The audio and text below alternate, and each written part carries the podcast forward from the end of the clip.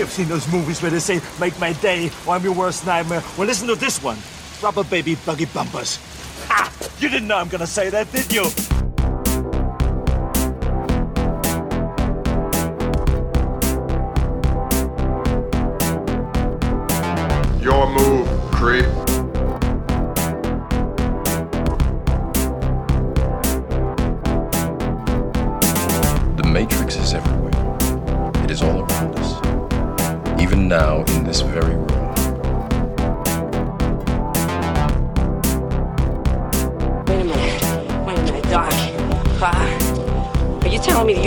Time machine? Out of a DeLorean?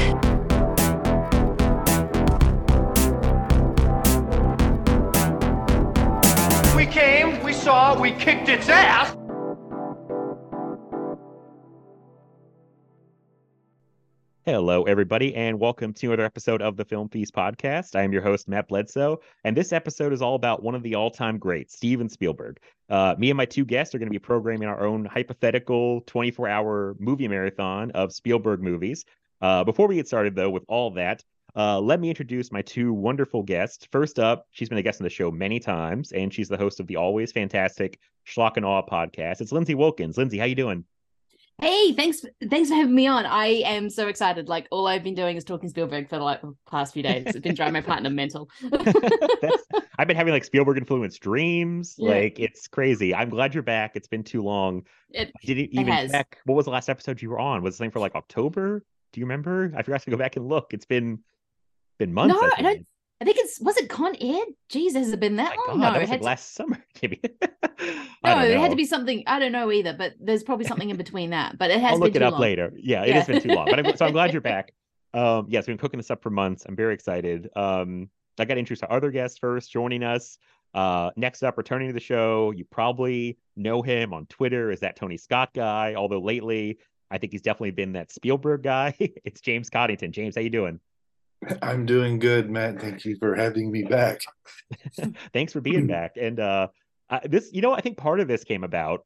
We were doing a Tony Scott episode, and I think you dropped the bombshell right away, like that your actual favorite director of all time is Steven Spielberg, and we were all stunned, and the Yes. nation was stunned and stunned.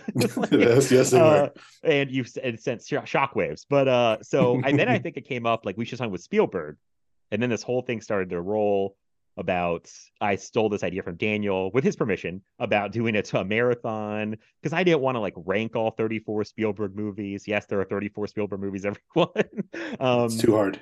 he's prolific. that that would have been too hard. Um, I just was like, what's a fun way to do it? And the marathons are fun because it's not like a competitive thing. It's not like a a ranking. People might get upset. As if anyone listened to the Spielberg screen drafts recently, there was a lot of upset feelings. So I was like, let's avoid that and just do a marathon. so um, this should be fun. And um, if people listen to the Cobwebs marathons that Daniel's done that I've luckily been a part of, um, you'll be very familiar with the format. I will explain again how it all works. Um, but yes, I asked you guys pretty early on uh, to be here for this talk Spielberg um, because I knew James, you were a huge Spielberg fan, and Lindsay, I figured you were as well because I know one all time favorite movie or one of your all time favorites, Jurassic Park. Oh yeah, like I think because before we started officially, um, you were saying, should I ask you your relationship with Spielberg? And it's like, but that seems too big. I'm like, yeah, he's always been there. Like Jurassic Park was a seminal moment for a little 12 year old um who had never who was knew dinosaurs and Spielberg could only mean a good thing and you know I think it's the Adam Risky says when you want the moon and you get the moon I I wanted the moon and got like Jupiter so that movie's perfect like I Mhm. just yeah straight up and down I love it Can I say right now, this might be a shocking admission. I don't think I saw all of Jurassic Park start to finish until I was like a teenager in the 2000s. oh my god Interesting. Yeah. I was Yeah. six when it came out. I was too busy watching Last Action Hero, apparently. I was gonna say you're still bitter about that last action hero Still bitter about Jurassic Park killing Last Action Hero. Um, no, I, I wasn't really holding any bitter feelings, but it, it was funny because I think my parents figured I was way too young to see Jurassic Park because Hmm. I think they thought it'd be too intense, and it's kind of scary at parts, like, especially for a six-year-old, I imagine. But Yeah. um, Hmm. I, yeah, I think I saw Lost World in theaters before I saw Jurassic Park. funny enough, um, and then finally I was like, I should really watch. It felt so part of the culture. and part of the zeitgeist. I felt like I didn't need to see Jurassic Park, and then I finally sat down and was like, oh, this is really good. And a movie to me like Jaws, Jaws, a movie I also did not see till later in life, weirdly enough, that's gotten better every time I've watched it. Because both of those movies, the first time I was like, yeah, this is good. I get it. But like every time I watch them, I'm like, oh no, these are great, great movies that are amazingly made. Um, so it's not a good movie. They keep getting better every time you watch them. so I've had a weird Spielberg thing where I missed some of the big ones when I was younger and came to them later. But um, yeah, they just keep getting better, which is a sign of a good filmmaker. So um, yeah, I I went through a weird phase because he was like my favorite childhood director. This was um, my dad loved him. We'd always go see it, see whatever. It, it was always just kind of part of the '80s. And then as soon as the 2000s hit, um, and when you start watching more art movies, when you're like the pretentious 18 year old who thinks they know cinema, um Spielberg suddenly was not cool. Like he was just a pop. I think I fell into the whole thing. He's just a populist director, whatever. Yeah, he made Schindler's List, but hasn't really been able to capture that since. Um, and and then I think it was I can't remember how what movie it was when I was just sort of watching. I think uh, she might have been Tintin, and I'm just like watching it, going, "Actually, I love this. I love him. Why am I even thinking that he's like this kind of dumb director when every time I watch one of his movies, I'm just like giddy afterward for like days. same thing happened with and same thing happened with friggin' Fabelmans. Um, I went in thinking, oh yeah, it's a life story, whatever, whatever. That final shot happens, and then I'm just skipping out of the theater going, guys, did you see that movie? It was amazing. yeah, I shouldn't have dated him on Fabelmans because I was like, oh man, a two and a half hour family drama. Oh boy. but but then it's again still really well directed. Uh, like, do you know who you're talking about?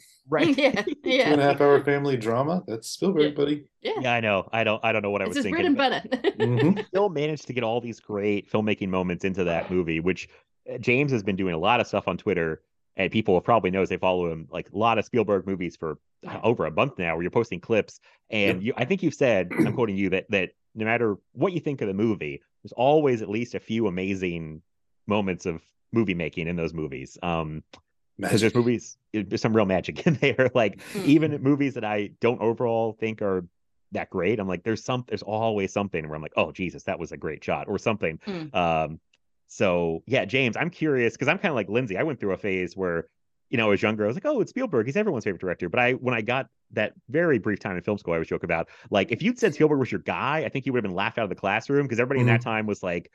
Paul Thomas Anderson, Tarantino, like guys are like cooler and edgier and independent, and like Spielberg was like the establishment. It felt like, but but now I've come back around, thank God, and been like, what the hell was I thinking? He's an amazing director. Were you always on board? Did you ever falter from the Spielberg train, or Did I ever falter?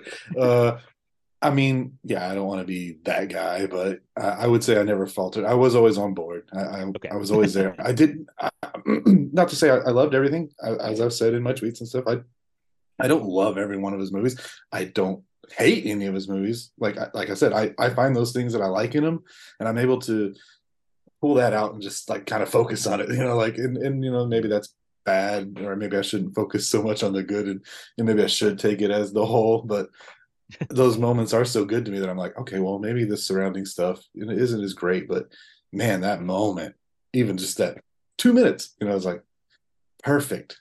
I mean, almost, and it's like to me that's enough. And yeah, I don't know. I just I've always I have always stuck with him. I, I guess you could say, even during the the, the lower times, I guess, uncool the war times, horses, and the yeah, the war horses and the and yeah. the always. well, you're a better the man than, Amistad's. than me, the Amistad's, yeah. Although he had Lost World that same year, so he had a hit uh, on his Yeah. hands. and I think I think Amistad. I don't know how well it did financially, but I'm pretty sure it got some Oscar buzz. So um, Oh yeah. Um actually yeah, it no, he wasn't nominated. Um I'm forgetting his name. Um the main guy. Um not McConaughey. Um the s- Anthony Hopkins, the- no, the main slave. Oh, he was nominated, but the main slave I think should have Oh, been Djimon nominated. Hounsou? Djimon Hounsou. Thank you. It's Hounsou. Thank you. Because that is a really amazing performance, especially him and um Ijawa oh god, I had these written down. Um this is great. It is okay. Just me butchering any African name. I'm sorry. Um, but yeah, those two guys, like everyone's so young in that movie, and there's some really good performances and some amazing shots. Even though I think that movie's kind of all over the place. yeah, it's it's it's a little messy. You're you're right, Mm. but but again, like you said, like those performances are great. Like he's still getting lots of good stuff out of it, Yeah, even though as a whole it doesn't quite meld. That Yeah. I now you brought up you don't hate any Spielberg movies. I have two. I have two that I'm very You almost much hate. I almost hate. I think I almost hate them. I don't know if I can say I fully hate them because again, there's things I like in Mm. both of them. I will say Ready Ready Player One, where I think it's a situation Yes. of like I think he's the wrong guy for that material. Honestly, I Even don't like though the, he- source- I don't like the source material either. Honestly, I don't Okay. really like. I don't love like what Agree to based on. disagree.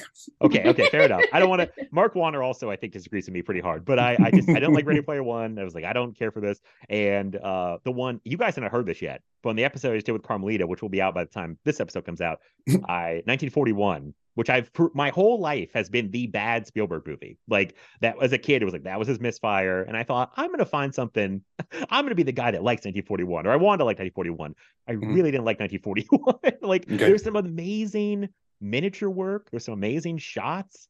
Like it looks like he's lighting money on fire and having a great time. So good for him. He is. but He literally is.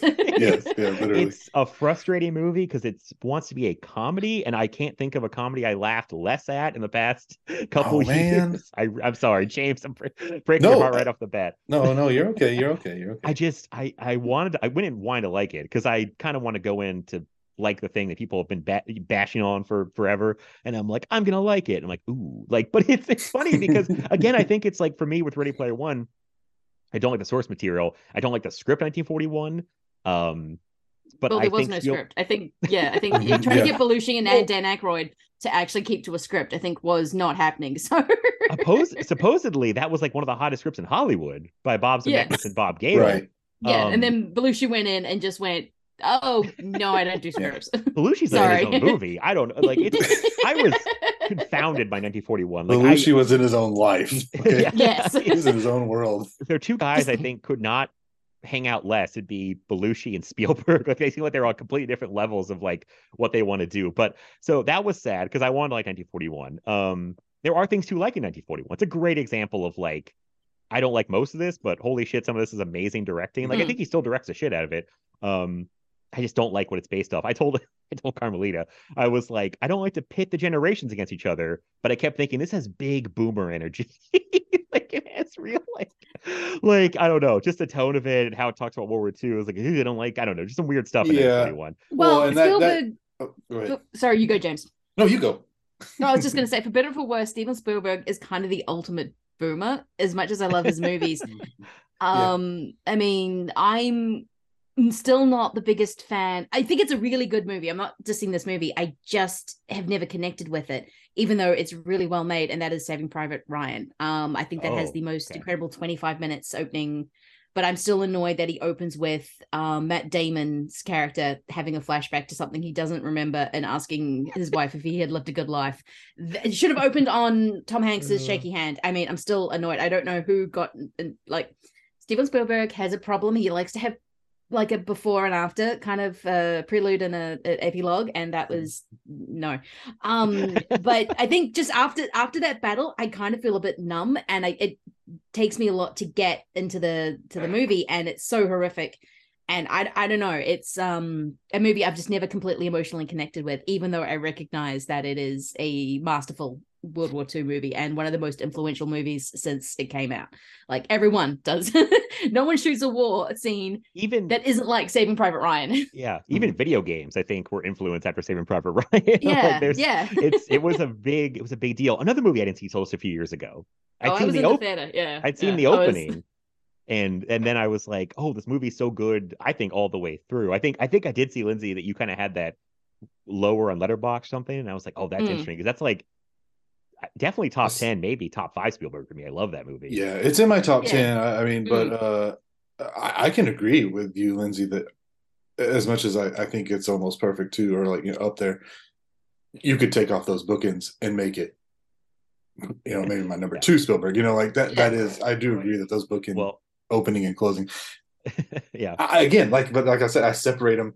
I, I- I'm just able to tune them out, and then like my, to me, Saving Private Ryan does start with the shaking hand. So he's i mean if anything spielberg is a very sentimental filmmaker sometimes but Yes. it's funny when he gets dark he can get pretty dark like some of the stuff i hadn't seen for this were the movies where it's darker spielberg and i was surprised how dark it gets like because everyone accused him being like very sentimental very kind of um i don't know what the word like you know, just kind of like Whimsical. Whimsical. Yeah. but then he gets dark. He gets really dark. Like we'll talk about a few of them, I'm sure, but like, yeah, he doesn't get enough credit for that because when he wants to do dark material, he can really push it. And uh yeah, but he's a sentimental Oh. guy at heart. He's empathetic. He just, you know, he so Well, he, he hides all that dark in those in the, you know that's the thing is those In the sentimental sentimentality, thing. Yeah, like is- it, yeah. they're so heightened that you you kind of you're just the darkness is under there, but just not as profound. You know, it's not pulled to the surface like he does all this. Yeah. So- yeah no it's yeah i mean he's got movies that have absolutely just traumatized me i mean my parents did not realize yeah it, it- speaking of the dirt and dirt and um my parents didn't realize i was paying attention to the tv and then all of a sudden i'm scrambling to pick up all my toys as a three-year-old because they don't want the shark to get them um and i was like ter- I, I did not see jaws in full until i was like 30 like i just would not go. And bruce i know bruce looks rubber but no. Um there's still a few shots shots in jaws. I'm like oh god. Um first time i saw, saw schindler's list was a time i wasn't watching black and i came to classic movies late. Um i wasn't like daniel Eckler where he just grew up in them and was used to black and white. I took that as film stock so when people were being shot in schindler's list i kind of thought that was actually happening and i was sitting in like social studies um first year of high school not being ev- wondering why everyone was so calm when people were getting shot on actually getting shot on screen like i'm like i don't Yikes. know how you're Yeah. doing this and then that private ryan opening with um i was not prepared i did not expect that at all like, Yeah. so it which is probably why the rest of the movie i was kind of numb to i'm just like stop speechifying at me i'm still trying to get over that first 20 minutes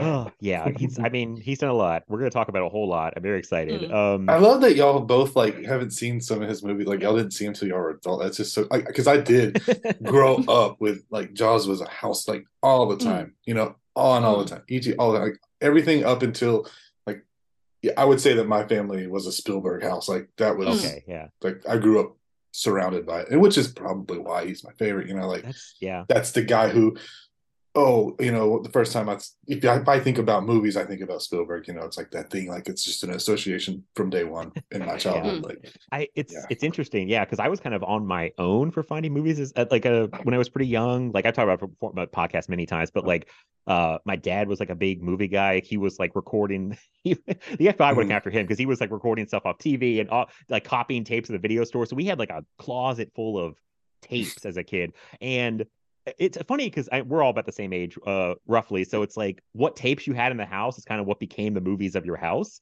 So we didn't have yeah. Jaws. We didn't have weirdly any copies of like, I think the Indiana Jones sequels. I had Raiders, but not the sequels. Mhm. Uh, we didn't have like Jurassic Park around. So it's like, but we had ET. So I had ET, but it was like those movies I had to, I had to find on my own kind of, and it took me way longer. I don't know why I wasn't drawn to them. It was funny as a little kid. I thought he directed movies he did not direct because he his name was on a lot of stuff. I thought he Right. directed Back to the Future for a long time. presents Steven Spielberg Yeah. presents Yeah. So it's like Spielberg, I would have sworn to you until I was like a little older that he directed Back to the Future. Like I was like, it's his, it's his name's all over it. It's got to be Mhm. him. It felt like one of his movies from what I knew as a kid, and then I was like, oh, he didn't direct it. So yeah um, he but he was ever present. Like he was everywhere. Um, he was on the Animaniacs, the kid. Like I was, Yeah. he was like Yeah. he was the guy. He's always been the director that the people know. He's the people's director. I want to say, like you know, People's he's just director. the people's director. very well done yes he is like the Rock, the people's champion. He's the, Yep. he's the people's director. Um, he's the guy. He's just the guy. Like I think the two guys. If you ask people on the street, name a film director, I think you get Spielberg and Scorsese, maybe Tarantino a lot now. But those there's like an upper echelon of like directors who like common anybody knows, you know, and like Mm. he's he's that guy, I think. So and he just makes great movies. Like it's you know, so um I've kind of appreciate him much more later in life. Uh he's fantastic. He just does amazing things. So um but we should get into this marathon that we're doing. So yes uh, our imaginary theater, our imaginary marathon.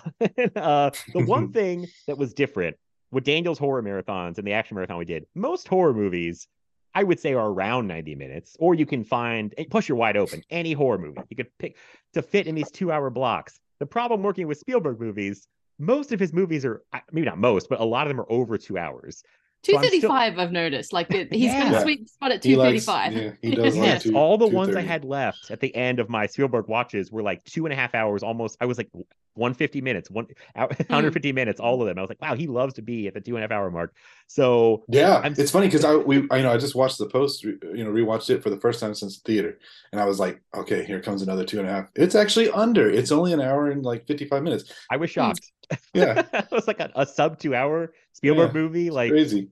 yeah. Hmm. So, um, so so we're doing two hour blocks to keep things in some kind of organized structure. Because then if we start expanding, and it's only 24 hours, so okay, everyone, eh, people listening, don't get upset if you're sitting there going 10 to We noon and we play a two and a half hour movie and it goes over. Just pretend. Just Just pretend it all pretend, works yes. out. Use your All his movies are two hours. Yeah, just use your ima- yeah. Just It's gonna shake out pretend. in the end. So that's why I told you guys, I was like, do not worry about trying to fit things in two hour blocks, even though that's what we're playing with. Just that just makes things easier to. I thought of going to three hour blocks, but then I was like, it's not a 24 hour marathon. It doesn't have the same ring, you know. It's just like Yeah. so.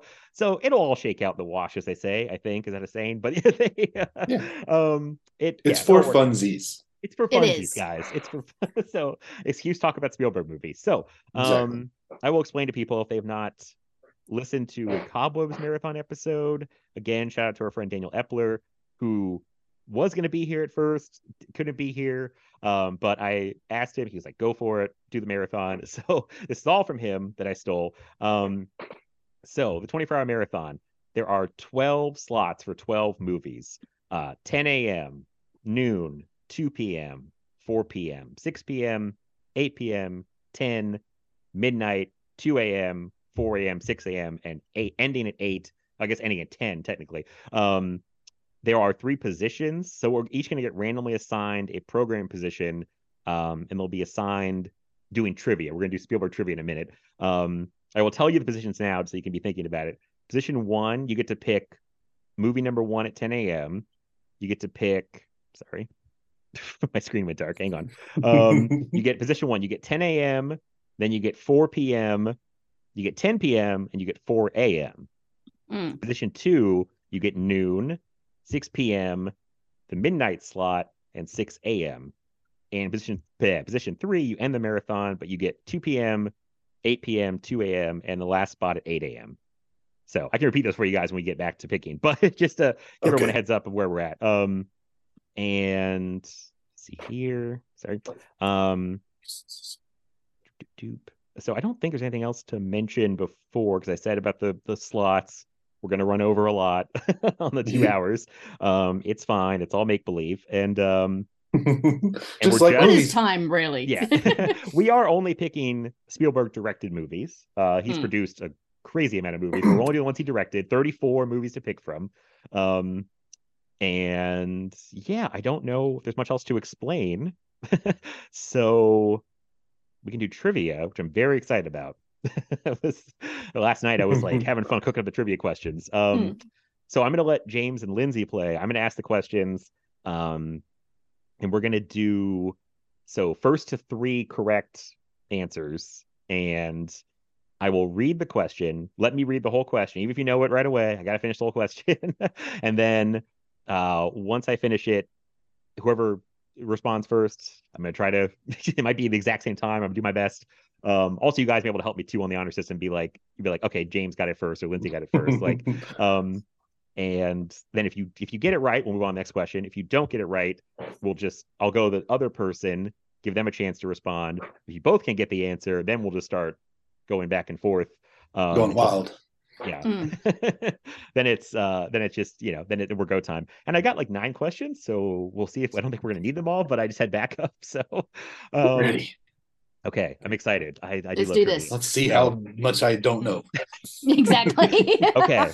All right. Me too. For me, not James. Like James No. is like the no, most no, Spielberg no. person that you'll ever. You think he's a Tony Scott guy? That's No. why I tried. I tried to mix it up with like some like stuff about the movies, about his career, about even like a personal life question thrown in there, just to kind of give it a mix of like, you know, maybe you'll heard something, you don't know. So, uh, and yeah. Yeah. whoever gets first to three right gets to pick gets their first choice of what slot they want to program. So then we'll go from Hmm. there.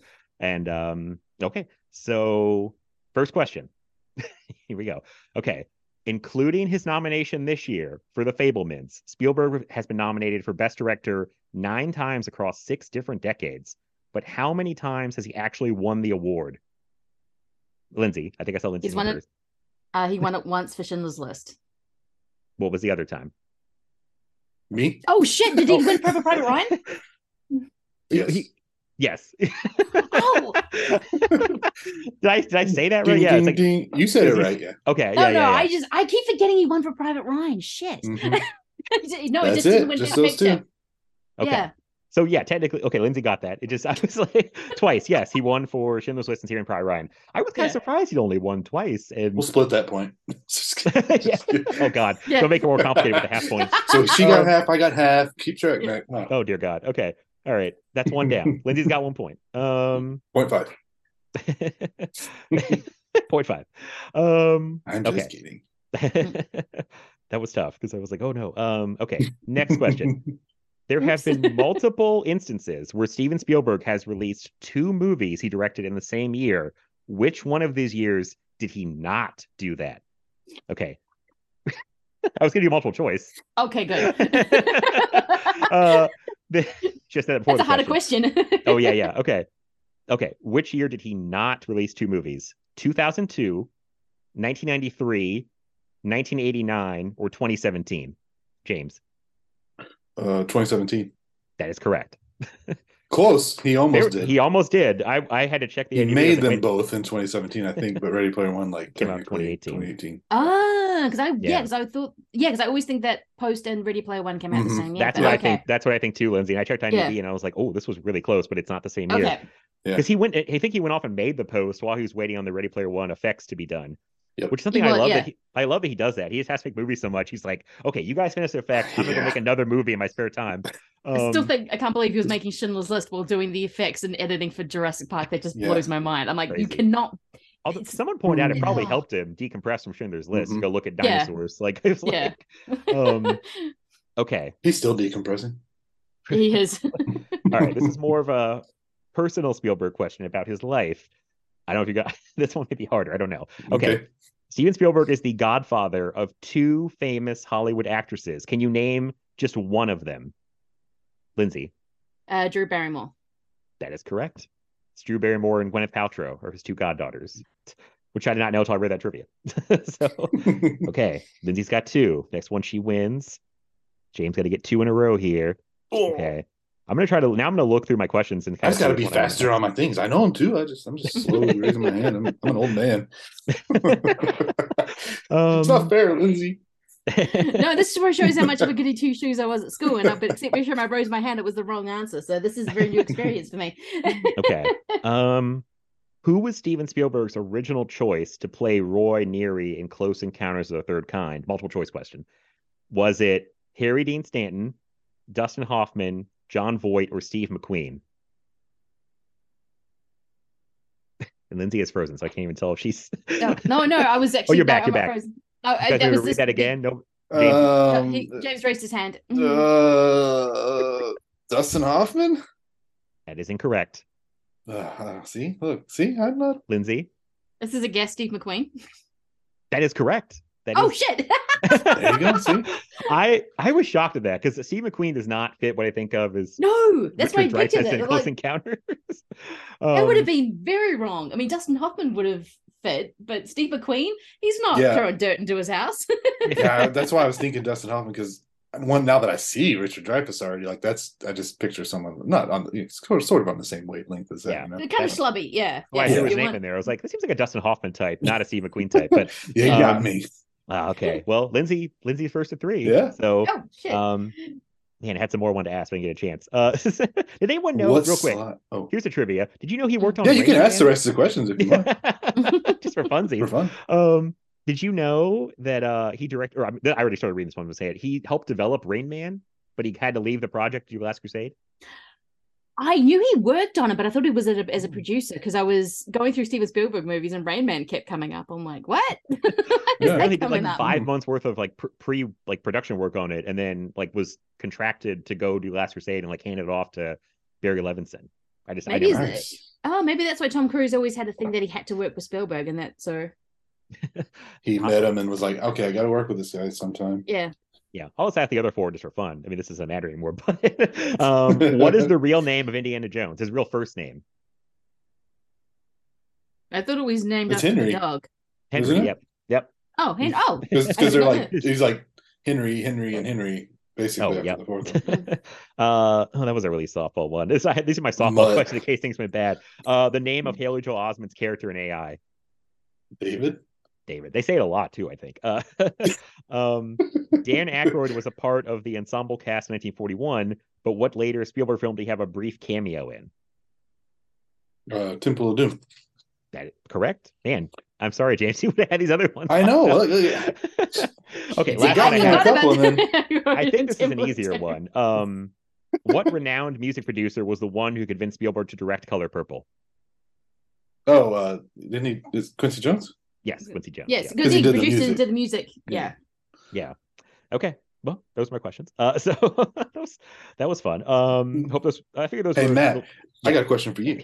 What were the what are the three movies? Oh, I guess post duel. We'll say feature films that Hmm. uh, don't have a John Williams score. Ooh. Well, Color Purple's one of them because Quincy Yep. Jones. Right? That's Yeah. what made me think of this. um. Oh boy. You know, this is funny. Almost one of my trivia questions was like, what are the movies without a John Williams score? okay, Um. Man, Oh, what other ones don't fit? um, I will give you a hint. They're both recent Oh, both recent. Okay. in the two past Was it- two thousand, the tens. BF was like it real recent. Bridge of Spies doesn't have a John Williams score, I don't think. Yep, Or- that's right. Thomas Newman And- did that one. How about had the to- had- BFG? Nope, that's Williams. Oh, okay. It's either he's he's he's not well or he has to go do Star Wars again. Like they keep making poor John Williams go do Star Wars. It's like you can't look. The base Give is me there. a You can- break. give me a break. No, we need your name on it, and you need to be nominated every single time a Star Wars movie comes out because you, Did he? Did he not do Ready Player One?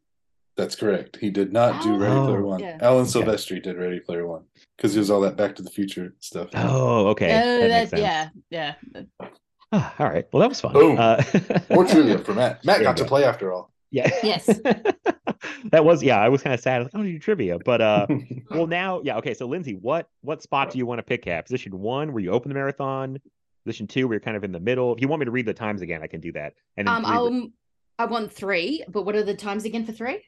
three you I do know two the- p. You end it. Yeah. So three Yeah. you do two p.m., Yeah, eight p.m., two a.m., and eight a.m. cool. Now I'm frozen again. Let me just take that off. I was Hey, about we to got the say. trivia. this is going to happen throughout the thing. It I just was seems like, like, oh, my wanna say it video's on the podcast? You're frozen, saying it, yeah. I'm frozen, Lindsay. I looked up and went, oh dear. I, I called out uh again you guys have heard this yet but carmelita like something with her camera like she hit it and it, she went like black and white and i was like carmelita did you was that like a style choice to go black and white like, She meant to do it. Um No, that's it just how cool. Carmelita lives her life. She's just the Mhm. she's just the goth queen, so she just lives in a black and white universe. um okay and james i will just you know what i will let you pick if you want to start the marathon or if you want to go Oh man, that's spot. tough. Now I don't know if I want to start or do the noon midnight. Hmm. oh yeah you do get noon and midnight Because yeah, I like those two spots. Uh, I'll just start. okay all right i appreciate that because i always start these marathons if you've listened to enough of them, I'll start. I and this was funny. I, I appreciate that. This is the one I was looking at and thinking like I could. All these spots are good for a Spielberg marathon. I really could do something in each one. Um, Mhm. but I appreciate maybe now I start again. So that's good. so well, that's the thing too. Is like he's got so many. Even though he has some lesser than so many. There's too many good ones. You can't even fit them all on here. Like so, it's like there's no bad spots on here. I mean, come on. that's true. That's true. Um, okay. All right. Well, if uh, if James you're starting, then 10 a.m. What is what's the first movie in the Spielberg marathon we're gonna watch? First movie, Spielberg Marathon, Raiders of the Lost Ark. You got to start with Raiders of the Lost Ark. I mean, I can't it's- argue it- with uh, that. Perfect. yeah. Yeah, that's like. Yeah, I mean, you can't see me, but I'm clapping. yeah, I mean, I just it makes sense to me. Like as soon as you gave, you know, had the idea, I was like, okay, well, opening spot, I've got simple. Like it, it's Raiders of the Lost Ark because it's got a perfect opening itself. Yeah. You know, it's just like, I mean, what a way to start the marathon with the perfect opening to one of his movies. You know, like I don't know. I mean, what can you say? That's just it's it's classic. I mean, Yeah, this all of them are. You could use any Indy movie as the opening to the marathon, I think, because they all have that great introduction to Indy. You know, like Mhm. Mm. everyone knows you get his silhouette, you get his hat, you get all that good stuff. But Raiders of the Lost Ark, you got to go with that because that's the first time we see it. Yeah, I mean, Yeah, I can't argue with that. But Go ahead, Lindsay. The Sorry. uh, sorry, the silhouette work in Raiders of the Lost Ark is just mind blowing. Um, we talked a bit of Mike when he first comes and sees Marion, how he's got this large shadow, but then it diminishes, and then her shadow grows bigger because Marion Ravenwood is the the, the best. Um, Yes, but is. just some of the yeah, but just some of that iconography of the shots and just um and the fact that he's kind of dopey i love like it's because it's harrison ford it's han solo. I mean even now you see him and you're like you are king movie star and the fact that he has to kind of sigh when he sees the big guy on the plane has to go punch him in the face. It's yeah it's it's raiders of the lost ark man uh yeah i mean really I, the, man raiders is like just for what it's trying to do a perfect movie like a perfect adventure movie uh i was shocked recently when i heard someone call it boring on a podcast uh you Excuse can probably me? guess which one james uh was- yeah uh Two I people said fell that actually i was not Mm. impressed I almost fell out of my chair. I was like, "What are we doing right now?" Um, one of the what best. are movies? Yeah, what are Yeah. movies? One of the best openings to any movie ever because it, I mean it's iconic. It, it like I knew that opening before I even saw the movie because it'd been parodied in so many different things and you know cartoons and other movies and it, it was you could not escape it. You knew what that was from and it's just such an amazing sets the stage so well for what that is. And I mean, goddamn, Spielberg just directs. I mean, we're gonna say this a lot. He directs the hell out of that movie. Like, there's Yeah. just, I mean, it's it's fantastic. And um, him coming back off, yeah, 1941. There's something in between, right? It's 1941 to this. What a rebound! like off of like a big failure for him. Like the rebound of rebounds. Yeah. the rebound of rebounds and Yeah. being like, I got it, don't worry. And uh yeah, it's I mean, we're probably say this a lot about his movies. I it's hard to find what to say because they've been talked about to death, but Yeah. um Raiders is just so good and like perfectly made for what they're trying to do. Um yeah, it's fantastic. Great. That's a great way to start. I mean, there's a lot of ways you could have started this, I thought, but I mean, that may be the best way, honestly. So Yeah, and it even starts with one of his, you know, those the transitions always at the beginning of Oh, all the Indy yeah. movies, you know, like the logo into the mountains. logo Mm. in the mountains is great. Yeah. You know, so it's just it's it's pretty good. It's pretty pretty good.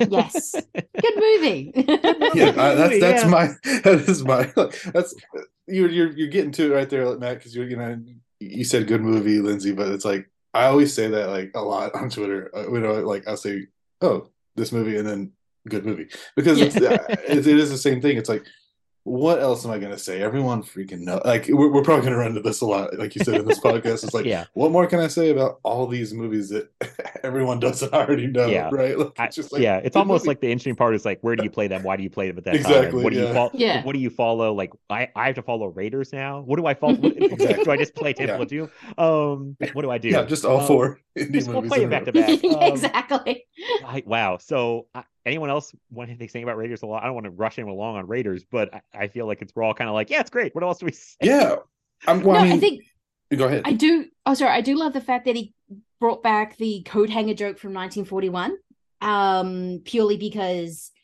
um, he was determined to get a laugh out of it because he didn't in 1941. Um, but he got it in Raiders of the Lost Ark. He's like, right, I don't, I don't have to do that joke anymore. I'm just like, you are such a big nerd, and I love it. Um, it- no, it is. It's just kind of one of those. Yeah, I mean, this is a movie he had to make, he had to prove that he could make on budget because he was the he was a wonder kid, but he could never make a movie on schedule and on budget. So he had to kind of prove that he could actually do it. Um, and because George Lucas had to like this seems like a weird sentence.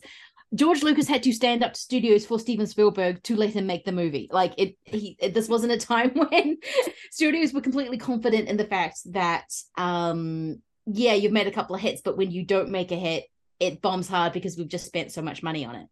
So it, but yeah, it's it's a perfect. It does it redefines the adventure genre. I mean, which is a thing he's going to do again and again.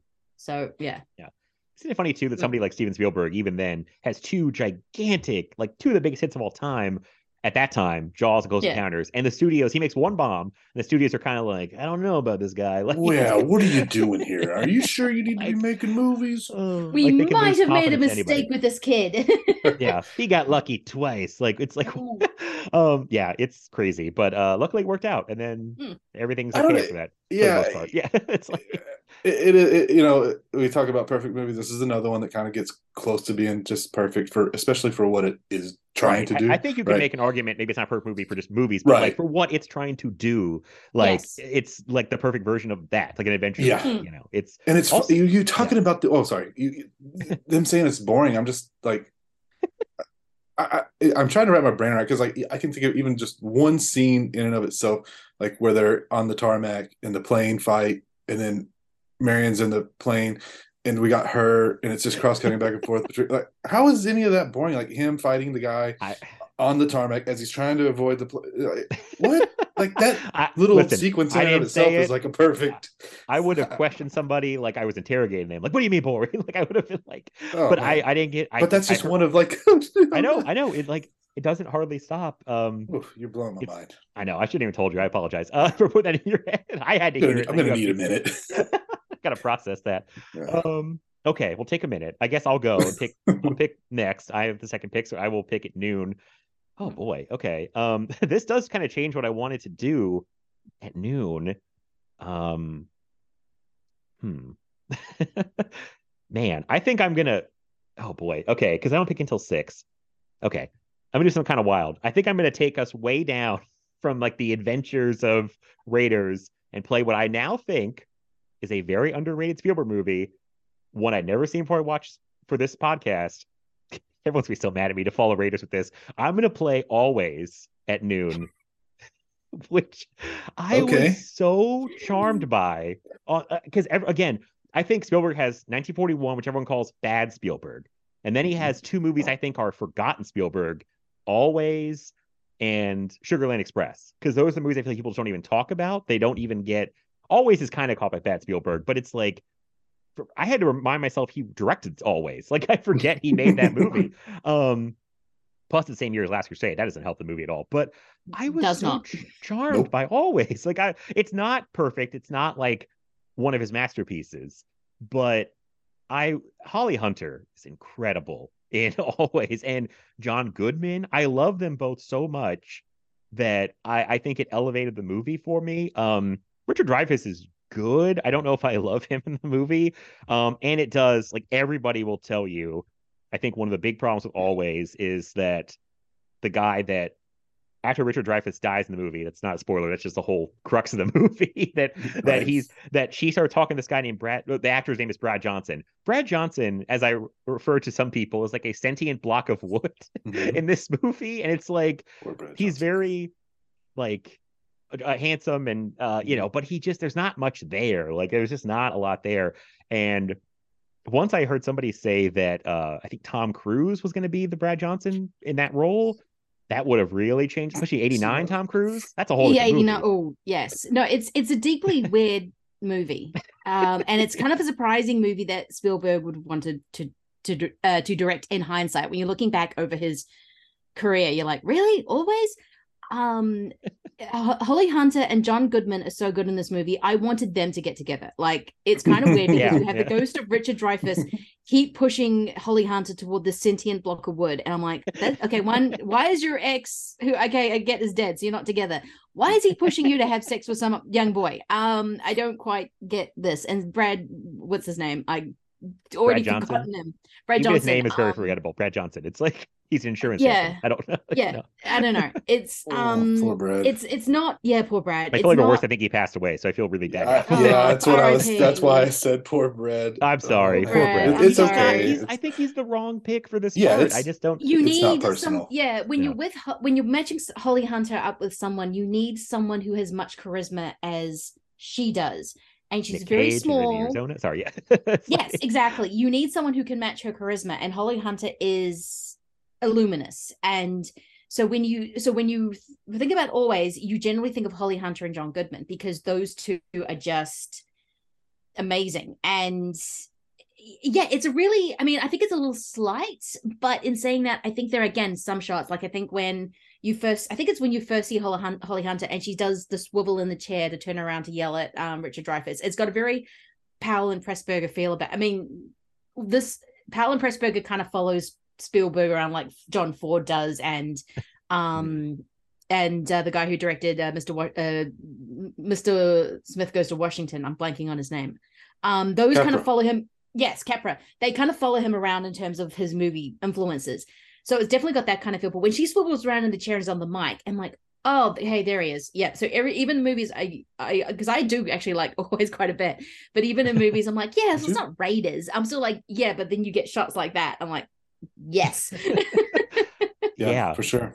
it's I, there was and there were so many things like uh there's I mean it's really sad when Holly Hunter is dealing with Richard Dreyfuss's death and I think uh John Goodman comes to her house and she just says something like I don't know what to do with myself or I just it's a very real moment of grief like I don't know what to do basically I don't Yeah. know how to keep going and John Goodman's upset too and they have this amazing scene and there's like these amazing shots in always like where like Holly Hunter I think like shoots up out of bed or something. There's a great like sunlight across her Mhm. face, like this like amber. I always think of like see what we're doing these like really crazy like orange sunrises, sunsets, like these great shots of that. There's some great plane stuff because they're like they're firefighters fighting forest fires in planes basically, and there's some pretty good stuff with that um that I Mhm. didn't expect. And um yeah, I mean it's it's got some weird stuff. like uh there's a whole dance sequence with like Holly Hunter and like at a bar with all these guys who want to dance with her. It's kind of weird. And like her relationship with Richard Dreyfuss is kind of weird too because I, I don't know if I fully believe they're like this super in love couple, but um I don't know. It's there's some things that don't work. But the other reason I would play it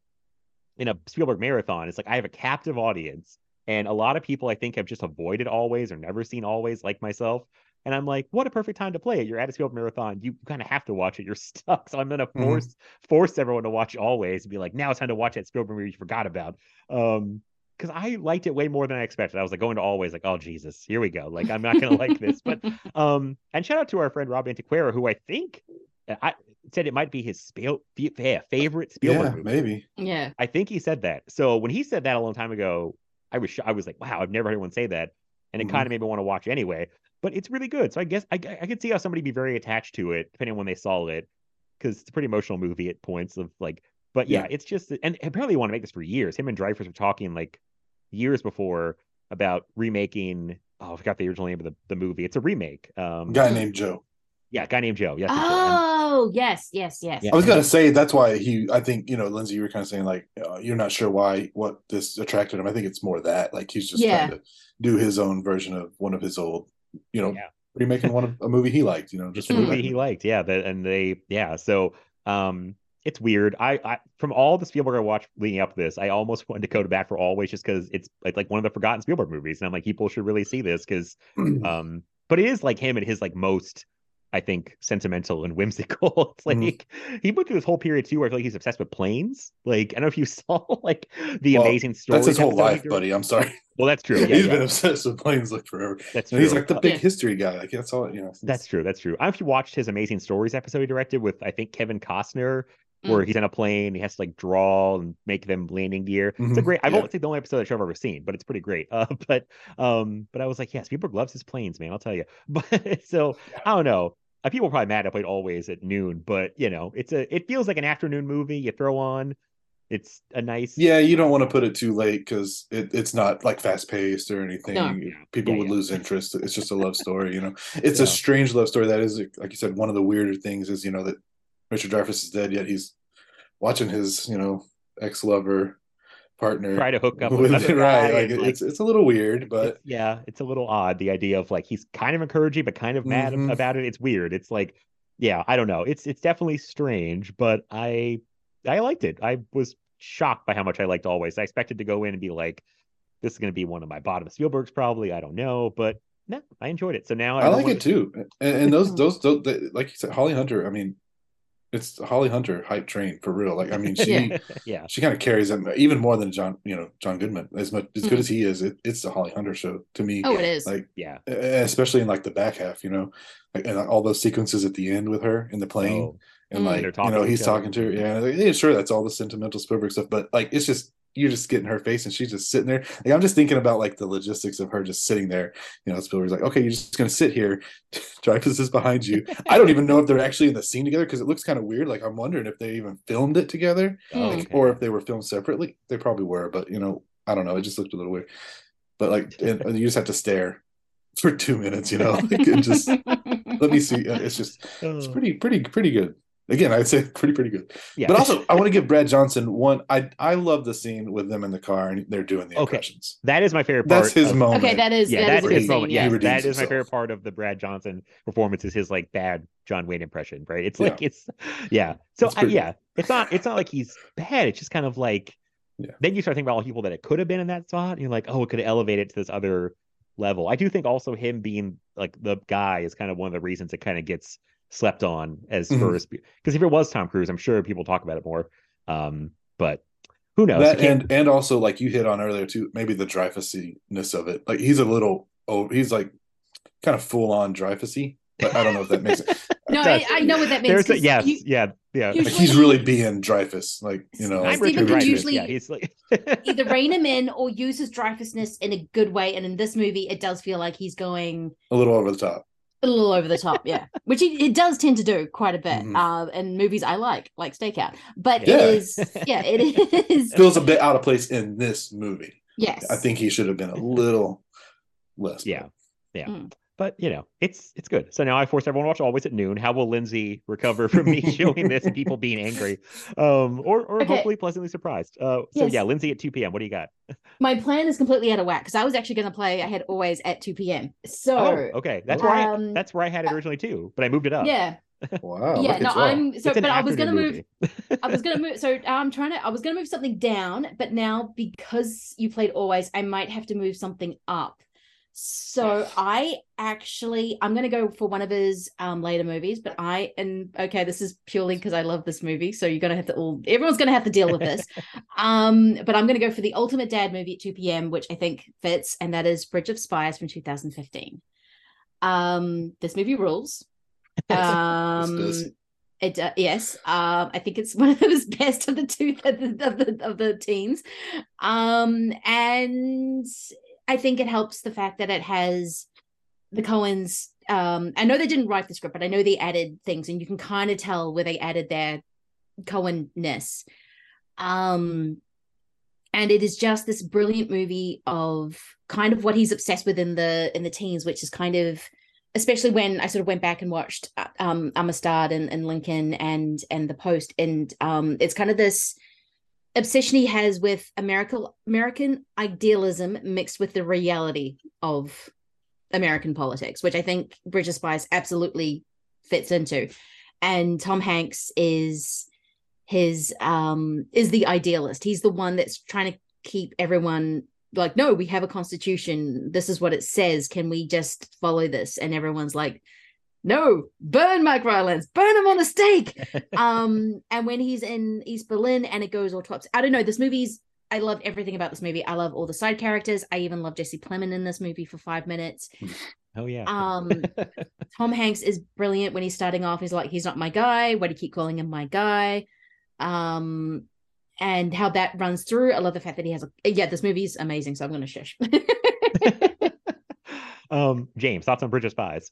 Well, keep going, Lindsay. It is amazing. It- it- it's really good. He has a cold. Yeah, Tom Hanks has a cold. That's good. Uh, that's another thing about this like last period of uh Spielberg is like so much Hanks, you know, like like kind Yeah. of Oh, yeah, underappreciated Hanks. You know, like he's always just so good. It- it's just like everyone takes Spielberg for granted. Exa- nowadays. yeah, we kind of take Hanks for granted too. Like he's they're like a perfect pair. They're just like yeah, They They just play like these well mind together. meld. Yeah. yeah I, I think too when you were talking about the Coen script it, a lot of it, it- even like that, I think of that one scene uh, there's a couple scenes in the, the bar you know that one and then but when he's talking to the guy the CIA agent for the first time and he's like says something about don't nod at me like that you son of a bitch or whatever and it's like Yes. that feels like a little Coen like addition right there at the end like he's got this big monologue he's kind of saying and then adds in that little funny kick right there it's Yeah. it's pretty good but I Oh, mean when yeah what he's- Yeah, when he's meeting Mike Rylance's supposed family for the first time in the, I think it's in the Russian consulate, um, and everyone's just going full like that feels very Coen. Everyone's like going full over the top, and then all of a sudden it stops and they just leave, and you're just like, Right. just- Their faces are just kind of blank, like, oh, we gotta Yeah. walk out of the room now. Okay. yeah. that didn't work. Yeah, man, this one I I kind of think I feel like Lindsay does about Saving Private Ryan, where it's like Mm. I like this movie, but I don't think I've come around to it like everybody else did. I just saw it the first time. It was before I started doing this. Maybe it was like early last year or something, Mhm. and I liked it, but it kind of left me a little cold. Like I felt kind of distance from it, which may be part of the point because it's kind of like all this uh, shadow spy work stuff, you Mm. know. But um, I like it. I do enjoy that I could tell kind of the Coenisms of the script. Like I can tell they wrote it. I'm like, yeah, I could see some of their stuff in there. Hanks is good. Mark Rylance is really good. I still am on the on the train. Oh, you still that- wanted Sylvester Stallone I, to win the Oscar. I, am still upset. I'm still upset that Stallone didn't win that year for Creed. But you know, I can get behind that. Mm, still yeah. good. I love Rylance too. He's really good, but Stallone maybe Yeah, and it still did a little. felt Did like a little. a- that's one of those weird things. Did a- I say did a little more, but maybe it's showier, right? Like you know, then not showier, even in a bad way. There, let's just not talk. Go on. Let's talk about this. I don't know. No, no. just Sorry Mark to take us Rylance- off track. Yeah. Mark Rylance standing in his tidy whities just as he is he's about to be arrested is still, I think, is Oscar worthy. Just the way his his hair is just he's just like this schlubby little tiny old man who is kind of the typical spy, but not what we think is a typical spy. And just how he's just like, well, the bus is always right. Like he's just so calm when I would be getting so stressed out. Like I I, I would be like, what is wrong with you? And he's like, eh, what are you gonna do? yeah, it's it. Last thing I'll say about this, sorry, the Stallone thing too. It wasn't so much. It, it felt more anti-Stallone than pro Rylance. It almost was like it did. felt very stuffy Hollywood types. Were like, Mhm. we're not giving Stallone. He did the some of these shitty action movies. Yeah, that's what I kind of felt like. There was a weird A- Stallone thing where they were like too good to give him the Oscar. But Right, right, so right. no offense, yeah. it's not Mark Rylance's fault. He didn't do anything. He just got the Oscar. But Yeah. um, he's very good. So yeah, I like Bridge of Spies. We're not it's really- talking about a Birdman, you know, situation where Michael Keaton, you know, the the person who is the whole movie, and the movie gets every award, and then Michael Keaton doesn't get Best Actor. Oh, that's, Forgot that's about that. weird. Weird how that movie got Oh, every award, but the guy who is the whole movie. Do you remember who won over him? Eddie Redmayne? Oh, Oh, God. God. Exactly. I love don't even- Lindsay and I had the exact same reaction. Oh God! Yeah, theory of everything. I, Wow. I don't even like Birdman. I'm like, no, give Keaton the Oscar because he is that movie. I mean, He's the whole every- movie revolves around him. Yeah, It- that's Yeah. that's the, yes, it's one of those things. Like I don't care about awards and all that stuff. But Right, when you right. do something like that, and you're like, he gets best director, gets best. I don't know if he got best picture or something, but Oh, it's we got like, Best Picture, yeah. and then it is Michael Keaton's movie, and he doesn't get best. It's like, okay, Right, right. okay. Explain that it one. is it is crazy. Like, I mean, it happened to Spielberg when he won Best Director, Saving Private Ryan, but Yeah. lost Best Picture. I mean, how do those things not go hand in hand? And, Yeah. and it happens No, way I'm- more now. Mhm. The, the, the ex- went like five and five used to be like they were pretty s- lockstep. It was pretty much like the five best pictures, five best directors. They all go together for the most part. There was some weird like, but now they have ten. It's like people get left Yeah, it can get- out. yeah, it can get Yeah. kind of wild in there now. So yeah, sorry, Lindsay. What were you saying? I'm sorry. No, I was just, I'm just a little, I don't think they're going to do this to him because it's Spielberg, but I'm a little worried that they're going to give him and Kushner the best script award and then not give him director or best, or Fabelmans best picture. I'm like, is the Academy really going to do that to Spielberg? Like, because they do share them out now. Like, it's like, oh, you'll win this because you're not good. Like, we'll give Right. Jordan, uh, uh, Jordan Peele, um, best script for original uh, thing because he's not going to win best director or best movie. Mm-hmm. Um, and I'm just thinking, is really is, is the Academy really going to do that to Spielberg? I'm pretty sure there's going to be some phone calls going around if they do. I mean, They they've done stuff to him before, so they'll do. Yeah, they have yeah. no Forever. shame. Uh, Forever. Kubrick. I mean, Scorsese didn't get. He didn't get an Oscar for best director Departed, right? Mhm. It's insane. That's insane. so the That's Academy has a bad track record of doing things that make sense. Uh, Yeah, so Not anyway, nominating Ben Affleck and then giving Argo best picture. I'm just Oh, like, that's true. that's a really good. Like, who directed Argo? Who did? Who? It's like a ghost directed, apparently. Anyway, Yeah. enough about the Oscars. Uh, Yeah. so sorry, but yeah, Bridge of Spies is good. It's a it's a weird situation with like Spielberg having so many good to amazing, great movies that like when I rank all my Spielbergs, a movie like Bridge of Spies can fall into like the twenties. 20s. Yeah, and it's like yeah, Yeah. exactly. this is not a bad movie, it's but it's so easy to do though and i think Mm. like you're saying people take tom hanks for granted people take because when this movie came out, everyone goes, "Yeah, it's good. What do you want?" And then I even had that thing like, "Yeah, it's solid." I Mhm. watch it again, and then I start noticing all the colorisms, and I'm like, "Oh, this movie's I I I've fallen in love with this movie." But it did it wasn't on the first watch. Like again, it was like, "Yeah, Spielberg Spielberg makes good movies." Yeah, that's Yeah. like been his trap for the past, I don't know, 15 years, where it's like, oh yeah, Spielberg, he made a good movie again. A good old reliable Spielberg. He's always there. It's like it's just it just works. You know, All people think it- reliable. yeah, Yeah. old reliable. He's gonna make another good one. But then I feel bad for him because like uh Fabelmans and West Side Story like uh don't make a ton of money compared to what they Mhm. cost. And it's like Mm. people aren't showing up for Spielberg. What do we, you know, what do we do? so And don't those know. are even kind of more like even heightened versions of the old reliable. Like they're actually doing even a little more than like Bridge of Spies or whatever, where those are kind Right. of just him Mm. doing like just kind of playing around, having fun, making movies he likes to make. Where West Side Story and Fabelmans are kind of him doing even more.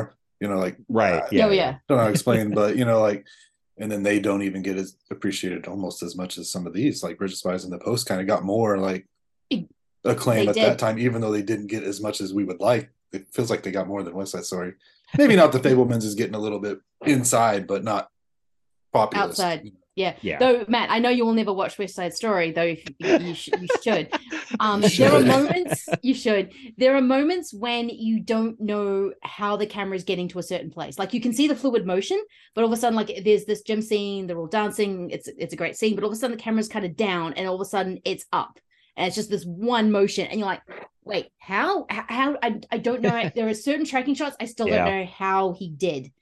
Um, Yeah. and he's still doing this in his friggin' seventies. It's yeah, he has a lot of things. I don't know how he does, honestly. Like I watch his movies, I'm like, how did you? Mother-? And you know, eventually it will come down to I've seen every Spielberg movie, and I, being who I am, I will have to watch West Side Story because it will Mhm. like eat me up to look at like me. You know, I've rated or watched. I watched every- 33 out of 34 movies. That's gonna kill me. That that and I, the West that- Side Story is just gonna be staring at you, going, Yeah, "Come on, like, Matt, you, come on. You gotta, yeah, you gotta get can over watch the dance music. night Gotta get light, over it's it. fine. It's like I saw, uh, yeah, the, I've seen the clip of the dance going into the dance a lot on Twitter that got sent around. Amazing camera move. And then somebody, I can't remember what it's told, maybe it's Preston recently. It was on an episode where it was like the the knife fight dance musical number.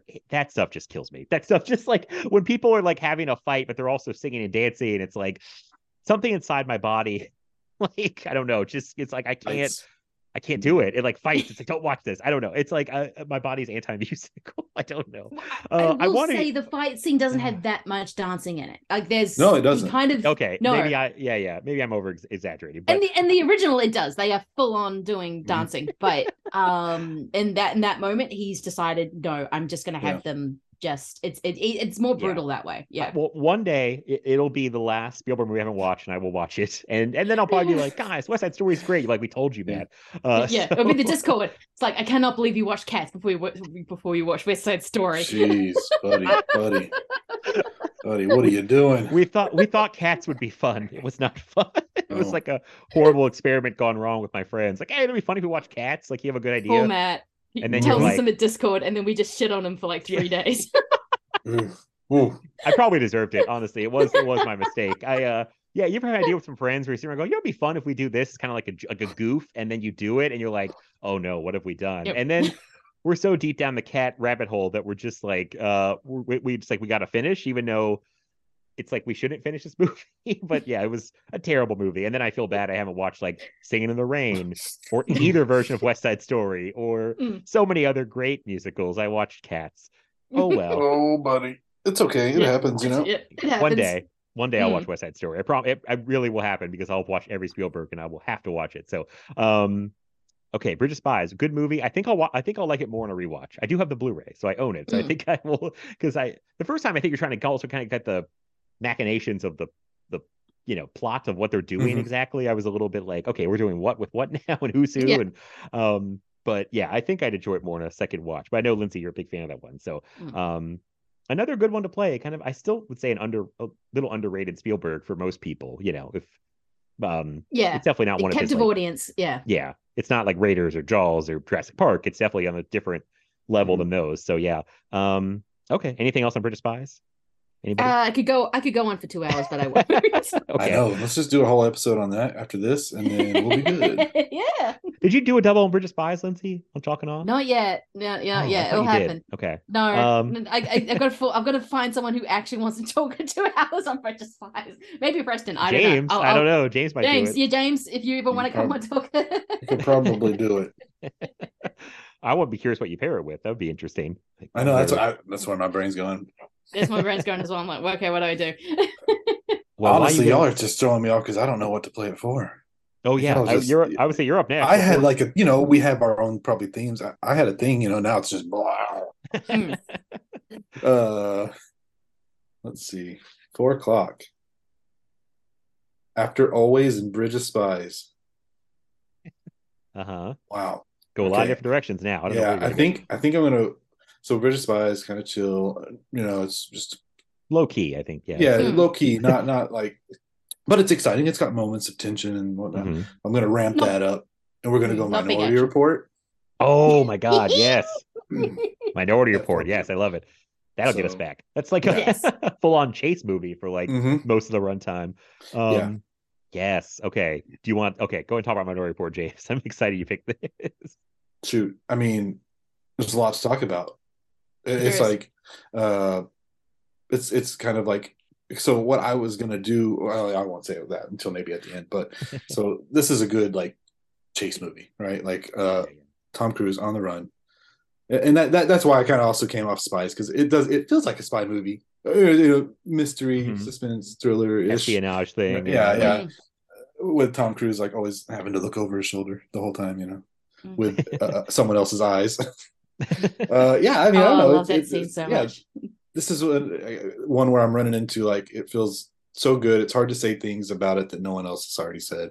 You know, like I mean, the opening sequence where you just get all that set up. Another Mm. great like we're gonna probably come across this too. Spielberg has great openings. Like he's like Yeah. Yeah. outside of a few like we mentioned saving you know uh, he, he he's able to do opening setups pretty well to get you hooked. And i think minority reports up there with one of his best you know like you, you get all that back and forth the cross cutting between you know tom cruise and the, the team getting the visuals using all that technology and then with the house where it's actually taking place the husband you know and his wife and he's about to go to work and then them trying to figure out and you're kind of like learning all this stuff and you're like what's going on here? You know like as the viewer you don't quite know like this is weird. They're using all this, you know, like nowadays we know kind of more, but in 2002 or whatever, you know, we, we weren't quite as hip to the technology they were using, but I don't know. It's just, and then it's just from there it goes. Two hours of Yeah. nonstop Tom Cruise on the run. I mean, Tom. I mean. I mean, he was always. They always say there was an actor that always had like has to have running with a gun somewhere in the movie, and uh, everyone knew it was Tom Cruise, and but he does it so well. Um, no, He's a great runner. He's a great runner. Great, great runner, just like just the perfect runner. Um, he makes it look good. Unlike um, Steven no, I mean, yes, Yes. One of the worst looking runs I've ever seen in my life. him I and just Roger Moore, worst runners on film. Oh, film. God, I yeah, mean, Oh, yeah, Roger Roger Moore. not is a Oh, poor runner, Roger, that's right. Roger, poor Roger Moore. I just like every time I look at you, I'm just like, stop running. You look like a flamingo. Um, but no, it is Oh. Spielberg is gen- not always because been watching a whole bunch of his movies. I can see where he kind of falters on it, but he is usually really good at exposition, like Mhm. genius at it. And this is one of those examples when you're just watching it. Because the first 15 minutes is right, they had the vision, you see him with the tech, like he's swiping to try and figure out things. They've got the, the the wooden ball, and then you have Colin Farrell come in, and then you've got what's his name, um, with the white hair, um, Dommel something, I'm butchering his name, um, which I usually do, um, explaining how it works, and it's just this perfect kind of action with exposition. So you know, so when they go and find the poor guy who's about to stab his wife with the scissors, you know exactly what's happening, why it's doing it. It's a trial. They're testing this out. It's pre-crime. They're in. You already know you're in the future because it does have us helpful to 56, um, 2056. But it is a movie about the details. I love the idea, which we are in now. I mean, I swear, I go to my phone and all of a sudden it's like, yeah, I've just booked a trip home to New Zealand. Yep. Oh, you want to Yep. go see, you know, Mhm. get buy this, buy this. This, this isn't. I'm like, okay, yeah. I already, I live, I, I grew up in New Zealand for tw- for nearly 25 years. I I know what this is. I don't need add add-ons. Um, but it is just that kind of world of when he's just like, oh, hello, Mr. So and so, you know, you buy this, buy Mhm. that. And when he gets the new eye, because one of them doesn't work because he had to lift it up, it's a suddenly different added. I don't know. It's just those details in it that I love. I love Samantha Morton. I think the fact that she's able to give that performance as pretty much a um a- person who's not allowed to be human, but yet she's able to give when she's screaming murder and oh, it. I again, I, I this is a movie that I don't think I appreciated when I saw it, and that it's just grown up on my estimation. I mean, it's no one does a chase movie quite like Steven Spielberg, and he's done a few, and this is kind of one of the says a lot. This is one of the best ones. Yeah, it's I, it's great. This was the one I I don't think I'd seen it for over 10 years. I'd seen it a couple times in the 2000s after it came out. I really liked it. And I think I remember the time thinking like, "Oh, this is different for Steven Spielberg. Like, this is not what I t- like expect from him necessarily." Um because it's kind of it's it's not as dark. He has two movies that come out a few years after this that get pretty dark. but this Oh, is still kind yeah. of like angrier, edgier Spielberg, I guess. Like the the post 9/11 Spielberg stuff in the 2000s is interesting because it's like, and this deals. I I don't know. The timing of this is like I don't think it. It might be It more was made coincidental. beforehand. It, yeah, but Right. it does feel like a post. It 9/11 does feel like a movie, post yeah. 9/11 thing with like we had all the stuff over here with um oh god what was it called um just about people the being pa- on like watch lists and like Oh, Patriot was it the Patriot Act or? Pa- the Patriot Act. Yes, thank you. I was like, Yeah. what's it called? The, that whole thing about people's privacy being invaded, Mm-hmm. um, things like that, and just like how how far we're willing to go to protect ourselves, and like that is a, a theme of this movie that's like incredible about like, is this ethical? Should we do this? Like, uh, you know, if we can, it's like this whole asking these big questions, like the Philip K. Dick story. I've never actually read, but it's like that's based off of. But it's such an interesting idea that they get to play with, and then like this is Spielberg, I think, directing so well with great material like to work with and just so interesting and so exciting and like that fucking the the scene where Tom Cruise gets his new eyes um is one of like the weirder Spielberg scenes I feel like I I I, put it. this movie in the middle of the night in my marathon because I thought that's usually where weird stuff goes and I'm like as far as weird stuff Minority Report's like kind of out there and like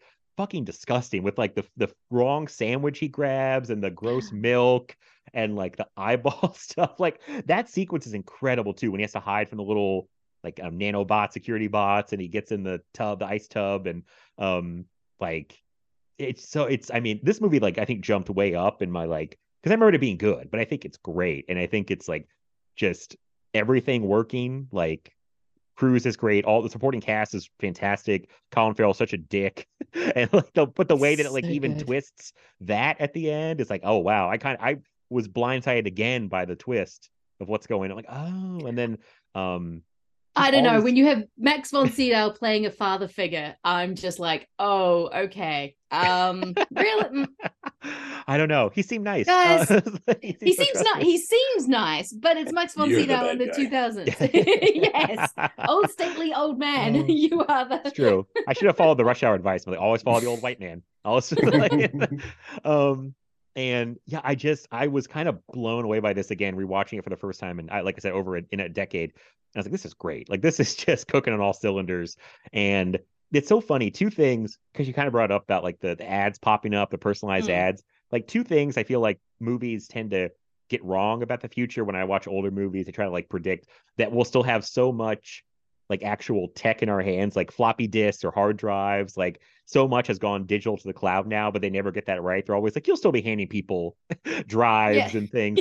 And Yes. and they think that we're going to want all this information like kind of projected. Like if I went to a store and they were like, "Hey, Mr. Bledsoe, you bought those size whatever jeans last time. Do you want another pair?" I'm like, "Shut up!" Like smashing with a hammer. Like, "Shut up!" Like like now it'd probably be on your smartphone. I could see that future where you go into a store and it registers you there and it's like pops up on your phone. But Mm. um, just the idea of all those ads that pop up and it's like, "Hey, Mr. So and So, do you want to go on a trip?" And it's like they're pretty they're close, but they're it's a little too public, I think. You know, be more private these days. But um but yeah, Minority Report is great. Great pick to follow up our two kind of like uh Cruisy movies. yeah, so I don't want to say sleepier, but they're a little more low key. They're more low key. so um yeah, this is I, it's a great movie. I'm so glad that it was you played it here. So um anybody else anything else on Minority Report? Yeah, I was gonna say that scene too. Like you know, you're saying you you were watching it and you were realizing for the first time or like or not realizing for the first time, but like not remembering how it all ends, you know, and like you Mhm. were like surprised too. Mm-hmm. That, that scene between you know Colin Farrell and Max von like where Colin Farrell's realizing it, Yes. and you just kind of see it, in Yep. his like he's figuring out, and then it happens, and you're like, man, that's that's that's a that's a really good scene. it's Yeah. it's pretty great. Um, because hey, I'll ask one thing: Does anybody have you heard the theory about maybe the last twenty five ish minutes of the movie? Oh, being that's all- he's in the. It's all a fantasy. He's in the Yeah. Halo, and this is what the hate. Yeah, I don't play with that. I don't I don't- with I that. don't- Like, yeah, it's Yeah. interesting. It, it totally makes sense from a like a kind of what's happening, but I I still think it's all really actually happening. But I could see why someone would think that's what's going on because it's a very precise point where it like changes back, you know. But mm, um, Right. It's a very like clean kind Those of. Those are like fun things to play with, but I don't like. Yeah, I try not to like. I don't like it. I just want it to be It's played out that- play. It's like, yeah. Um, Hmm. I was just curious. I, I never really heard that till when I went to go rewatch it and was reading up on it. I was like, oh, okay, Mhm. that does make sense. So you could really pinpoint Hmm. where that could happen in the movie. Um, Yeah. But yeah, great, great movie. Um, Yeah, that whole sequence too, where the you know you get in his eyes like that. Man, is there a better like where you're just the feeling in the room, like from the moment you realize who he's talking to, you know, like that, and you're like, Yeah. oh shit, you know, like this is a guy who he put away, right? Like you're finding all these, yeah, yeah. man, that where you're just like, okay, my heartbeat is now like about to burst out of my chest because he's about to It's not a good. bad. It's not a good feeling. It's very tense. It's like, and it's a weird scene. It feels off kilter. Like it all feels kind of Mhm. like. But I think you're supposed to feel like uneasy, like Tom Cruise is feeling uneasy because he's like trusting these people who should not be trusted. It seems like to already, and then it's just Yeah. worse because you're finding out, oh, Delicate. not only are these some shady characters, but they're shady characters he has a past with. Yes. yeah, and it's No, always it's- funny. Oh, go ahead, Lindsay. Sorry. Oh, sorry. I was just gonna say because because watching it when you watch it again and he keeps calling Max uh, Max von Sydow, you're like, stop calling him, stop it. Yeah. Um, Yeah. but no, the go back to the exposition. But the oh, I can't remember her name, but she's also in the Nice Guys, and I love her. She's an amazing character actor. When she's the one who came up, she was essentially the creator of the precogs. Oh, And- Oh yeah, yeah, yeah. and with and with the plants and everything and it's this amazing scene it's just like slaps like St- steven spielberg has this amazing thing of keeping tom cruise on the back foot he's not it's not like um uh edge of tomorrow where he learns to be tom cruise he never actually learns to be tom cruise in a Ste- spielberg movie he's always kind of on the on the back foot a little bit and i kind of appreciate that yeah, yeah. He uh Yeah. it, I kind of sad they didn't work together more, but I heard apparently that like after the War of the Worlds thing, that kind of killed their relationship because like that was when I think Tom Cruise like really got a lot of he was getting way too into the Scientology, and I think Spielberg didn't want to deal with it anymore either. like, yeah. um, both Because they these were- movies were around that time like it was yeah, yeah, it was just yeah. like well, that was yeah. his whole Tom Cruise's whole jumping on the couch on Oprah moment, Right. Uh, and then it was like the whole Katie Holmes thing, but um, yeah I was gonna say one thing. I had it's funny. I had the wrong memory of that whole scene with the eyeball surgery because I thought those people intentionally were being dicks and left him shitty food. And I was like, this time I was like, oh no, they left him normal Good food. He just- yeah, he just he had the wrong ones. unfortunate uh luck of Now they could have cleaned it out. I mean, Right. yeah, they, would've they didn't clean it. Yeah, they were still They being a literally shitty. had It was like you milk can get the bad good milk. food. good sandwich, Yeah. bad sandwich. You're like, well, that's just like you're, you're daring him to pick the wrong one. But Yeah, I I, think that's. I think it. Yeah, it is. Uh, what's his name? Uh, Peter God, Stormare Stormare. Peter Peter Stormare, Stormare. yeah. Peter Stormare's not going to clean always out the fridge. makes me uneasy. like he makes me very uneasy. Uh, great casting for that. Um, but yeah, it's just funny because like, oh no, they left him good food. He just happened to grab the wrong one. Uh, but uh, yeah, that's Okay. another thing that comes up a lot. You know, his casting is you have all these like amazing people in just roles randomly. Just Yeah, they just show up. They're just here for five minutes, two minutes. You know, like all these like phenomenal actors and actresses, Mm. just like all over the place. Just show up. just and for a scene. yeah. Yeah. it's just it's Yeah. nice. Like Mm. Because you're like, hey, I know that guy. Mm. um, yes, okay. Minority Report at four. That was a good pick. I like that, especially to kind of wake everyone up. I think kind of if they're if they're a little bit like okay, um, after our two picks, but uh, it's all about highs and lows in a marathon. It's all about ups and downs. Yeah, Exactly. valleys. You can't have the Peaks and same energy the whole time. Mm. yeah. So, um, oh man, okay. Because I'm looking, I pick next at 6 Mhm. p.m., but then I pick again at midnight. I pick at six. So I really am limited. Oh man, this is tough. Because I have something I really want to play at midnight. 6 a.m. I'm a little. Eh. I'm gonna move something up that I had at 10 to play at six. I think it'd fall in Minority Report pretty well. It's pretty exciting. Um, I'm gonna play Munich. Which uh, nice. yeah. Yeah. That, Which, that. Yeah. mhm. There are scenes in in Munich that have stayed with me since I rewatched it. Um, when I first saw this, this was definitely in my Spielberg um phase. um, but yeah, no, you you talk about your rewatch.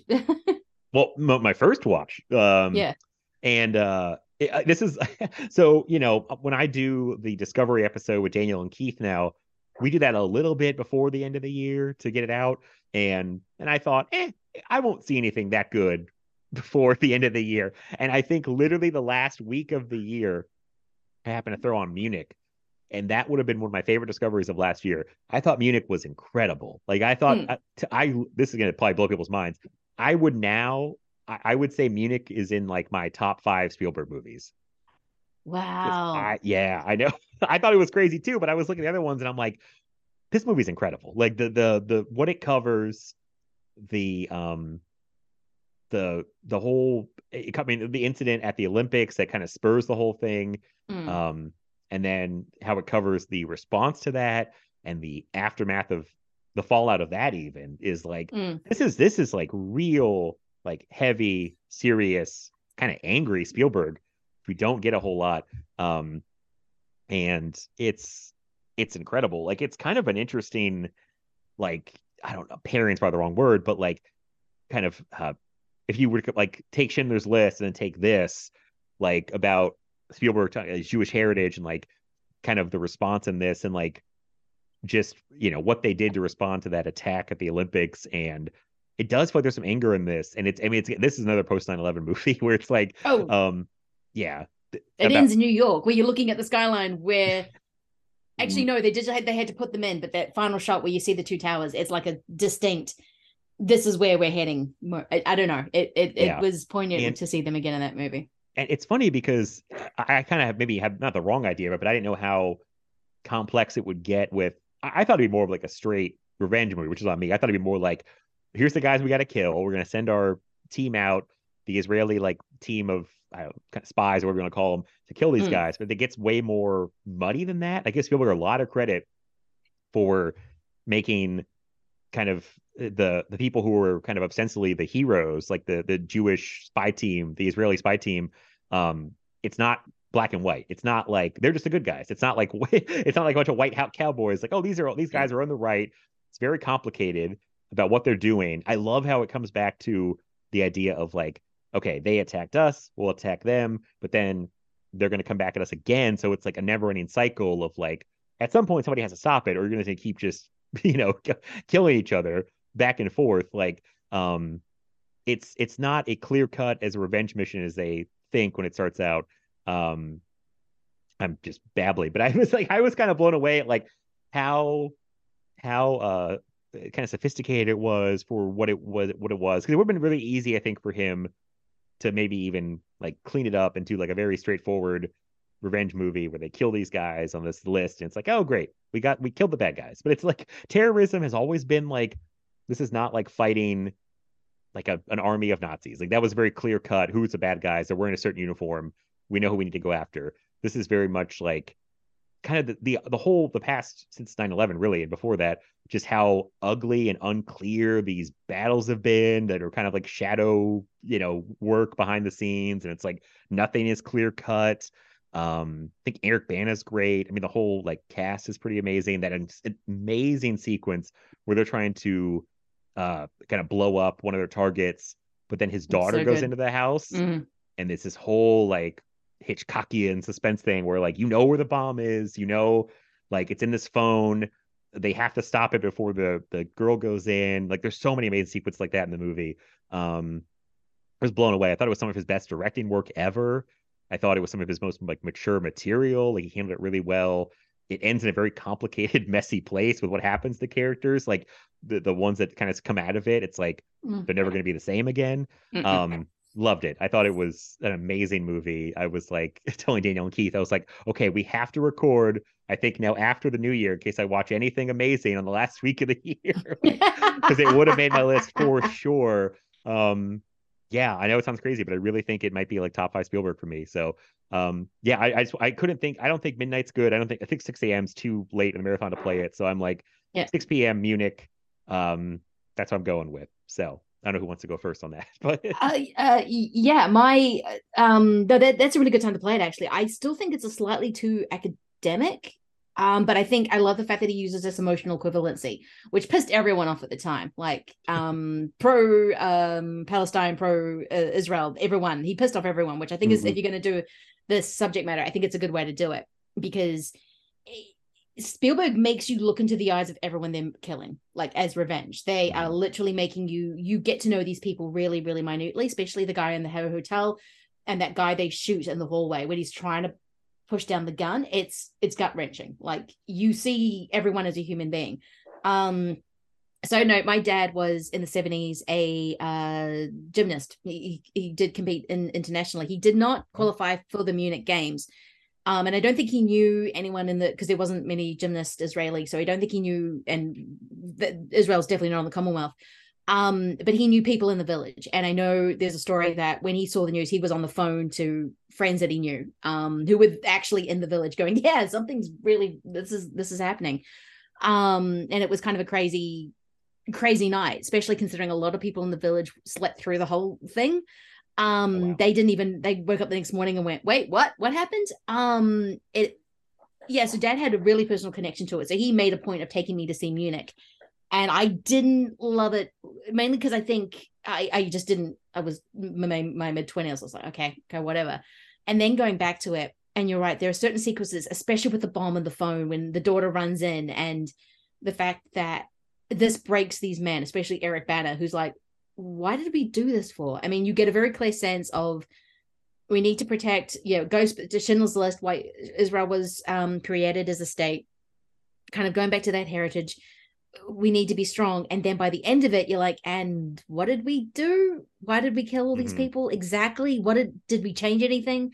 Or is it just like this never ending process of just murder begets more murder? And yeah, and the fact that you end with the two towers, I think um is yeah is it's it is an incredible it's got some of his most amazing um directing um sequences in it so yeah Oh, yeah, it's I mean, yeah, you said it probably better than I did. Even it's just like I think his main message. It's like it just people stop killing each other. How about that? It's like it's Yeah, like yeah. if you're just if for you two guys- seconds if this group Yeah. is on this group and they just keep trading blows, it's like it's never gonna stop, you know. So it's like yeah um yeah, I think the guy it's the guy start off, I feel like kind of like, oh, we have this really clear mission of who to kill, and then it gets progressively less clear and they feel less I don't want to say good about it, but they get they get it really fucks them up. Like it really is not like except Yeah, for daniel craig he's like Well, yeah. he's all in yeah he's just like i'm happy to kill everyone You mean James Bond, right? Okay. james bond yeah yeah he's 007 he He is was getting ready. Who, yeah, they ready. all. I think I read the story. They all knew he was to be James Bond when they were filming this, so it Mm. was kind of a cool time where they're like, "Oh, you're gonna be James Bond." Huh? It's like so. he's just um, walking around like he is james bond yeah Yeah. so he's great. It's yeah, it's great. So, uh, James, thoughts on Munich? Yeah, uh agree on all fronts. I mean, I have like, you know, it's hard to rank. You can't, you know, making a list of just like I do with my Tony Scott, like they're all number one in my heart. Uh, but my unofficial list right now, Munich is actually number four. On I think it's my number four as well. I'm gonna check so- my Letterboxd list. Yeah, it's Yeah. like- I think it's I think it's pretty pretty fantastic. And I I obviously I've been going I have been wa- I rewatched every th- feature film he did leading up to this podcast. So I rewatched it recently. Um and yeah, it's I hadn't seen it in a few years and it's pretty like a, a- exceptional filmmaking obviously like and I think that that kind of Lindsay might even n- unknowingly be talking about that a bit like it does kind of maybe draw too much attention to how good it like how technical like Mm. it is and how it, i don't want to use showy you know but like because it's just it's so like it's so precise so perfect like all those you know like hitchcock eh, hitchcockian moments you know like all these scenes like you said oh there's that amazing sequence and i was like yeah which one? I mean it was Yeah, like it's just amazing sequence after amazing sequence but like he does so many of his spielberg you know like technical things Mhm. that, that I, I wouldn't be able to argue if someone thought that that took away from it right? Because you know that can always be subjective. Sometimes people might get too sucked into oh look how cool this movie looks rather than the the actual substance underneath it right you know I think But- that happened to me because there's a scene with Mathieu um Amalric. I'm put, put, uh, this is oh, yeah yeah yeah the guy Um, well, yeah, Oh, when yeah. he's the guy of the- from the sh- diving bell and butterfly Yes, and also um uh, Bond? few Wes Anderson movies. Bond Yeah? Bond. um, yeah, he is actually Bond. He's a Bond Yeah. villain. Shit. um, Yeah, yeah, yeah. There's a scene when he, you see his eyes in the rear view and he's in the car and he's driving around and then you suddenly see Eric Bana. I can't even describe the scene because I don't know how he did it. Like I don't exactly know how he put It's the one of camera in those place. Spielberg things. Yes. yeah, where he just makes it happen. Mhm. Um, but the scene when they're he's invited him to lunch with you meet Michael Lonsdale for the first time, I think is one of the just that scene is just so I mean, every time you have Europeans inviting you over for lunch in a garden, they are dodgy. Like I don't care what happens, something's there's shady money happening. yeah. Um, but the fact that they just like cooking rabbits and it's so French and so relaxed and it's so unlike all the part of the movie. Like I love the fact that those two guys are in their own movie and the Mhm. music's just kind of happening around them. Um, but yeah, it's it's a, yeah for me. I think it's just too on point that it's a little gets a little bit academic. Um, with all the choices he makes, like the scene Mm. when they're in the safe house with um one of the Palestinian groups, um, and they find common cause with rock and roll. That feels just very academic to me. Um, but in saying that, it's so easy to have an amazing Spielberg movie at 20 because you're just like, because there's just too many movies. But then again, I can point to like 60 things. I'm like, this is great, but this is great. I love the pregnant sex in it. Okay, the, the, the end sex scene's a bit weird.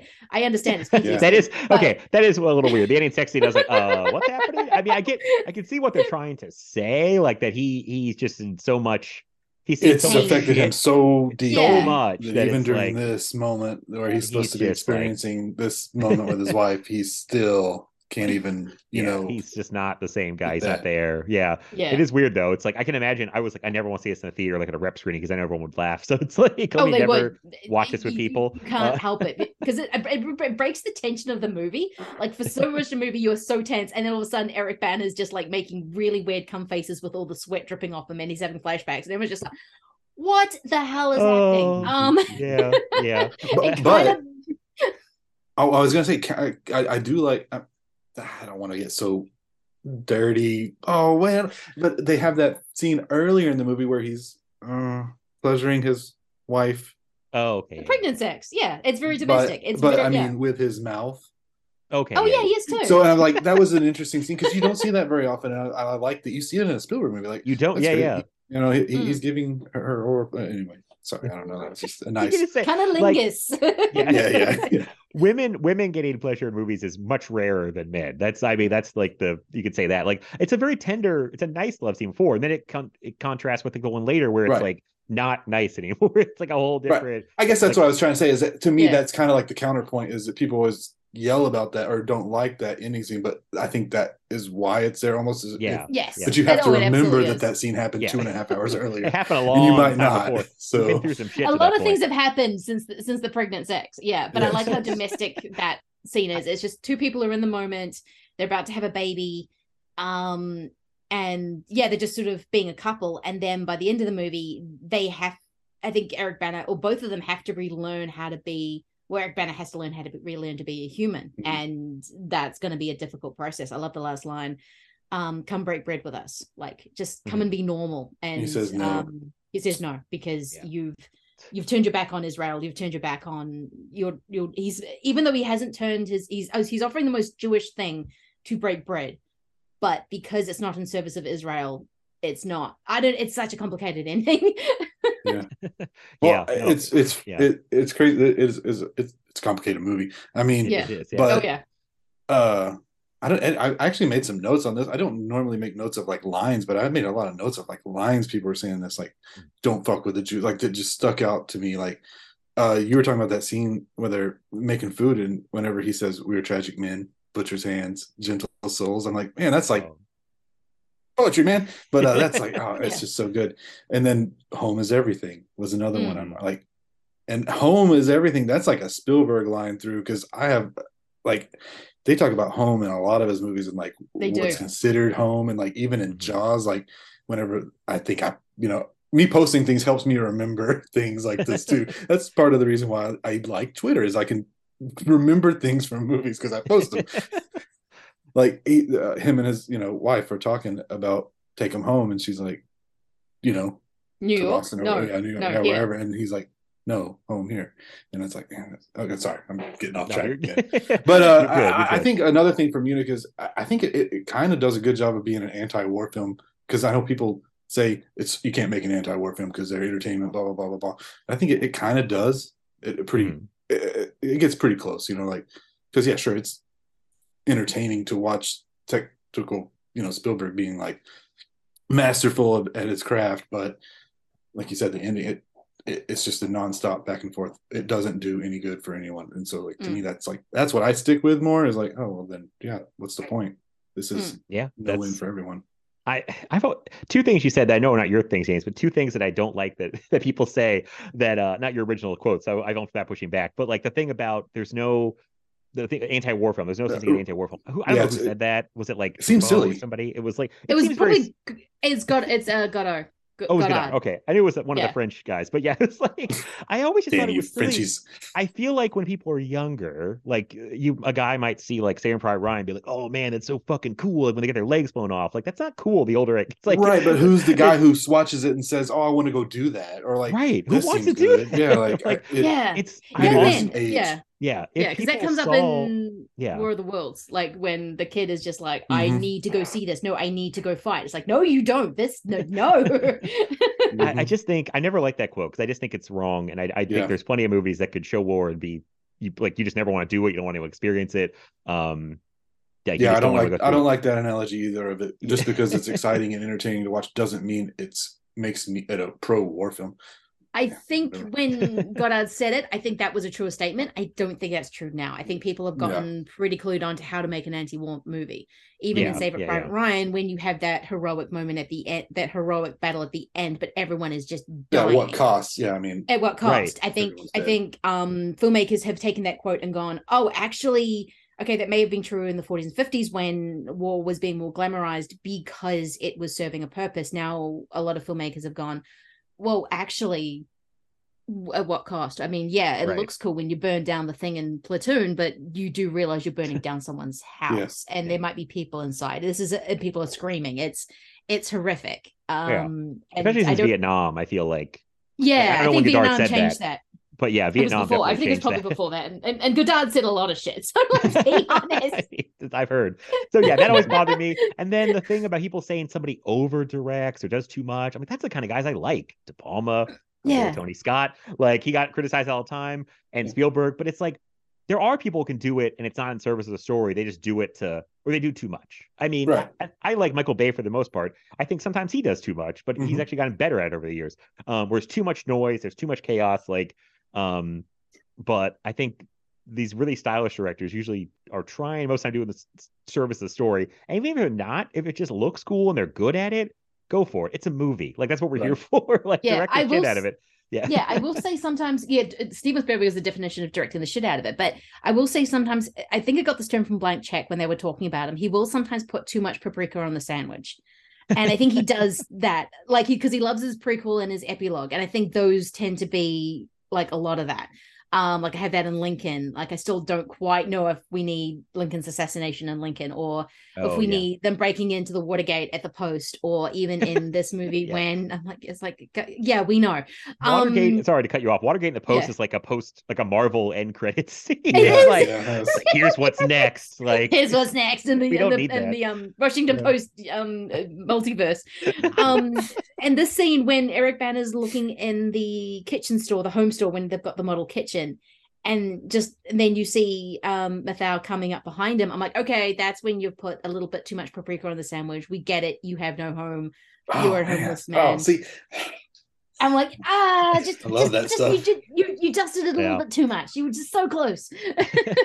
and that's what I, I said. know. I said I can't yeah. argue. I can't argue that, right? Like Yeah. if, if it if it takes someone out or like you know it- you don't quite gel with it as much. There's no way I can say, well, you're wrong. exactly. But for me, I love all that extra paprika. That's And, what I was gonna say, James. I'm overload that way. sandwich, Silver. Like, I mean, I think it's a personal why- taste thing. Yeah. yeah, Yeah. and it, it, it And I kind couldn't of it lines up with my Tony Scott stuff. I think too. 'cause, exactly. Like, I realized oh, that, especially in Tony this Scott later career, Spielberg. bottle. yeah, it's just like, but Yeah. like he's like now I feel like he's. I've been watching these. Like I started watching him. I realized I was starting to watch all his movies completely different toward the last half of his career. Where I'm like, Mm. Now I'm just watching this, watching what he's doing technically. Yes, I'm not even yes. watching Yes. the movies anymore and like the story. No, it's I'm all just like, technical. yeah. dude, what are you doing here? Like, this is crazy. Like, and so, but I, I do think even though he is like overloading it, he's still, even when it's overloaded, it's still servicing the story. Like you said, like it's, he's still Oh, doing it for a purpose. He's never Yeah. just doing it to do it, even though it might be still too much for some people. But Yeah, I mean, I can't sort of say I, I I can't say you're wrong for absolutely loving it, and I still love it. I just like, oh, okay, just take the bottle away a little bit. right, yeah, yeah. um, exactly. But other times he'll put, he'll just dump the bottle on it, and I'm just like, yeah, I love it. I, get, get- I mean, Tony Scott is literally the guy who puts the whole bottle of paprika on the sandwich and then goes, there you go, and you're like, yes, I will have another one. Um, have but another, it please. is have another please um but yeah because he's so was so good at definitely doing all these things and then the kitchen scene happens i'm like but yeah it's because but it serves a purpose it is literally showing you this man misses his home but realizes he can never go back like Right. he can't go back to israel he just never can he's he's not the same person he was and yeah i think it's a little bit overdone but i and completely yeah it serves it completely serves the story everything he does serves the story that he's telling Yeah, that and I think there's so much stuff in Munich that's Boom, like shakalaka. Mm. Sorry, sorry. it's okay. There's like a there's paranoia. So I think there's a lot of the fancy stuff that he's doing that's about yeah like watching people or where are people and like it's a very much like are we being seen? Are we are we you know staking them out? Like are we going to get caught? Like but there's a lot of like stuff where he's doing fancy camera moves and shots for to kind of use that if I remember right, like where he's just like a lot of like paranoia and like we're always being watched. We're always watching somebody um that kind of thing yeah i'm like james you can never put too much on most i'm like with you like you can't put too much on most, most myself there's a couple times where i watch like somebody do like a like a oner in a movie where i'm like you did, you're just showing off like you don't need to do Yeah. a oner and like and most of them are like fake oners nowadays like you hide the cuts behind someone's Mhm. back or something so i'm Mhm. like that's sometimes but most of the time i'm like no just give me give me all of it like i'm at the italian restaurant like keep pouring the cheese on Yep. like just so cheese yeah pizza with extra cheese and then cheese on top of that cheese. So thank you. oh yeah give mean, me I all guess- the pepperoni oh yeah, all the pepperoni. So um okay, that was a good little like mini discussion about Munich. I appreciate that. so uh great movie, great movie. Good movie. Um oh yeah, great, great movie. yeah. um okay, are we back to Lindsay at 8 p.m.? Yes. oh shit yes we are Okay. um okay Prime time, Lindsay. This is Spielberg's time, time. to work. this is okay i'm going to use my 6 p.m movie i'm going to put in my 8 p.m um even though i think oh actually do i actually no wait i'm actually no i'm going to keep my 8 p.m um even though i love the 6 p.m movie and wanted to talk about it. I think the 8 p.m movie is really good. Again it's really action packed but it's really spared down. Like it's not um like it, he's still learning the camera tricks with this one because i'm going duel from 1971 for my 8 p.m oh. Um i think that will suit uh, munich because it's much more action packed but again it's still got some really fancy camera moves when he does that pan around the um when the car's behind the truck and he's just panning around to the front of the truck i think is just like perfect. Um but this i only saw this movie like last year? No was it year before? It was for Juice exploitation. Card Oh, okay. i'm like yeah i'm just finally going to watch duel. I haven't seen it. I've got the blu-ray sitting there my spielberg set. I'm just going to pull out and watch it. And I was so impressed by that, even from the first shot where you have him pulling out of the driveway. It Mhm. just so goddamn confident. And this was Yeah. filmed as an ABC movie of the week. And yet it is still, I've heard people say, oh, you can tell it's a TV movie. No, this thing is absolutely cinematic. It feels kind of grindhousey, but it is so cinematic. You do not pull those camera tricks in an ABC movie of the week because I loved ABC movies of the week when we got them because they were just like what, what what are Americans watching? I, I don't understand what's happening.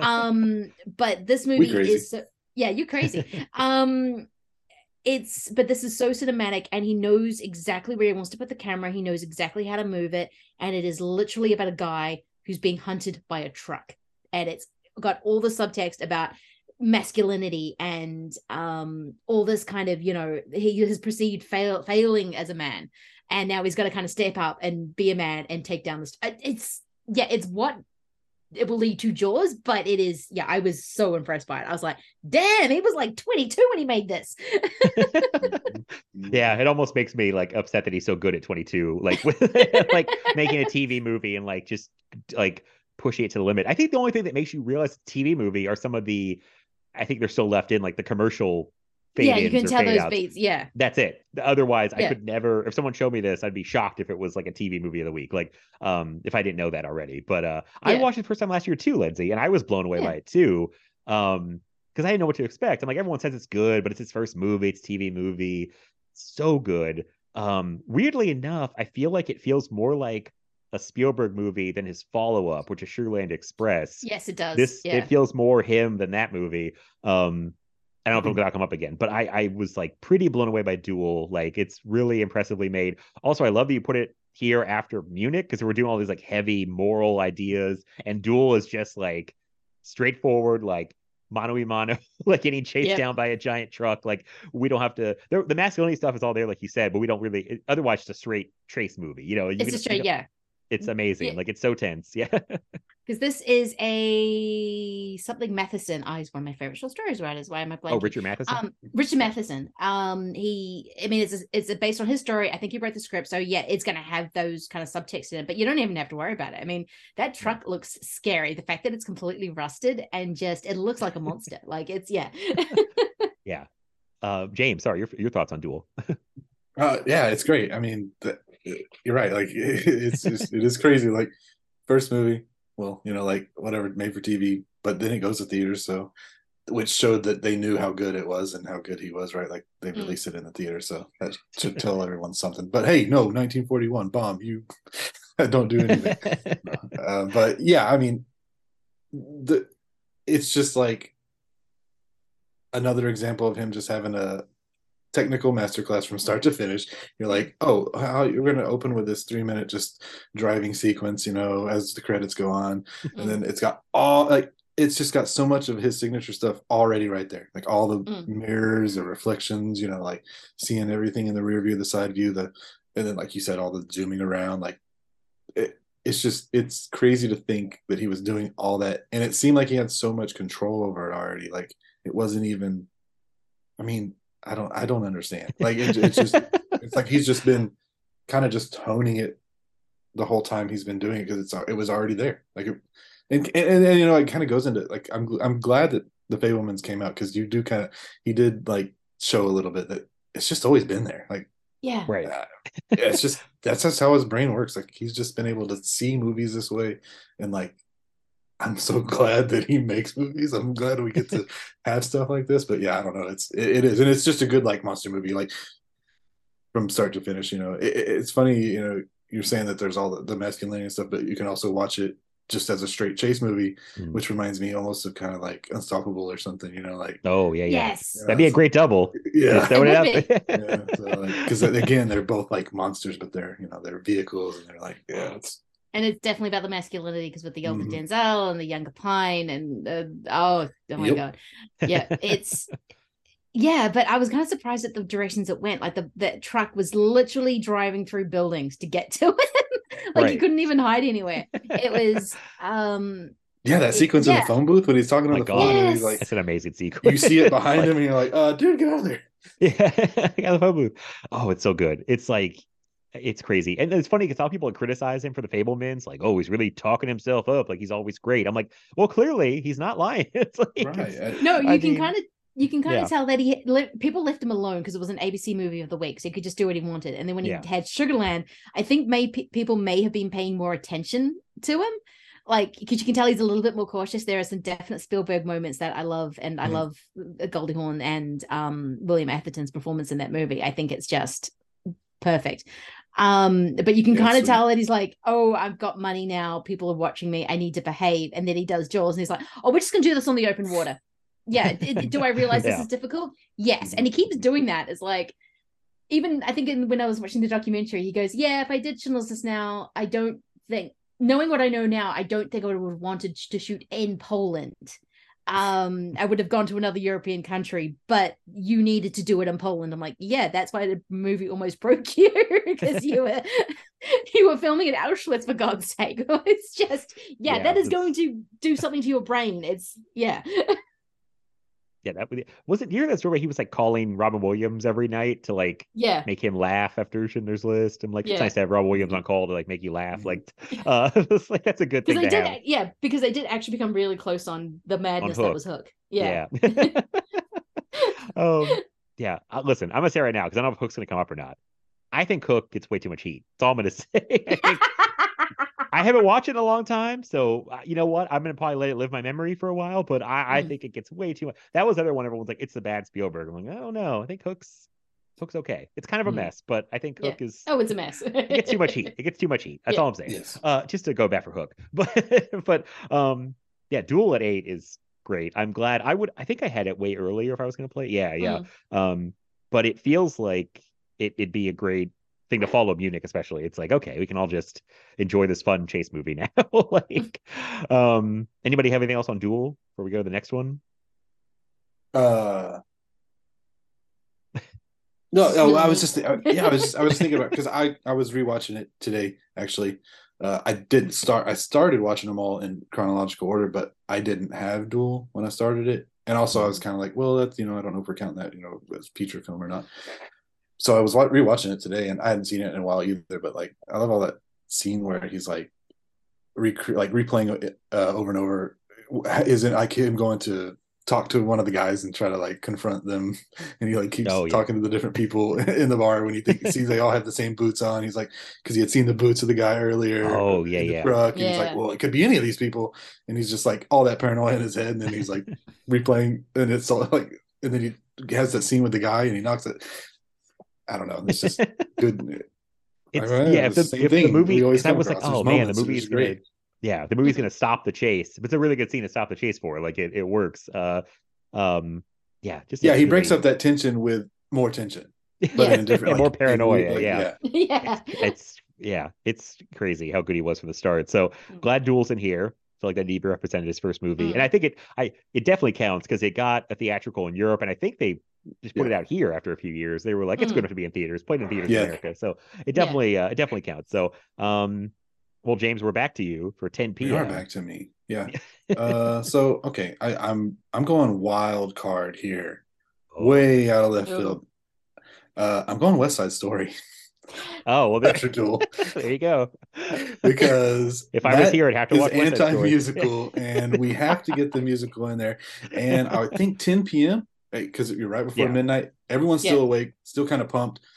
You had you know a lot going on in this marathon up till now, and this will be kind of uh both. You're you're gonna you're Yeah. gonna get a relaxation, but you're also gonna get some tense stuff. You know, there's some serious stuff going on in this movie too. Oh my Um, god. uh, to say the least. I mean, but I mean, it, you're also now you're gonna get. Uh, I'm gonna say like top form, like master filmmaking Masterclass filmmaking. across Yes. the board. So I, Yeah. whenever earlier, Matt, you were saying you're anti-musical, and like this is the musical you gotta watch because you love Paprika, you love Overloading. It's Spielberg. love style, musical. love color. I mean, yeah. like it, it's West Side Story, but it's Spielberg's West Side Story. I mean, this should have been called Steven Spielberg's West Side Story to me because it looks like Steven Spielberg's West Side Story, and like there's so much of him on top of that same musical, right? Like, I mean, it's got all those musical sequences that are great, but it's filmed like a Steven Spielberg movie, which to me mm-hmm. is what like I'm gonna do the hot take and say I like it more than the original because of that.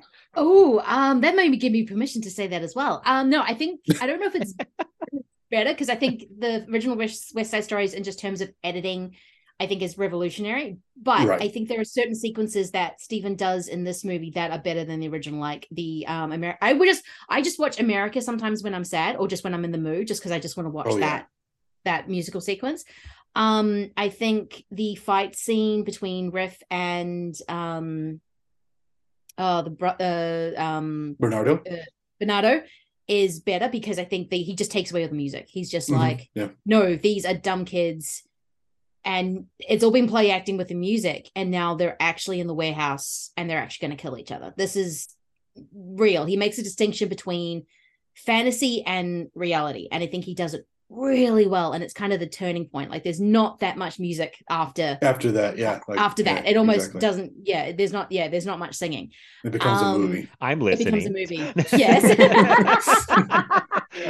uh, so he's he's very sort of uh, sort of aware, and so he does treat it like that. And again the jib sequence when you just don't know where the why the how the camera is moving around and yes, beautiful, beautiful. I mean, yeah, I mean, yes, a lot of it is like, why would he make West Side, uh, West Side Story again? Because there's the Robert Wise one, which won Mhm. all the awards again, like Ariana, De- uh, but Ariana DeBose being Anita, I think there's something about that role, Anita, but Ariana DeBose is so light on her feet, and the fact that they bring back Rita Moreno and she's singing some um someday, I think is perfect to connect the two. Like it's reference for the first one, but it's doing something different. Um, yeah, when I rewatched this, I was just holy shit. I mean, I cried when watching America when the kids start dancing because it's So it's not just, it's so good. It's not just about So this good. kind of fight between who loves America and who doesn't on the roof, and you're getting Mm-hmm. to know the sharks. It's the promise of it's about the promise of America. It's coming in and um Rita uh and um Ariana DeBose character um wanting Anita wanting the house with the balcony. It's the promise of you work hard, you will social climb, but then the reality of it is like actually no, that's gonna happen not gonna happen because just society is fucked. it's it as well as the Romeo and Juliet story. sequence. Yeah, Much like whenever more- she's down there with, and then you know all the the sharks or whatever are like, or the uh, is it the Jets or the Sharks? I always get them confused. Which Yeah, me too. which? Uh Jets uh the uh The Jet, the Jets the are the, white the boys, Tony's the white group, kids, the yeah, Tony's group, group, and yeah. the group. So yeah. when they've got her in Rita's drug shop, and you know, and she, like they're the that scene happens, you know, like the horrible scene, uh, where they're going to do horrible things to her or what, and Yeah. um, you know, like whenever she's responding to them after that, and it's like you know, she's you can see all, all that like from that America song, you know, that she was looking forward to and everything. It's like it's all been like drained from her, you know, like she sees this place in a completely different light now, and it's just it's so sad to me. Yeah. Like, I just like So yeah, I, I- like- this is this is West Side Story and is also Romeo and Juliet, but the fact that um she's uh, poor Anita is asked by Rachel Zegler to sorry forget all the characters' names. Um, go hey, look, I realized that my boyfriend just killed Oh, your Maria. boyfriend, um, who's my brother. But can you please go down to the Jets hangout and go talk to him for me? That would be great. Mhm. It's just like, what are you doing? what Matt's doing like, what are y'all talking about? I'm like, I don't know. I was like, I have. I know Sorry, Romeo and Matt, you're gonna get spoiled have a little some- bit on here, but That's okay. Yeah, it's I- I Romeo mean, and Juliet that doesn't end well. I was gonna say I know Romeo and Juliet, so I feel like if I know that, I have a basic idea of the structure. I don't know how much Yeah. they, I'm sure they changed a few things, but uh, Yeah. um, but yeah, same I- same type of that's the same base Yeah. story as Romeo Yeah. and Juliet. You know? Well, one day I will watch it. Uh, you guys are Yeah, selling and it. this You're when Selling you've selling it pretty all well. the others, when you've watched the terminal, you'll finally look at West Yeah. Side Story and go, all right. It's so good. I mean, it- it- people always talk about like you know what are good remakes. This is like I think this is a great way to update it. Like you know you, you were saying, Lindsay, like people were like, why is he remaking it? Because he he's he's remaking it in his version, right? Like Yeah. that's why he's remaking it because it's been 50 years since the other one came out, and you know it's letting people see it in, in a little different light.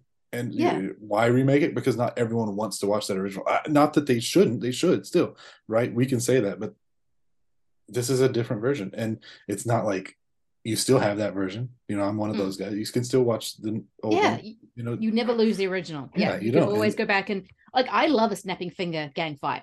Like Yes. that is it's, um no snapping Yeah. fingers, I will say. There's a little bit in the big there's like one but just beginning to say, hey, this is West Side Story. We've got the we've got the snapping of the fingers, but there Mm-hmm. is no um gangs running around snapping fingers dancing around each other. Oh, okay, Right. that's the part that always killed me when I saw clips in the original. I'm like, I can't take this seriously. I'm so sorry. not Like, to say there are still you know moments like that, Matt. Oh, yeah. Obviously, you know, like, It's it's There's gonna be this singing and choreography. Yeah. but I don't know. It's, Yeah. I, I don't I know when the the 'em. yeah when the Jets are going into the Puerto Rican territory and they're they're dancing and they're singing like it's great to be a Jet, blah blah blah. It's actually kind of menacing. Mhm. Like they're going in and they're directly targeting the Puerto Rican community in New York. Um, and I love the fact that this was directly like a few blocks away when they were uh, doing In the Heights. So these two movies are just like yay. Um, but Yeah. it is it, it, it's this kind of beautiful kind. of, It really feels dangerous. Like these guys have dangerous intent. These guys aren't screwing around. And this is also a time when New York is being rebuilt. Like they're demolishing communities. These guys are fighting over territory that in matter of months, they are not even going to be able to live there. So it's kind of which the original doesn't really talk about, but this is kind of like in the 60s in New York. Robert Moses is going through and just demolishing the northern, like Washington Heights and all that kind of um area. And the, like, I love the fact that the guy at the beginning just points it out. It's like, why are you even fighting over this? It's going to be rubble in like 10 weeks. You're all going to be Mhm. evicted from your house. Like, what territory are you actually fighting for? Like, I, I don't understand. Like, yeah, I, I love it so much. Good. I'm glad. All right. Well, you two did a good job propping it Yeah. up, talking about it. I had Matt's like, nothing I'm to still not add. watching. Matt's like, I'm still not watching it. It's a musical. Did, know- did they dance? Wait, yes. now I, I, we've talked for so long, and I don't remember what I said before hit record. Did I say the four Spielbergs I haven't seen on the recording? or I- Yes. yes. Okay. it was- This was I thought it was before. I thought it was before. Um, yeah. So one of the four.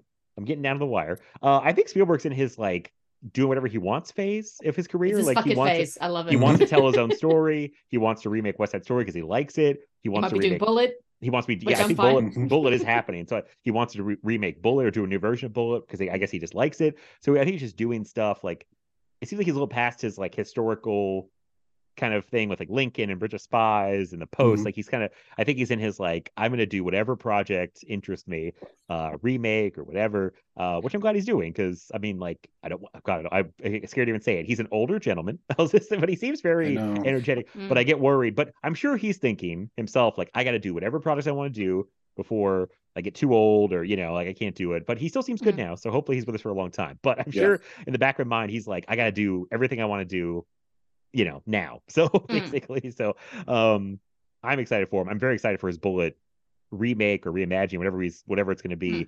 Because people on God, people on Twitter were like, "Can he do action?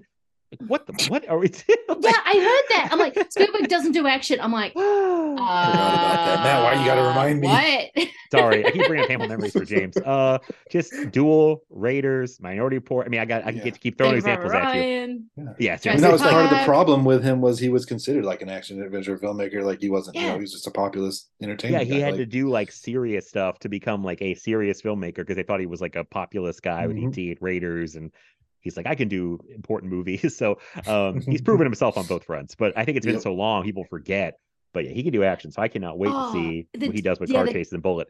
Tell me, yeah, a document. I was watching the documentary because I watched it yesterday, so it's still fresh in my mind. It reminds me how much I hate 60 Minutes because I kept having these old 60 Minutes things from like the 80s. It's like, so you're a big kid, you make fantasy movies. What do you Yeah. say to people who say these movies are not art? And Oh yeah, like, yeah, yeah. Oh god, stop. I read it's like in the 80s and especially after I think Schindler's List shut them up, but because Yeah. he was like, Yeah, you want me to I'll show you I can freaking do it. I might need some few practice runs, but you know, but I'm I'm gonna do it. Um, but it is just yeah, I'm just like, oh my god, that would have been so annoying. Oh, you make populist art, you make populist movies. Are, are they even worth anything? I'm like, it's Raiders of the what are you talking about? it's I ET. What are you It's- talking about? yeah, it's crazy. But I think Yeah. he's I think Oh. he's cemented himself as both. He can do both. He can do Yes. populist mainstream stuff and do very serious dramas that are well respected. So I think really the year '93 when he drops Yeah. Jurassic Park and Schindler's List, he could have stopped like after that and been mic like, drop. yeah, cemented forever. He's good. He's golden forever. Um, but but yeah, I West Side Story. One day, guys, I'll let you know. it's like, Yes. guys, I'm watching Cats again. Damn it, man. Holding out Damn it, man! Matt. Watch West Side Story. I sake. tried to watch West Side Oh, Story, and then Cats was there. No, like, I can't. I have to get one. Oh, Okay, well, I have Midnight, which I'm very excited about. When you were picking spots, James, I was kind of like, please give me Midnight because I feel like Okay.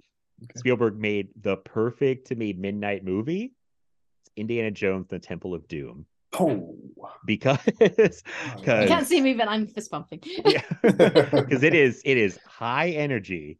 That I mean, capital uh, every capital letter, high energy filmmaking, and it is weird and kind of kind of gross and gnarly at some points. And yes, I know it has problems. I understand. Um, my God, is it entertaining? I it's like I uh, talk about. I, I can't think of a movie that made a bigger jump for me from like seeing it at home on TV to seeing the theater. Because luckily, I got to see Temple of Doom in a theater, my local theater, a few years ago. Full house. Um, and it played like on a whole different level, seeing it with a crowd. Like from the opening minutes, like it was funny because when Harrison Ford like comes into frame, women behind me like made audible noises. They were like, "Oh," Yeah, they like did. they were like, they were like I, I will say this is the hottest Indy ever. It's Yes. maybe Harrison Ford's hottest he's ever been. We all Yeah. agree. I, I everyone Yeah. agrees here. And it was so I just had not heard the reaction from hardly anybody. And it is so and then that's like the first thing that happened. And then like this opening sequences just keep rolling into each other. Like I was really like, wow, we've done all this stuff and now we're dropping a little inflatable raft out of an airplane down a, uh, snowy mountain. Like this is crazy how we got here from where we started. And it feels like it just kept one crazy thing rolling into another. Like I've said it before. I don't know if on this podcast, but it's like a, it's like a big theme park ride. I mean that in the best possible way, like imaginable. Like I people might think it's a knock, but I think this is like him making one of his most like just fun, flat out, exciting movies. Like when they get to like the minecart uh, part. I know they made that an actual ride at like Disneyland, but um, it's just so incredible. I'm like, this is a giant theme park ride, and I absolutely love it. It has I know there's some weird stuff people don't like. It's kind of dark for it, ma- it made the whole PG-13 rating or was part of making the PG-13 because they were like, the fuck is this? like people's hearts getting Ripping pulled out out, hearts, sacri- yeah. Like, yeah, sacrificed and Children um, sacrifices, yeah, yeah. yeah, it's wild. It's a wild movie, and I know him and him and Lucas or just him are going through a divorce, so they were in a weird dark headspace. There but, was like, a lot of things, yeah. yeah, Yeah. I, I do not mind uh, the side characters at all. I kind of actually like, especially Short Round. I love Short Round. I have no problem with. uh Oh my God, his wife's name I'm blinking on. Kate, Um, Kate Capshaw, Billy. Thank you, Yeah. Kate Capshaw. Uh, yeah, like me either. Never understood that. never understood No. that. I mean, she screams a lot. I, Yeah. I'd be screaming too, Willie. I get I would be, Uh, to be fair, I would be Billy. Like when I Yeah, watch, but, uh, I I want to be Marion Ravenwood, but I am Billy. Let's be honest. so Yeah. all the problems everyone always says they have in Temple of Doom, I've never really had a Temple of Doom. Um, Me either. it's I- Mm. it's funny because I probably like the Indiana Jones series in literally descending order. Like my favorite is Raiders, then Temple, then Last Crusade, then a lot of stuff, and then Crystal Skull. Uh, it's just like a big drop off, and it's Crystal Skull.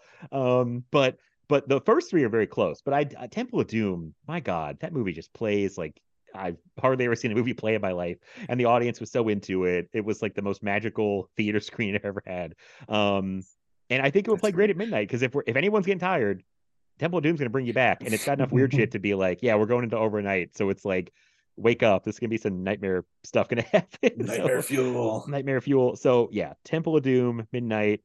Very excited I got to play midnight. So um, I don't know It's a what you good guys have to say. Yeah, yeah, it's this is the Indiana I grew up with. Like for some reason, Raiders was really hard to come by where in New Zealand where I or maybe it wasn't, but I just didn't find it. Like they played Temple of Doom a lot on TV. So this is the one that I just rewatched and rewatched. And because maybe because they had short round, like I've always loved um the fact that he's gonna win an Oscar, possibly. If he doesn't, I'm gonna Very be angry. Yeah, Like very exciting. like I don't care about awards until I care about awards um Ke Huy Quan, um he's gonna win if he wins best supporting but like yes um and but because it's short round um and when I was watching um everything everywhere all at once it took me half the movie and I literally said out loud oh shit that short round um and I love Kate Capshaw in it yes she screams I love yes this movie is very dark it's one of his darker ones he was going through divorce same with um Lucas Spielberg had to that also all of them had to quietly leave the country after Twilight Zone because of what Landis did. Oh,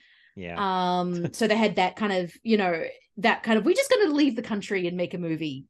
And that kind of um and just all that kind of frustration and darkness just bubble to the surface in this movie and he directs a hell of it. Yeah, Harrison Ford's never been sexier than he has been in this movie. Him in the white suit, like just oh my the white tuxedo. Ah. um it's but yeah i i get the, the ang spielberg's usually a very empathetic director and this one doesn't have it in there which i think is unusual yeah. but i think it plays really well for the material even though i think that's when because of that you see more of the racism in it uh, which is unfortunate i'm able to separate it and go okay i'm just gonna ignore these caricatures for the moment because i'm just gonna focus on what he's doing. I think all the camera movements are amazing. Um, I think they're really kind of short and sharp, which I think again just suits it. I think, yeah, this is one of my favorite Spielberg movies. I think it's in my top five. I this is my favorite Indy. I think I, I I don't know what this is about me, but I adore it. Um Yeah, I thought Yeah. I thought it was your favorite. I, I was Yeah. like, and um, I was like, Lindsay will back me up on Temple of Doom. yeah, yeah, like, we'll back you up. I- it's- I will really, too. Okay. Yeah, I mean, I Yeah. really can't go wrong with any of the three. Honestly, the three Indiana Jones movies would be like top twelve Spielberg, Yeah. top all in the top ten. I I know it's kind of like I screen draft did not agree with me. They put the two sequels like way farther down than I would have. Um, but um, I you know I I love all the Indiana Jones movies. I think it's just Spielberg getting to have fun for the most part, which I enjoy. I I did notice when I was ranking my Spielbergs, I definitely am I gravitate way more toward the like fun Spielberg movies than like the two and a half hour uh, uh history stuff, which not even though like they're bad movies, but if I'm gonna throw on a Spielberg movie, it's gonna be like Jurassic Park or Raiders or something like that. I'm not gonna be like, ah, you know what? It's time for Lincoln. Like, like and Lincoln was good, but it's like I'm just not gonna. like, Lincoln's that- hilarious. I don't know how they, Yeah. he managed to make a comedy about you know slavery and the Civil War, but he managed to do it. I mean, some of the just the character. Oh my god, Lincoln, the character actors. It would have been. It was this is a toss up between with Bridge of Spies. Like to which, yeah, I needed. I need one of his dad movies in there, but I just don't Yeah. know which one. But the fact that Lincoln is funny as it is and works, and it's just all middle aged men bickering, like I don't. I don't understand how that works, considering the gravity of what he's talking about. right. I don't, and the fact that my favorite moment in Lincoln is when um, Daniel Day Lewis's Lincoln is about to go into another um, like folk story or just like story, and this guy just starts yelling. You're about to tell another story, aren't you? Just- Oh, yeah. no, he just Oh. runs out of the room. I think it's just Very good. He gets good performance out of everybody in Lincoln. Like I uh um James Spader also great. Maybe like Oh the my God. funniest part. Uh just oh but yeah, I mean it's, it's a good movie, in a Spielberg movie. It's so weird, but I was like, you know, welcome. and he's and he's full spading it up. He's not even trying to hide it. I Like, know. It's just like, yeah. yeah, it's like I think Tommy they Lee mentioned this- Jones. Oh my god. Uh, Uh, it's- it- oh, it's, it's, it's funny. poop. so good. Again, so good, but very far down in my Spielberg ranking just because I'm like, I'm not gonna pull Lincoln off the shelf probably too often. But Mhm. um, but yeah, I mean, uh, you know, Temple of Doom uh, at midnight. I- I'm glad you played Raiders first, and now we've had like a pretty big gap, and I can play Temple of Doom. I was maybe worried Yeah. somebody might send them crazy and play Temple Yeah. or Last Crusade like earlier, and I'm like, well, shit, do I want to throw them out of order? You know what I mean? It's like Yeah. I didn't want to um be weird, but now, yeah. So um, yeah. Anybody, anything else? Temple Temple of Doom, or we move on to Lindsay at 2 yeah. a.m. Well, Hmm. oh, I was just gonna say, I, you were talking about how the the intro to Temple of Doom does that, and it is cool because it like it starts off with a musical number. Do you like It it? does. Yeah, I'm okay because someone's doing a musical number. It's not like it's not It's like not Indiana Jones movie. comes in. And he's like, "Here I am." Like it's not like it's like if There's a people band are- behind it. It's If fine. people are performing a song and doing a musical, I'm totally fine with it. That's You're okay with it because it was supposed to be on stage Yes. and it was actually a number in, uh, for these like people. someone Okay. called like Streets of Fire a musical, and I'm like, yo, but those are bands or artists performing songs on a stage. I'm okay with that. I'm starting um, to see. I'm starting to the movie okay. once all those songs are like performed like they're singing a song like i have a real my brain like i swear there's like a break when it's like i see people like in a grocery store just start dancing and singing about like what they're Okay. doing or like sing talking like that's my big if you're like a band playing a song or if you're like a if if you have a if someone says oh dick tracy great example all those madonna numbers those are numbers in a club i'm fine with those okay. that's kind of a music like anything like that where it's like we're gonna do a musical number you tell me like it's like the story like okay now we're gonna sing a song great um Has someone really- asked you whether you like Disney movies or not yet? that's another great example i'm okay with an animation too Okay. okay. i'm okay with It's an not real people. yeah if it's not real people this my brain has all A these teacup. like big So if it's a teacup singing about Beauty and the Beast, Yeah. and a girl is that's dancing with already- a beast, you're fine. yes i think because it's already so far removed from reality for me that it's like they're animated characters singing a song it's fine Okay, Like, okay. but it's a real problem. It's like people start like just and like they're talking normally, and then they just go into like a song, and they're still trying to like talk, sing, and they just or people just know a musical number. It's funny because I actually like La La Land, and it starts off with literally people getting out of uh, cars in traffic and start doing a dance number, which I should hate on paper Yeah. because it's like Yes. completely illogical. but um, I just have, I think I've always made this case, and I was re- way more of an ass about it when I was younger. But I'm like, that's dumb. Like nobody'd ever like have a choreographed number and break in a song. The Matrix is more realistic than a musical. That's the stuff I said as a teenager. But I was gonna don't- say, uh... I know, I know. It was very stupid. It was like a dumb argument, but I'm like, it's just not going to happen. Um, like, but then there's flash mobs. So what am I talking about? But um, I don't know. The, It's que- yeah, the question: How do you feel about the Blues Brothers? Because yes, they are performing, but there are sequences where they just get up in a diner and sing. Admittedly, it is Aretha Franklin, Franklin, and then they shake your tail feather. They're out on the street, like weirdly okay with Blues Brothers. Yeah.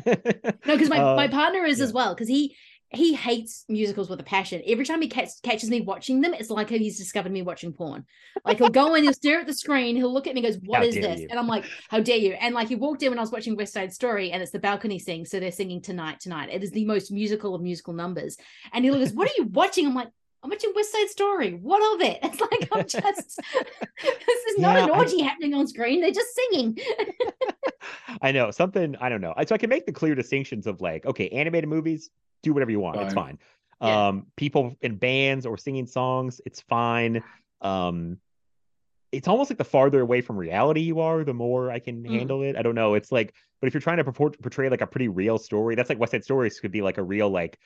There's two gangs, people in love. Like it's a pretty grounded. If you took the musical, Mm. that's like a pretty, you know. But Yeah. like then people start singing and dancing, and especially when they're trying to fight each other and they're dancing. I'm like, just stab each other. But it's like, you know, um, it's I don't know. That's a it's a weird thing. I'm trying to reconcile, and I've, I think I've Mm. gotten better um over the years. I'm trying to be more open minded, is what I'm saying. Okay. But I okay. Okay. so. But We'll there's get my you there. there's We'll get you yeah, eventually. we've drawn the clear lines now on me and my musicals and what I will watch Yeah. and what I won't watch. So Hmm. um I think the only thing I have left to say about Temple of Doom is that, uh, you know, I think was it Anthony recently had mentioned on one of his podcasts about you know, or something we were talking about it recently too, just like rewatching movies like over and over and over again.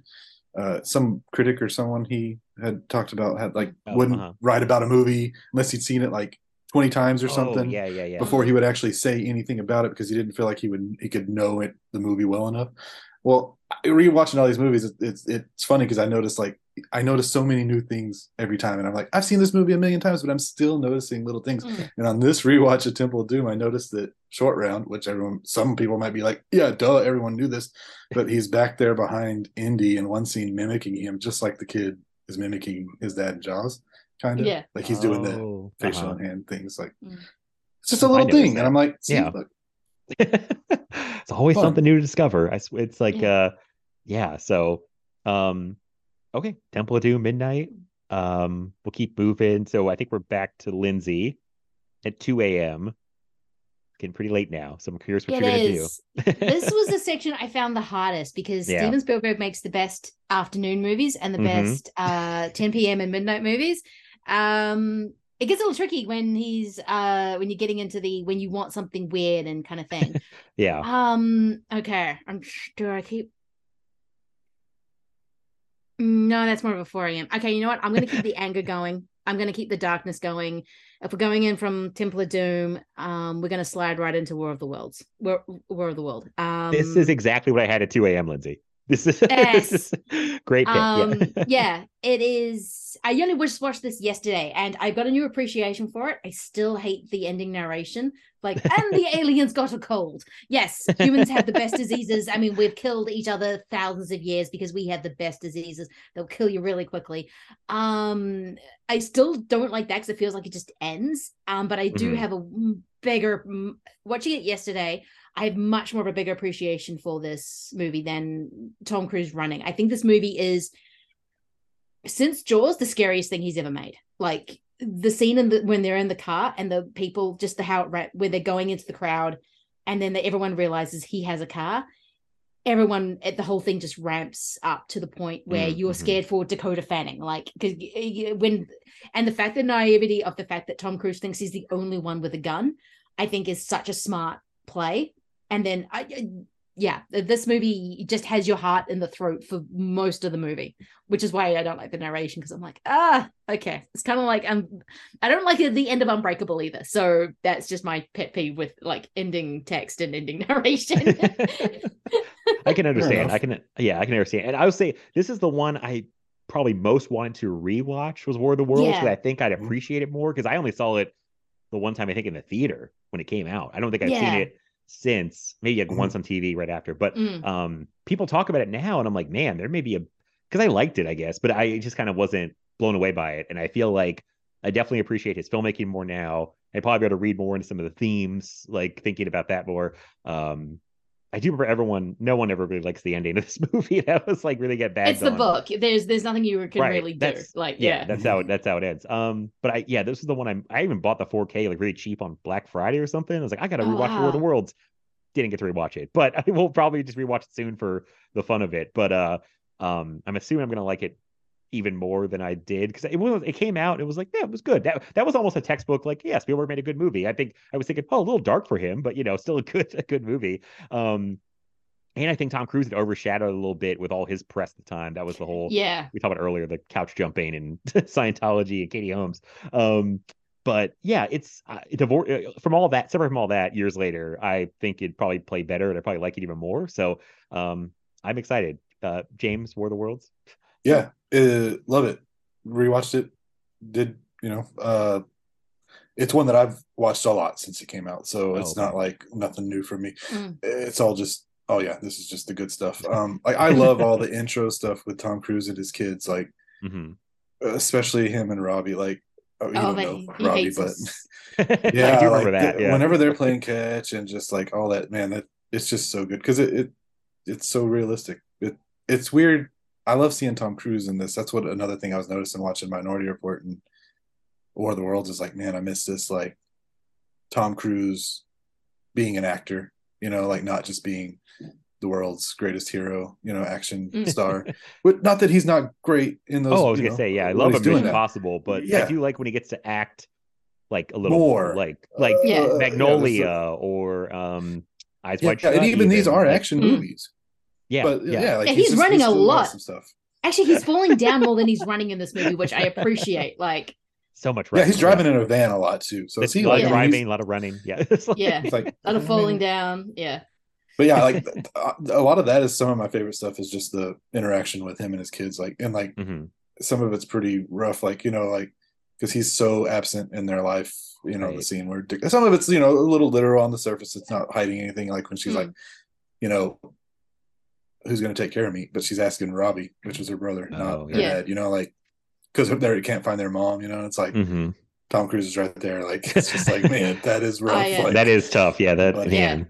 I love the moment when Dakota Fanning's Rachel realizes because she takes because he's just saying, okay, you need to close your eyes, which he's not telling her anything because he just doesn't want to scare her, which was what you would do with a 10 year old. But as soon as she's in the car and she realizes they're fucked and she just starts screaming for her mother, it is just like Dakota Fanning was this weird child actor, kind of like ha- Ha- Haley Joel Osment, who um kind of had a similar thing. They didn't act like kids in movies. So Mhm. when you but Dakota got to be a kid. She got to have she was got to kind of kind of have these kid reactions.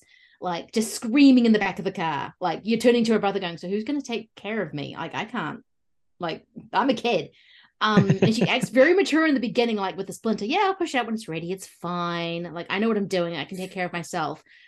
But then when it really hits, she's like, Oh, I'm a kid. I'm just screaming for my mother. hmm I I don't know. And the fact that she's kind of comatose at the end and he has to kind of bring her back.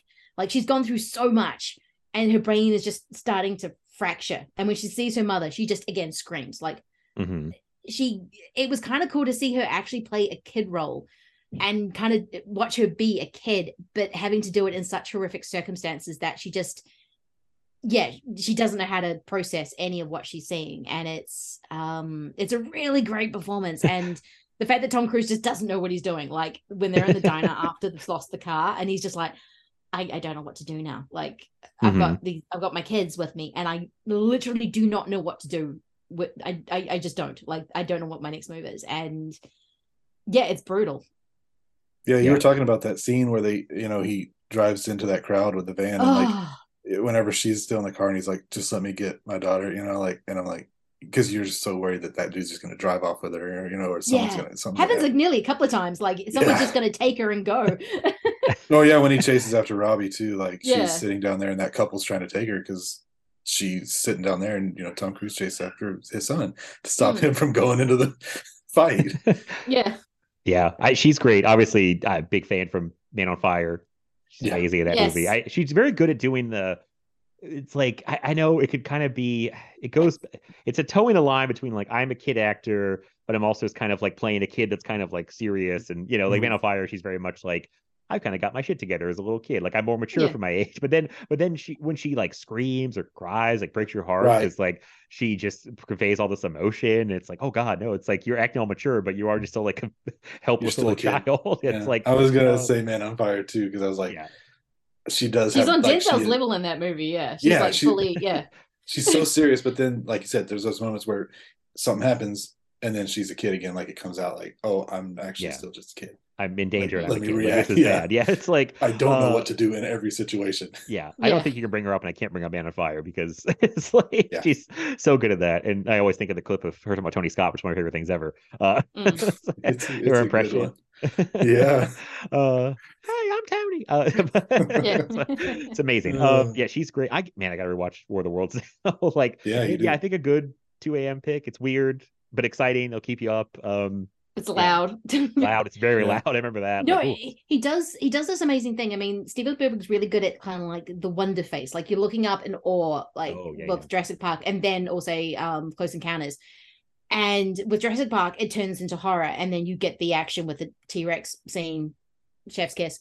Um, but with this one, there's the sense of don't look in the hole. Tom Cruise, stop looking at the thing, get away from it. He's Mhm. he's kind of subverting that look of wonder like oh my god what is happening? This is cool. Uh, like i love the bit where he's like trying to get rachel involved in the lightning storm. She's like uh-uh. Yeah, and then yeah. suddenly he gets scared and they're both under the table. Mhm. um but there's the sense of because i think we're really we're better at it now because we've lived through some shit where if something happens you just run. There is like there's this moment in the godzilla 2014 where the tide goes out and the little girl is staring and i'm suddenly going oh that's a, that's a tsunami. I know what that is. Because of the 2004 tsunami um which destroyed like all of sri lanka most of thailand and everything like that. When the tide goes out you run. You do not stay on the beach. And right. the kind of whole and i think steven's playing with that notion of yeah there are certain things you shouldn't be looking at. There's certain things you just need to get away from. And the whole 9-11 imagery and the fact that he's rubbing humans out of his hair and um i love the fact that tom cruise is smart but he doesn't have everything under control. He knows he needs food. He knows he needs to get his kids out of there. And he knows certain things. he knows to keep the car on the back roads because he doesn't want people to know he has a working car because everything else is stopped. Um it's yeah i just no it's the ending of the book. I can't really fault spielberg because i think he does like this really cool thing when the the fact that the army and the refugees are just in the same place. It's it's got all this amazing imagery that i think is aged so well. And then Go- morgan freeman comes in with that narration at the end i'm like oh man Yeah.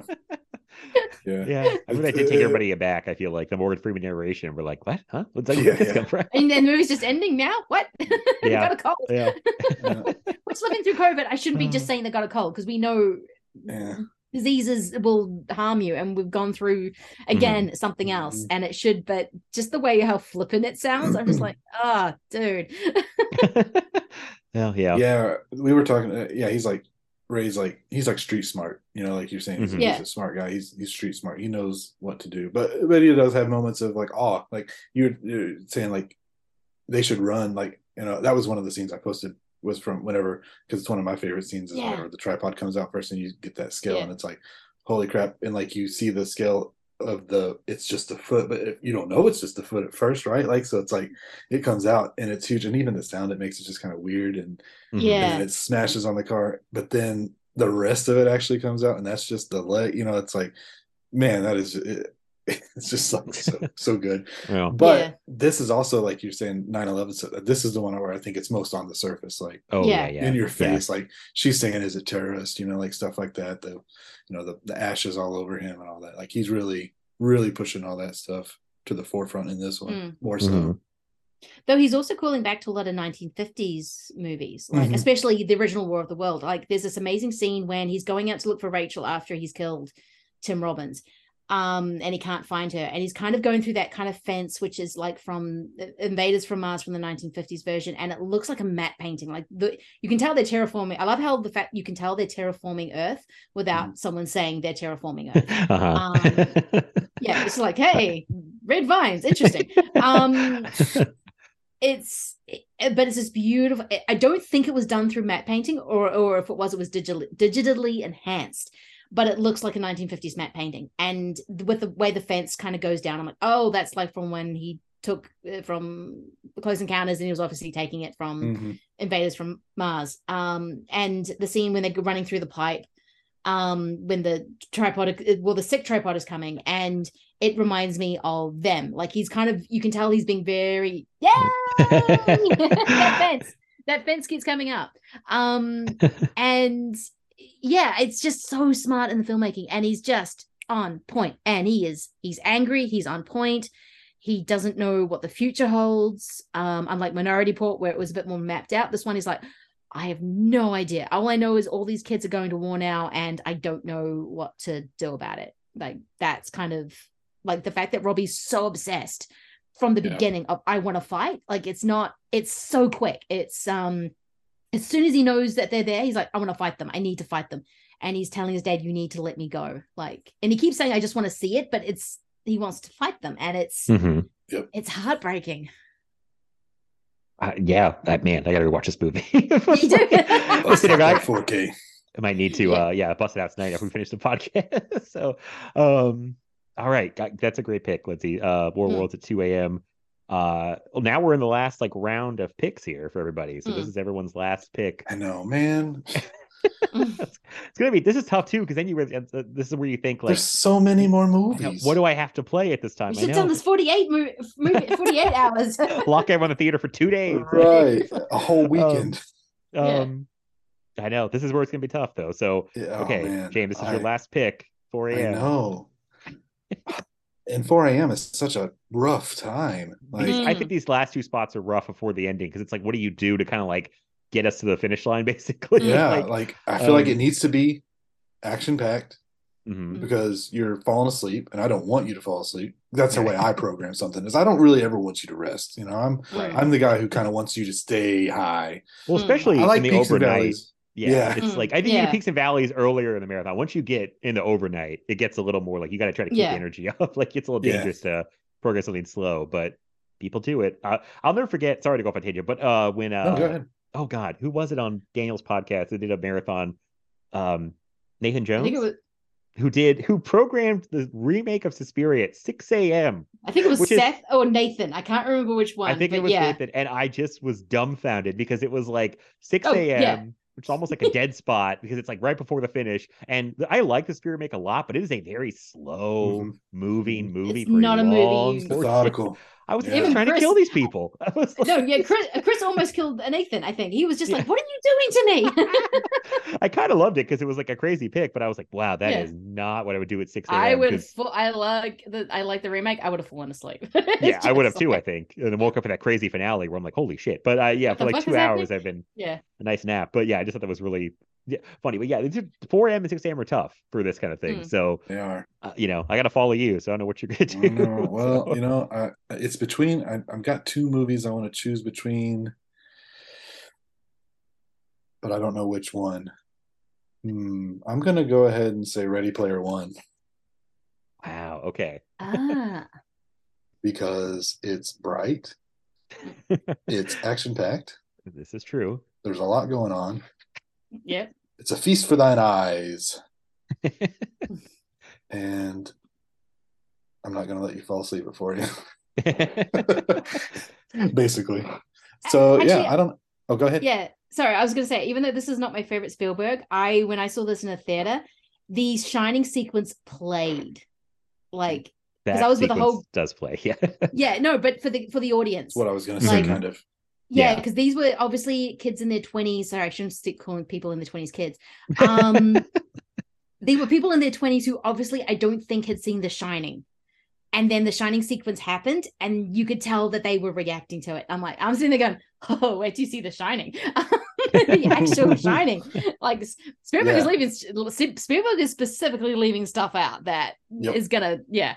Um, but Spielberg also has reference for Kubrick, and I I think you could tell that kind of stuff was really motivating him that sequence. But yeah, that was kind of surprised me. I'm like, really? You none of you have seen The Shining? What's happening?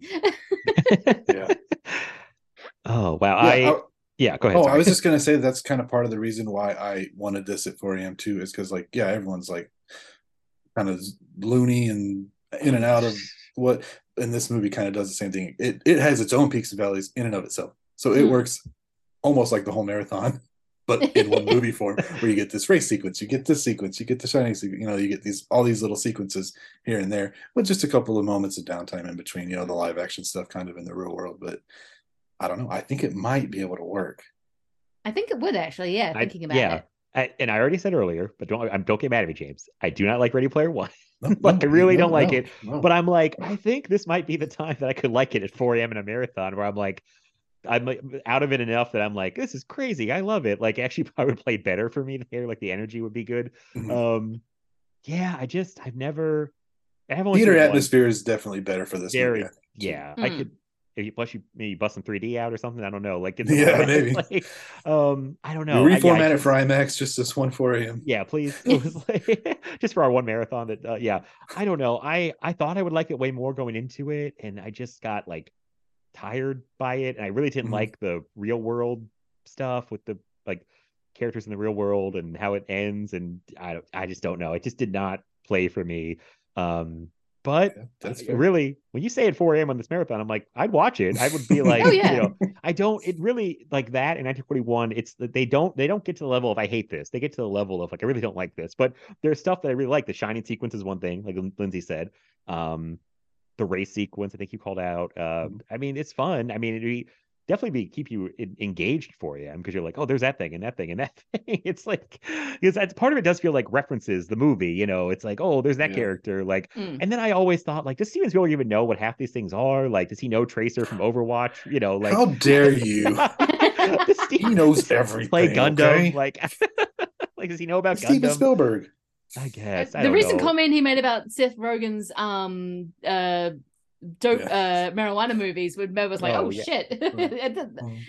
It's like, yeah, yeah. yeah, And then I did find out he's apparently plays video games recently. I posted that clip on Mhm. Twitter of him Yeah. about like comparing uh Yeah, he's been a big video game one guy. to to Doom 2. And then I Mhm. read that he loves he, he's fascinated by video games. Apparently, he likes to play Assassin's Creed, which I was blown away by. I was like, what? It's like it's like I want to see. Him and John Carpenter should just get together and hang out at a Lakers Mhm. game and then go play. Um, I need to see footage of Spielberg doing a walkthrough of like a video game, like the YouTubers do, where he's like, Yeah. okay, now this part, chapter one, here we go. Like, I just, I did not expect that from him, but I mean, it's cool. So, um, yeah, I don't know. I mean, like most Spielberg things, I would probably watch it again at some point in my life. Uh, because maybe I just was in a bad mood the first time. Who knows? That happens a lot with like I watch something and I'm just Yeah. like not in the right mood. But Have you only Um, seen it in the theater the one time?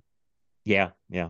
Okay. That was it. So, um, yeah, I, you know, it's it's Spielberg, so it would get he gets a second shot. So it's like I don't write his stuff off completely. So yeah, but I think 4am, I think it's actually a really good pick. I like that. Hmm. So, um, anybody, anything else on Ready Player One? So we get inch close. Ben Lindsay, Mendelsohn's fun. Yeah, Ben Mendelsohn's fun in it. Oh, He's a great yeah. villain. Yeah. Yeah. Forgot about that. Is it Mark Rylance back and is playing like two parts or? Yeah, yeah, he's kind of Mark Rylancing it up a little bit too much, like he does in Yes. BFG. Can agree to that. Oh, yeah. okay. Um, We got him good in Bridge of Spies, and then after that, he kind of went a little. He learned he, he, he learned the wrong lessons. Oh, you like it when I'm Mhm. weird? Okay, I'm gonna be Mhm. weird. No, we like it when you're being odd. Yeah. Like, no, Spielberg that's loves not him though. it. It seems like he's been in Oh, three yeah. movies of his since 2017 no 2015 Yeah. so Yeah. yeah. yeah i mean Yeah. Yeah. It's it's a new guy, him and him and Hanks. Um it is but yeah, there's some I think it's good. I think the peaks and valleys thing is very, very accurate because there are some points where this movie sings. As soon as that T-Rex comes in the car race at the beginning, I'm like, oh hello, T-Rex. Like I'm always happy Oh, to see that girl. So it's it's just any reference. But then it does have these kind of quiet times. I'm not entirely sure I'm convinced by Tyler Sheridan. Mhm. Um oh yeah that's um, yeah but then we'll have a bonsai um reference, and I'm just like, well, I'm back in. Um, so it's kind of it depends what references are showing at what time. I think is really weird. So, um, but then I think it does get a little bit chaotic in the end, and it, this is kind of a problem when he's working on two movies at once. You can tell the movie he kind of cares about more out of the two, if that makes sense. But kind of takes Mhm. his interest. Like I think he's a little bit more interested in always a little bit more than um the last crusade um because he's already done that twice already. Um also kind of certain things like that i think he's more interested a little bit more interested in the tech in um Minority Report than he is but then again actually no way he's actually interested in both um in, so uh, catch me if you can it's the same year and that's the great Yeah. yeah That's a great movie. I was, I'm not gonna lie. And of course, then there's the the famous year of '93, which is Jurassic Park and Schindler's List. But you can kind of tell that Schindler's List has its heart. But Well, which is a good thing. It's, yeah, it's a good thing he made Jurassic Park before I think he needed Jurassic otherwise- Park to go like to go look at dinosaurs after the stuff on Schindler's Mhm, List, like mhm. to decompress. Yeah. So yeah, to just, But he just decompress. You're like, I'm just watching a dinosaur just like jump around. I'm like, yeah, yeah, this is just I can get my mind off the horror that I've been dealing with Yeah. all day. So yeah, yeah. Um, yeah, all right. Uh, I did not expect you to play Ready Player One at 4 Hey, a.m. That was I- a bold. And now, I'm- now we're in a situation where I'm looking at what's left. Uh, I'm on my. I, we have three, I would say, essential Spielberg movies. There's only two slots left, and I don't know what to do because I also don't know what Lindsay. Yeah. I think I know what Lindsay might do at the end, and I hope she does it. um, so I'm. well, I was gonna play one of them right baby. there. I'm, I'm gonna let that was the other one of the three. I assume what you're talking about the three essentials was gonna go where I just put Ready Player One. I was like, you know what? No, you're getting the axe. they got to do it. Um, man, okay. After Ready Player One, oh man, what do I want to do? Um, God, I feel bad if one of these movies doesn't get played in this marathon. Like people would be angry at us and start, you know, rioting. Um, okay, People are gonna I'm hate me because I did West Side Story and Ready Player One. And they're like, "What? What are you Don't forget, doing?" Throwing I played always right off the bat. we're all we're under a lot of heat. Um, Hey, okay, I put true. Bridge of Spies in there, so you know it's all right. I'm Y'all were like leave- thinking ahead that we were not gonna miss some of the. Oh, boy. I knew, Okay. I knew, I knew one.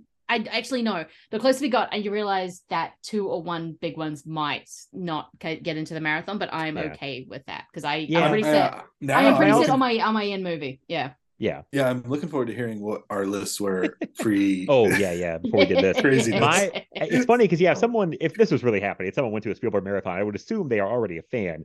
So Right. they've probably seen the big ones. Mhm. So it's like fun to see some big ones mixing it with some lesser, not I say lesser Spielberg, but less famous Spielberg, not like their worst movies.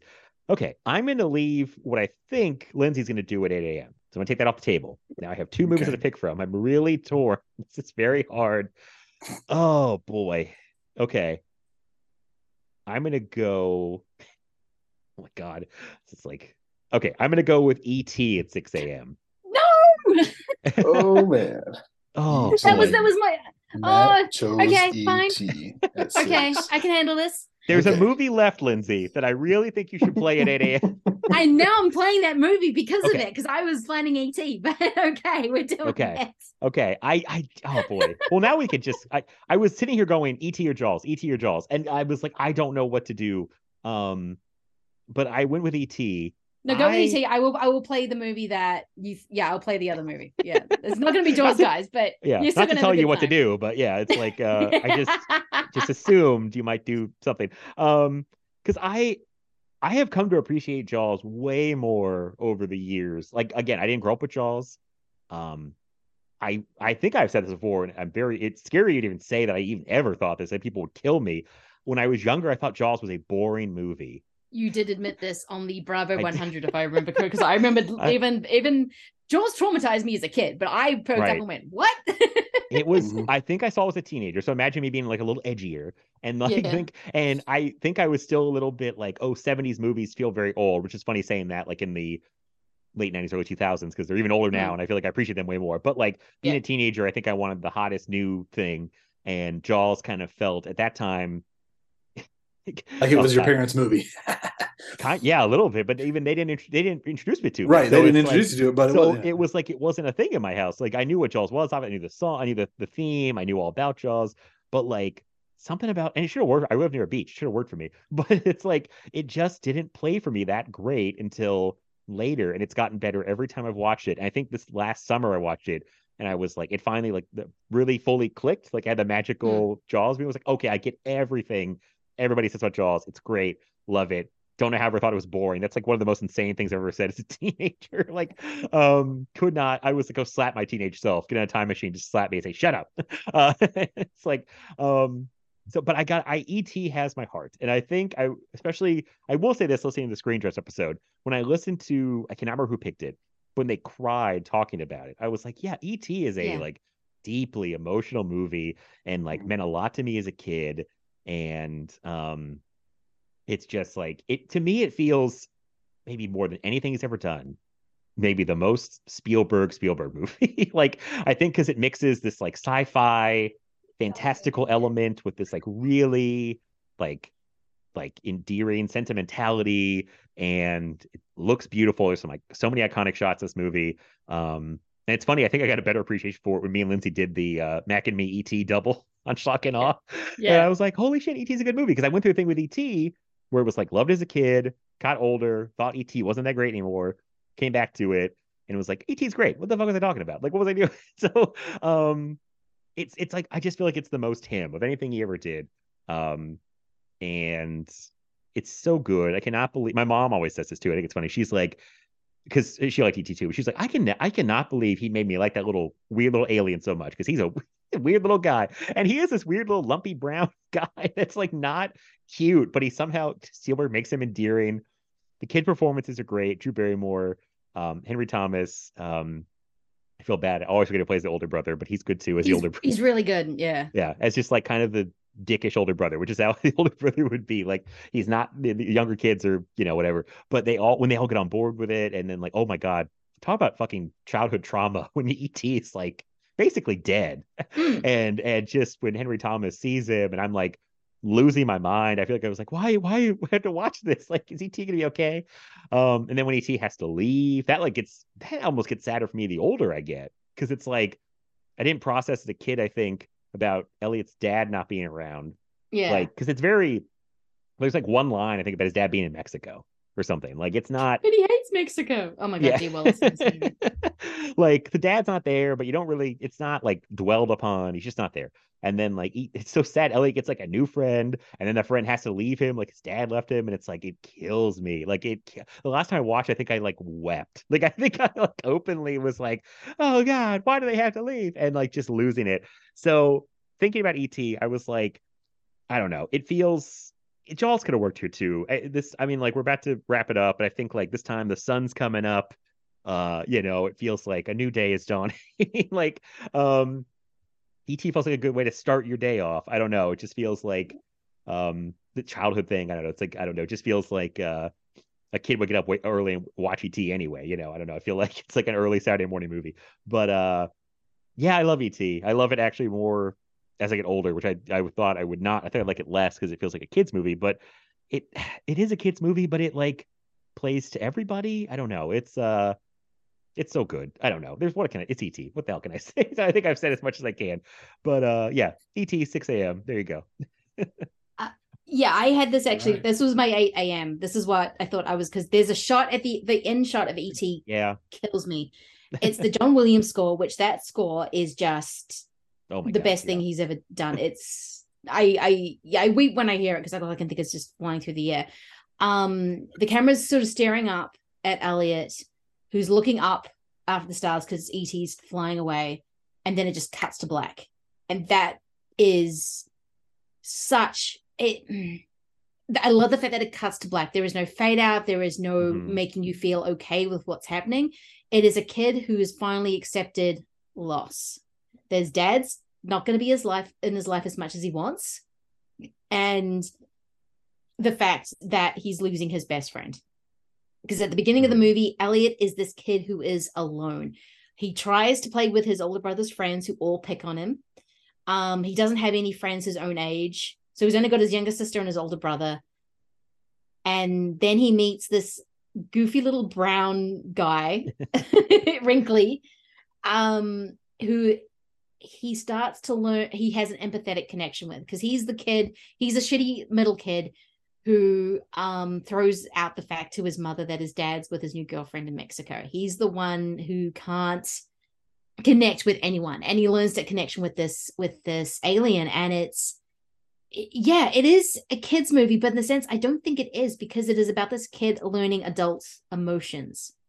And everyone goes through that. I mean the fact that you've got dee wallace who's just going through a bad breakup who doesn't re- he's he's holding on by a thread she's not coping that well of being the sole parent um and you can tell she's struggling Mhm. and by the end she realizes okay no i have to be there for my kids because they've been hiding an alien in my house and i didn't know for which is the ultimate latchkey kid thing. It's like your mum, your parents are always away at work. You come home and you can hide in an alien, and they're none the wiser.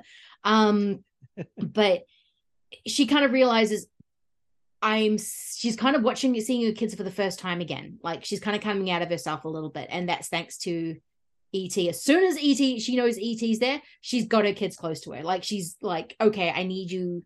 You can't just go off biking everywhere you want. I I'm looking at you now. Like it's so good. Everyone is so good in this movie, and I love the fact that Peter Coyote isn't just a straight villain. He loves ET too. He's doing everything wrong. Like you shouldn't be experimenting on him. You shouldn't be doing, even though they are trying to say save his life, but it feels like they're harming him in a way. Like just with Elliot's reaction, like I mm. saw a view behind the scenes where Steven Spielberg's trying is making him breathe hard and really quickly. Apparently, he did the same thing with Christian Bale, like to get his emotions, oh, wow. their emotions up. He makes it go, um, and then say the line. It is, um, but yeah, I mean, it's all about for me. ET is that, and all about that goddamn Williams score, John Williams score. It is just perfect. Yeah. It, it, sets the scene so much. It just captures. Yeah, we'll be talking about another John Williams score. Don't worry. Like it's the, the man knows how to capture a mood, but or not to. Yeah, it's. But yeah, I want to cry thinking about it. It's just it kicks you in the yeah. gut so hard, and it is with a full force of sentimentality. I mean, this movie is nothing but sentimental and it works so well because there is a brutality underneath it. Like this kid is lost. Everyone in this family, this house is completely lost and doesn't know what to do. And mm-hmm. It is a true child of divorce movie. Um yeah. Yeah. It's it's amazing. Could be quick before I forget, James, and I'll go to you. But yeah, it's like uh I the I because all about like families and kind of even more like broken families. I feel like that the, big divorce families like a big thing with Spielberg early on, like you know, like mm-hmm. families who um and that that part and uh what was it the other thing I was saying and uh the score is amazing. I was gonna say at some point, like it's one of the most like important partnerships in movies is John Williams and Spielberg. Like yeah, they just like work so well together and there's the scores are so important to so many Spielberg movies. It's like I can't even imagine like somebody's movies without the score. So um yeah. We didn't and, even talk about Indiana Jones, that amazing oh, score. Yeah. I know it's like yeah. I mean, we can, John Williams, Steven Spielberg, they're like the, one of the most important partnerships ever. It's like one of the best mm-hmm. partnerships. Like just so many amazing scores for so many amazing mm-hmm. movies. Um, and now I feel kind of bad because yeah, ET, you're right. The ending ET would have been great to end on. Damn it. Oh well, sorry. like I'm sorry. I, I put that at 6 a.m. because I'm like, that it's okay. We're gonna talk about it. Don't worry. I know what, uh, okay. the movie you think I'm now gonna play. So. okay. I didn't have it at the end either, and you're right. It would be great to end it and mm. make everyone leave crying, get up and get out yeah. now. It's it's, mm-hmm. yeah. it's so yeah. good though. Um, James E.T. What, what did we say? What else do you say? Yeah, I mean, you can't follow that up. I mean, she just said it all. But I mean, yeah, it's it's it's another it's one of those it's one that yes, I grew up with in my house. My sister was big E. My sister's like mm. seven years older than me, so she big ET. I was born in eighty one, so I was you know a baby when it came out, mm-hmm. and so she was obsessed with it. And like I have pictures of her with ET cakes, and she has ET shirts and stuff, and like so it was in our house, and we had the old VHS tape with the green. Everyone knows oh, like the green. Yes, we had that thing. too. Yeah, we had that, and like so I can't I can't even detach myself from just yeah. all the nostalgia of like it being a, a family thing. And, and it is weird it, that it, you know, even though like there's that dark stuff under there, mm-hmm. we do all think about like how sad it is and how like the sentimental stuff and like how loving it is. But there's all that family stuff too, which is good. Like he, he can get all that in there, right? Like there's all this real stuff underneath this sci-fi weird, yeah. ugly alien movie. That's I think like that's pieces, what pieces. yeah, I, mean, I think yeah, that that's how we connect to it. You know, like, yeah. It's like if we yeah. didn't have those little things underneath, it wouldn't work. And so uh, people don't even realize it. You know, like if you took those out, it would just be a goofy alien movie. But having all that other stuff, all that real family stuff, mm-hmm. it connects you. You don't yeah. even realize it. You know, like, but that's, that's it's a score, man. I don't, dude. Like, it's so good. It, it, I, I don't even know what to say.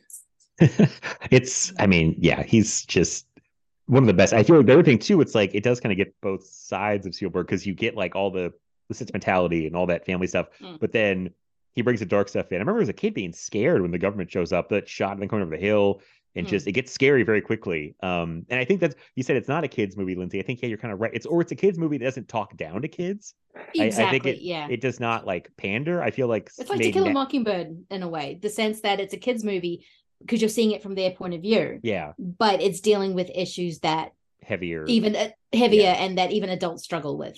Yeah. yeah. and it's like he. I think if it was made now or even I don't know, like late '90s, post 2000s, it would have been like maybe softened a little bit, like with the stuff with like ET dying or nearly dying, and then like Mhm. just I think someone someone would have been like, "Hey, Steven, this is a little heavy for children," but he's like, "No, they can handle it." Like I mean, kids, like I remember, like yeah, it Right. kind of traumatized me as a kid, but it's you know, it's like I made it through. It's fine. Like I realized uh bad stuff happens, and you know, And ET has to go away. Like Yeah. just yeah, it's it So- ET has to leave. He can't stay on Earth. yeah. so yeah, that's yeah, uh, the- you're right. It's like it's it's tough for kids, but we're better for it probably. Like, Yeah. like Right, I mean, I- I you don't think, want to yeah. not have some of those. Right? Maybe. Yeah. Who knows? Because I always hate people. Say, I, that's the thing I hate when people say like, "Oh, these kids today aren't very tough," or they need this or that. And it's like, yeah. I, I don't like people say that, but it's just I maybe someone Right. I didn't that- mean that. Oh no, I didn't. I know you didn't mean like, that, but I feel like I don't want to go down that path of me saying that too, where I'm like, Mhm. these kids need tougher movies on. Like, Right. no, no. I just feel like I appreciate when a movie like that is from a child's perspective or for kids, like is Mm. not afraid to like it won't really pull its Yes. punches necessarily, like because kids experience bad shit in life too. It's not like kids are never going to experience bad things happening to them. So Mhm. um yeah that's why i think it's important to actually like not really sugarcoat it and you know just kind of like have some scary moments in there like it helps like I, I think he takes it far enough where it's like you're scared but then it comes back around and it's okay like but um he pushes it pretty far to like i'm scared Yeah. this is all going to go really bad so um I mean, yeah, didn't he take the guns out at one point, like with the did. government I- that agents? is kinda and then he put them. Back, he did put them back in. Because, okay, oh he did put is this kinda silly. okay that's He Yeah. did put him in. I do Yeah, I got My to see it in the DVD theater gun, so, yeah. without him. oh Mm. Sorry. Sorry. it's okay What were you saying? What were you saying lindsay sorry Yeah. I, Oh, I was just sort of saying he put them back. He put my my copy of the Blu-ray has the molding guns. So oh okay I Yeah, think yeah. he I has he has them back in. Mm. Last time I watched it to check if the guns were back, I think yeah, I I I have the Yeah, Blu-ray too. They must have been back, but uh, yeah, that was weird when he like softened it. but he's like, you know what, that was dumb. I'll go back and fix it. But Well, he, Yeah. he does. I mean, he said if I made well, I think this is him actually making because he even said with uh Close Encounters, I Richard Dreyfuss wouldn't leave. I think I think even by ET, he's Oh. like, okay, this Yeah. is how the ending should have gone. It should have Mhm. been he should have stayed with his family.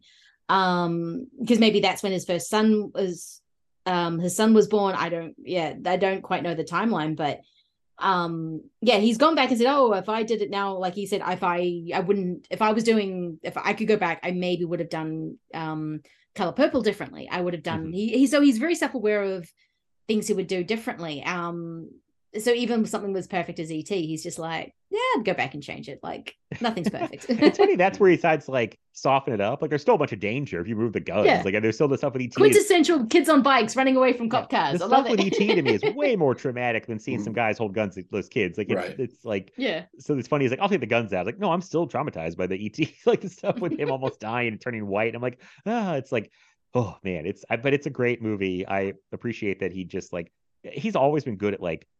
I almost got criticism for, it, I think, back in the day, like because it was, oh, you're like a big kid, but I think he's good at relating to kids and working with kid actors and like Mhm. understands kids. I think he Mm. kind of knows, like especially ET. It's like what can they handle, um, you know, what can they not handle, that type of thing. So, Oh, um, there's this scene when I think it's when ET is dying, and you've got Drew Barrymore because she was like five. She was so she was a baby, oh yeah, she's um, like a baby, yeah. and she's crying, and Steven's talking her through it, but she's actually generally upset. So he has Mhm. to come around and kind of give her a hug, and he's kind of giving a oops look to the camera, like oh yeah, I've seen that.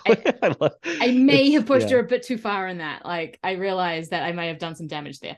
Um and she's fine. She's got the hanky. Like she kind of is aware that she's on set and a, thing, but you can tell that he kind of maybe pushed her a little bit too far in that moment that she he actually got her to actually get. But Mhm. no, he he's got some of the most amazing child performances out of Yeah, I mean, Yeah. yeah, it's it's kind of incredible. he uh and they must really love him because I know like Ke Huy Quan and Drew Barrymore, for example, both uh I think they're still close Adore with him. him or still love Mm. him. Like he like he just yeah, they're still in know. contact, yeah. yeah, like they still Yeah. love the guy. So clearly they love working with him. He's very nice to them and like um yeah, he just I mean it's, he seems like a great person, honestly. I I would be devastated. Or some horrible news came out. Spielberg would be like, no, like Tom Hanks and him. I'm like, I can't hear ever bad news. Like Right. No. the worst I heard about Spielberg was he doesn't like to be the bad guy, like give bad news to people, which I kind of relate to. I'm like, I don't want to be the guy that tells someone apparently like he will disappear. Like if you apparently you know if something bad's coming because he will just not be in the room. he just doesn't want to tell you the bad news. He'll just leave. Someone else tell you the bad news. So yeah, yeah. if that's his Get worst Kathleen fault, Kennedy in there. Yeah, she can do know, it. yeah, yeah. So, um, and that comes through in his movies. I feel like he's just super empathetic, um, to people Yeah. and just yeah. So, E.T. wonderful movie. Um, I, I I guess now if everyone's we're at the end, we're at 8 a.m. Gonna wrap it up. Uh, the last movie, which is Lindsay's Honor. All right. So- What do you got? We're gonna open up.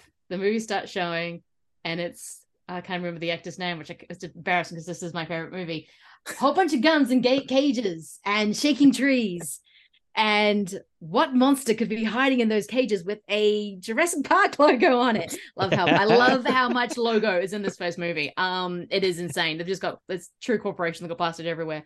Yeah, it's it's Jurassic Park. I mean, Nice. talking about John Williams scores, I love the score to death. I think it captures the wonder and that goddamn T-Rex attack scene is one of the best things he's directed. Yep. It's terrifying, it's exciting. Um I actually thought this I remember because I went with my my parents. Like this was an event. I made both my I made my poor mother who doesn't who's not a big movie person, doesn't like unrealistic things. I'm making a go see dinosaur movie with me and my dad um I've got this big thing of popcorn and I'm chewing on the rim of it so often that half of it's gone.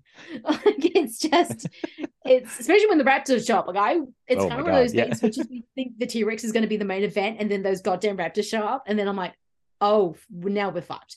Um it is yeah but that t-rex scene is just when he walks out of the she walks out of the thing she screams.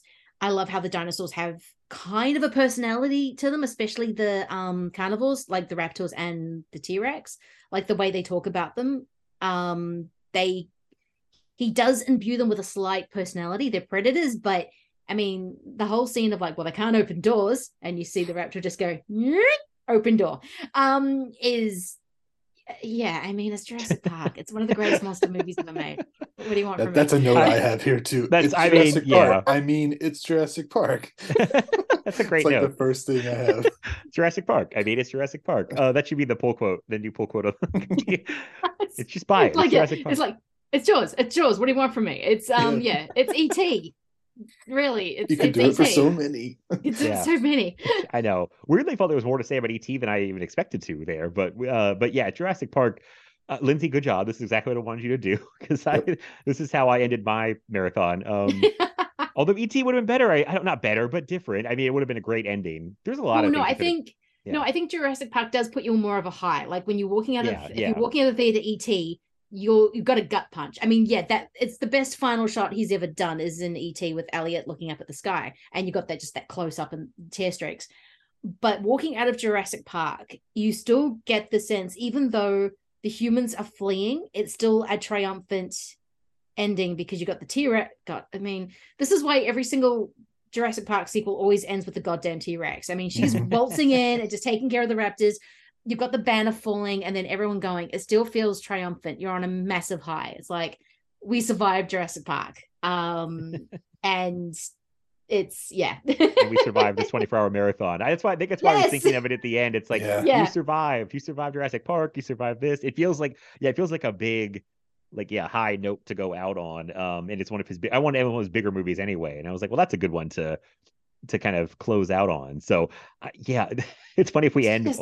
this like yeah, Jurassic Park. Okay, we're done. Like I, don't, I don't Yeah. know what else to say. Bye. Like I thought it was funny on screen drafts, not to invoke them too Bring much that on back this. up again. I know, but they when someone said the characters are thin, I'm like, does it really matter when the movie is this Well- good? I James is Well, yeah, flabbergasted. You can't would see my argue- face, but what?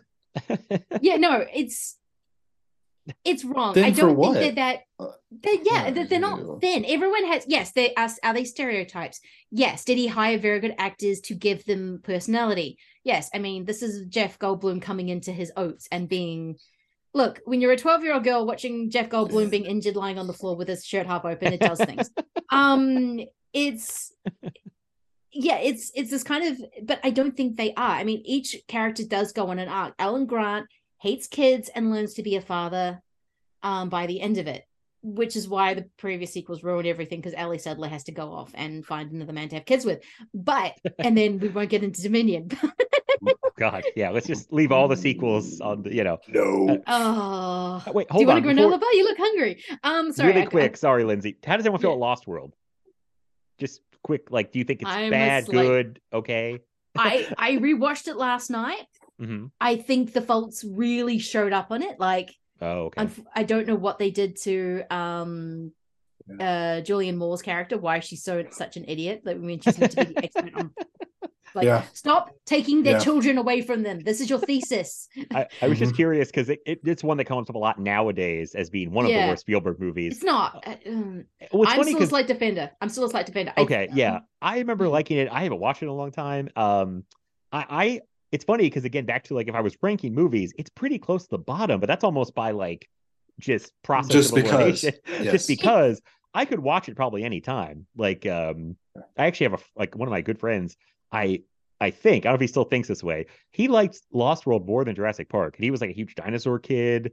He was like, he might be. He, I, I tell him now. He goes, "Oh no, I'm completely turned around that now." But it's like he, there's people who love Lost World. Like there's people who Yeah. really do love Lost World, but a lot no. of people who who hate Lost World too. But I'm more like, it's fine, it's fine. It's near the bottom, but it's it's whatever. Like it's a I fun have movie. I have this theory that well, one, I think Steve, you can tell Steven Spielberg's trying to make a Steven Spielberg movie, which feels off because it hits all that like it's got the precocious kid, it's got a typical Spielberg kind of lead, even though Jeff Goldblum didn't quite fit in that because he's Ian Malcolm. It doesn't quite work. Um, but at the same time, I think this movie, in terms of how action is shot, is actually more influential than Jurassic Park because it feels easier to do because it's not as a good movie, if that makes sense. Because you know the little guys who run through the grass, Oh yeah, yeah. they're the little guys who eat the who try and eat the girl at the beginning. Those things freak me out. I Um, did not like Compies? Huh? But I don't know what they are, but they're They're like compies or com- I yeah, think they call them compies. Yeah. The scene of a little creature running through high grass has been shown up in so many movies. Um, the way he frames the two T Rex attack in it, you can see coming up in other movies. It's like um so sometimes I think yes, I'm saying this because I don't think Private Ryan is one of his best movies, but that feels way more copied than say um E.T. or the original Jurassic Park. Well, it's been parodied because the friggin' um glass of water, um, which is brilliant. um, but that sort of copied. But in terms of how you frame action, it feels like it's the movies like The Lost World that actually get copied because the other directors go, Oh, that I can do that. Like I can't do what he did in Jurassic Park, but I can do what he did in Lost World. So let's Mm, just Interesting. Mhm. yeah, that's I don't know if it completely works all the time, but I've just seen some of the framing from Lost because I've seen. Look, I will defend actually uh, a lot of the Jurassic Park and World movies. Like I, I can't help myself. Um, um, even Campbell Scott in the Dominion. I'm like, well, if you focus on him, it's not that bad. um, but yeah, it is. It, it really is. Um, but it is. Yeah.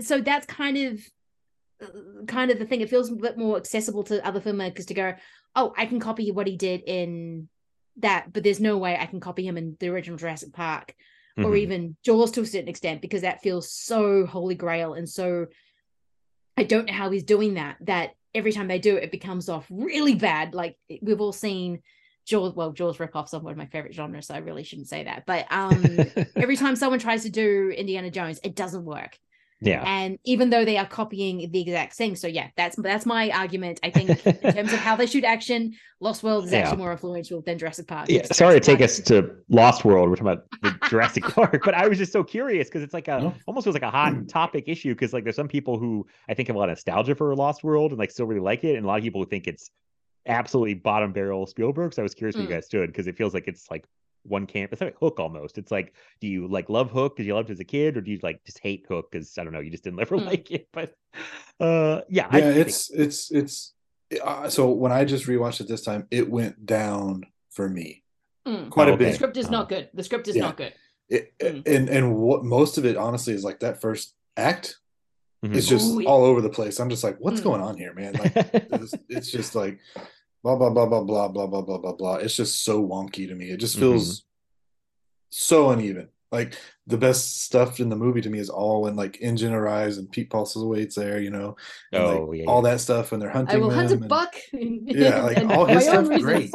but like that whole first chunk, I just doesn't work for me at all. Mhm. And then like I'm I'm okay kind of with some of the you know when they get to the shore or whatever, but it still kind of loses it a bit. It's that middle section that I like a lot, but I remember liking it. I felt like I liked it more, but then rewatching it this time, I was like, "Well, this is really not working for me very much." Mhm. And like I think I had posted something, and I was finding both. Like you're saying, it was kind of a big divide of like some people were like, "Oh, this is the best," other people were like, "This is garbage," you know. And I'm like, uh, I'm in the middle, but it's definitely went down to where I don't think it's like up there.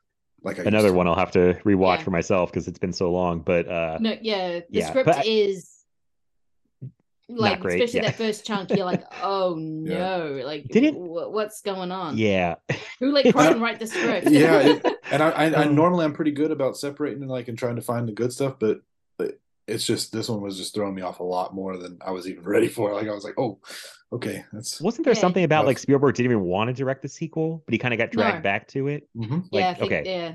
Yeah, Um, yeah, because like- you could you feel him come alive when the T Rex is in San Diego. That's when because he's oh I get to make a Godzilla movie. Right. Yeah, let's do this. So when he's got like this is amazing moment, I always think he's in the drive-in, which has never happened, and they keep teasing they're gonna put a T Rex in a drive-in. I'm like, Ugh, just someone do it. can't believe they cut that out of Dominion. Like the only part I was excited about from the Oh. trailer, and it wasn't even the movie. it's like you. But there's this moment, yeah, where he's like the T Rex is just cruising around the um suburban like San Cruising Diego. around. She does cruising, cruising, around, around, having a Imagine having a look, tiny car. Mhm. and um and she see and it it eats she eats a dog and but all you can see Oh, yeah. is like the chain hanging off the doghouse and it's just stuff like that when she's just like that stuff is cool and that's kind of when you feel Spielberg's coming alive Mhm. but that first chunk is like oh we're on the island again and there's dinosaurs and the scr- it's, it's kind of like Yeah. when Jeff Goldblum yeah it always starts with a wonder then the running starts and the screaming um and that's kind of how you feel Spielberg's kind of with it because I don't think he wanted to direct this I think yeah, yeah. um he was like i made schindler's list. I'm going to become the director. I want to direct. And then universal's like uh yeah do you know how much money jurassic park made for us uh yeah you need to go do that again right now do you want to make Amistad? do you want to make Pull a yeah do you want like- your own company yeah i think it's because he, he went and went screw this i'm making my own company because i don't want to do jurassic park movies anymore i don't want to Yeah. be i think he saw a future of like oh god they're gonna make me do like friggin indiana jones i'm just gonna keep getting pulled back and so no i'm gonna go make amistad over here Yeah. screw you guys I don't So know if think- Amistad's universal. I just I just guessed, but I figured it was like a one for them one for me thing. But yeah. He Yeah. didn't want to do the one for me, one for them. I'm going to do the all for me, and yeah, yeah and now he's got enough money. Uh, these days he could go ahead and fund every movie he wants. I think till the end of time. I think I just saw he's worth like two billion dollars or something. Yeah, that's why he's making Like- Bullitt. I mean, no studio's going to fund Bullitt. like I because I just saw M Night Shyamalan's funding his own movies for the past like five plus years, yeah, and I'm like, well, if he can do it, Spielberg could definitely fund whatever the hell he wants to make. Yeah. Like, no, he Oh, it, it, a studio. Shyamalan is Ca- Cassavetes. Every single time he makes a movie, he mortgages his house, and you just got to hope that it, he can keep It's been doing well so far. So, um, but yeah, back to the original Jurassic Park, really quick. I mean, I don't know what to say. It's just full of iconic sequences, like um, when they first see the Brontosaurus, right? When they first pull up and pull the glasses off, like the music swells. Holy shit! It's like the the raptor sequence, the in the kitchen. I I think as a kid, I think I either saw a trailer or a picture of the T Rex attack and maybe told my mom that I was scared. And that's why I didn't go see Jurassic Park. Because I remember being terrified of that T Rex. And I, as an adult, I watch that sequence now and I know it's not a real dinosaur, but somehow Spielberg convinces me. She still me looks like a no. She's she looks, real. It's, It's- crazy. It is. A, it's- it's one of the like most amazing Yeah. sequences.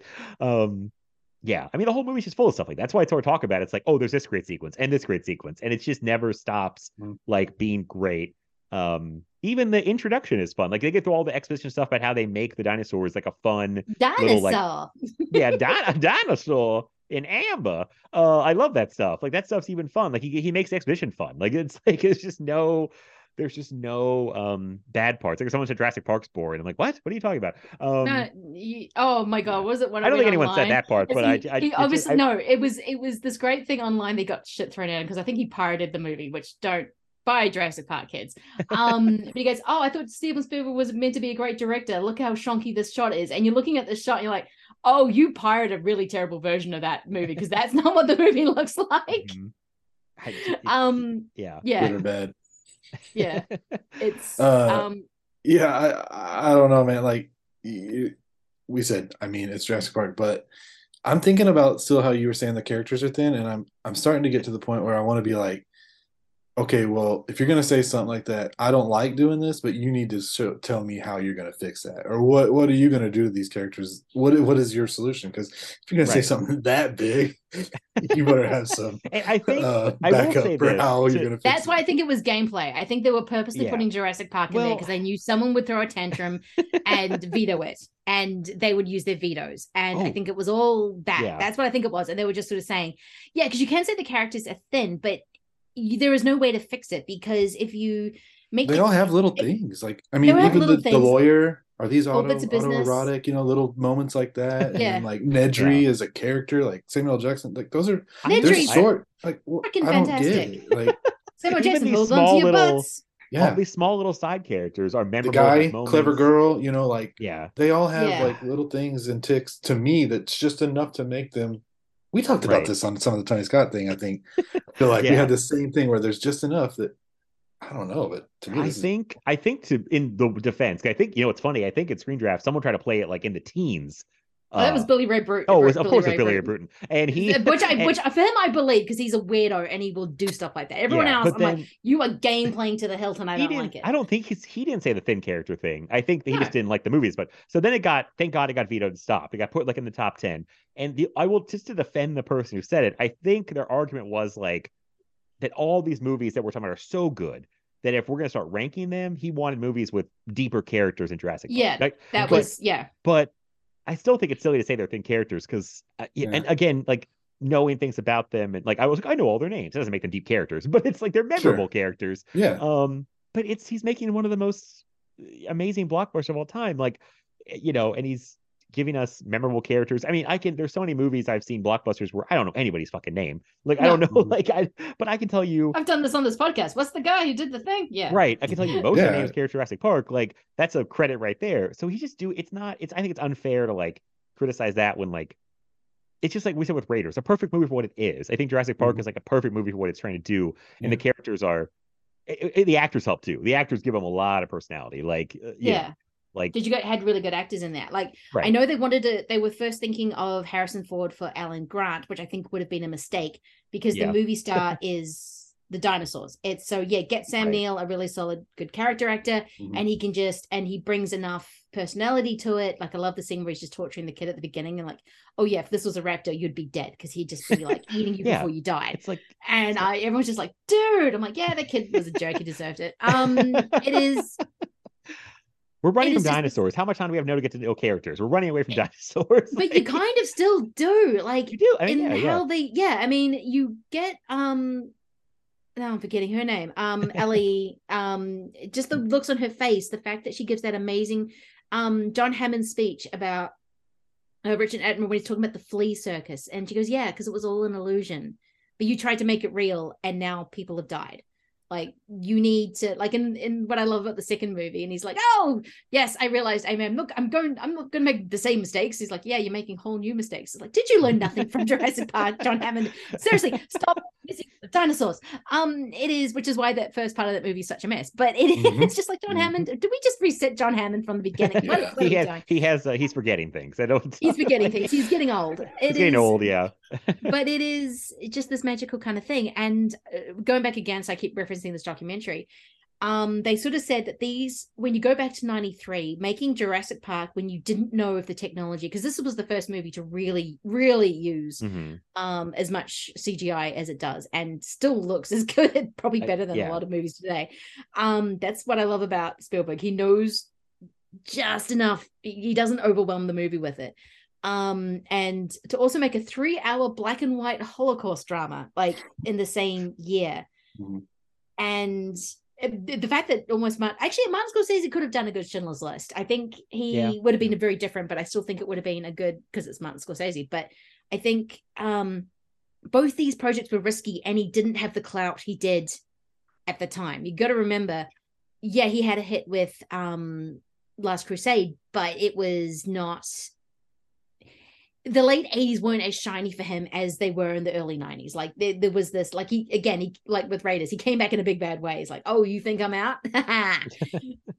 Making two of the one of the two best movies ever made. And um so yeah it was a big thing. And the fact that this is about using technology to do something new and also the movie is about technology failing in a big way as well. I think to even say the characters are thin i think the movie is rich enough with themes and how the characters work within those themes like um the father thing because it's spielberg so there's got to be daddy issues. There's um though the fact that they had interviewed his father and he said oh i noticed like i'm like oh you poor man. Yeah, poor guy. oh man how much do you hate me right now? Um it is and the fact that it is about technology you know life finds a way and you didn't think you thought of can you not if you should? Um it's all these kind of themes of nothing is too big to fail. Like we sort of say oh it's too big to fail it's too big to fail. No things will crumble. Like we've seen it happen time and time again. And i think those themes are so rich and played with so well. And then you get the great quotes then you get the great actors then you get the great kind of how they're using the technology and how it's amazing. Um and it's it's yeah i, I didn't watch it this round because i've seen it like 16 times like i i I own this movie like five times like it's it's jurassic park Yep. Yeah, yeah. It's uh it's Jurassic Park. It is fantastic. So I was I don't that's a great way to end. I mean, I don't know what yeah else it to is say. it is We're- i'm glad you chose et now the fact that Yeah. so we can end on jurassic park I'm glad we got both in there. I Mhm. now we've we've got a marathon without Jaws or Close Encounters though. Some people will probably be upset. Oh well. Yes. Uh, it's Oh, well. like- Look, you he made a lot of movies, and you can't have all the. You need, as James so said, you need peaks and valleys. Like you can't have all the bangers because you'll just be exhausted. But if you see all the good ones, I can't watch that many good movies in a row. I got no. It's like, No. you know, I I think these are still good movies. I just think yeah, I'd be almost bored if I went to a Spielberg marathon. They played nothing but the hits. yeah, You know, it's like mixed up a little bit. Um, he has a very so- varied career, and we should celebrate that. But yeah, ending on ending on it. the double, the ending on the double whammy of ET and um Jurassic Park is actually kind of great because I did not go that route. yeah, that, I my mean, four, my two a.m. to six a.m. is actually kind of torture. I got I got pretty weird the overnight. Uh oh, you know what I was thinking too? I don't know what reminded me, but when I said earlier I have two Spielberg movies I really don't like, and it was Ready Mhm. Player One and 1941. I also got to throw Crystal Skull in that mix of they really don't like Crystal Skull. Oh, um, if I don't, if I watch it in a vacuum and not not watch it near any of the other indies, it's fine. if I just yeah. watched another indie, it is the worst movie ever made. Like I don't. Again, it's him trying to make a Spielberg. Spielberg Yeah. trying to make a Spielberg movie, and when he tries to make a Spielberg movie, I think that's when he falters. I think I when he's just doing his yeah. thing, yeah. It's hard to separate them it from it's yeah it's tough though but i just remembered i was like oh no i can't be on record saying like that I, I have to throw them with the bad ones i really don't like crystal skull um Me I- either. there's probably enough in there to still make me like you know have moments I enjoy, but like the Shia LaBeouf stuff is I think really bad. And there, it's funny because you talk about Jurassic Mutt Park. was never going to be a good character. no, he was never going to be a good character. You talk about Jurassic Park CGI still being good. I thought that some of the CGI in Crystal Skull is bad when it came out. Like, I, you know, Yeah. it's like, what the hell happened? Um, yeah, it's- Stinky. yes. it's it's rough. So uh, sorry to end on negative, but yeah, I mean, no, Jurassic Park, great way to end. The good thing for Crystal Skull. That'd be like it's it's um, rough. it is rough. we don't need to sugarcoat it. I Yeah. revisiting it this time, it went that that's the one that went down the most for me. Like Mhm. I in my mind had it that oh no, it's not as bad as everyone has said, and I, it's still pretty good.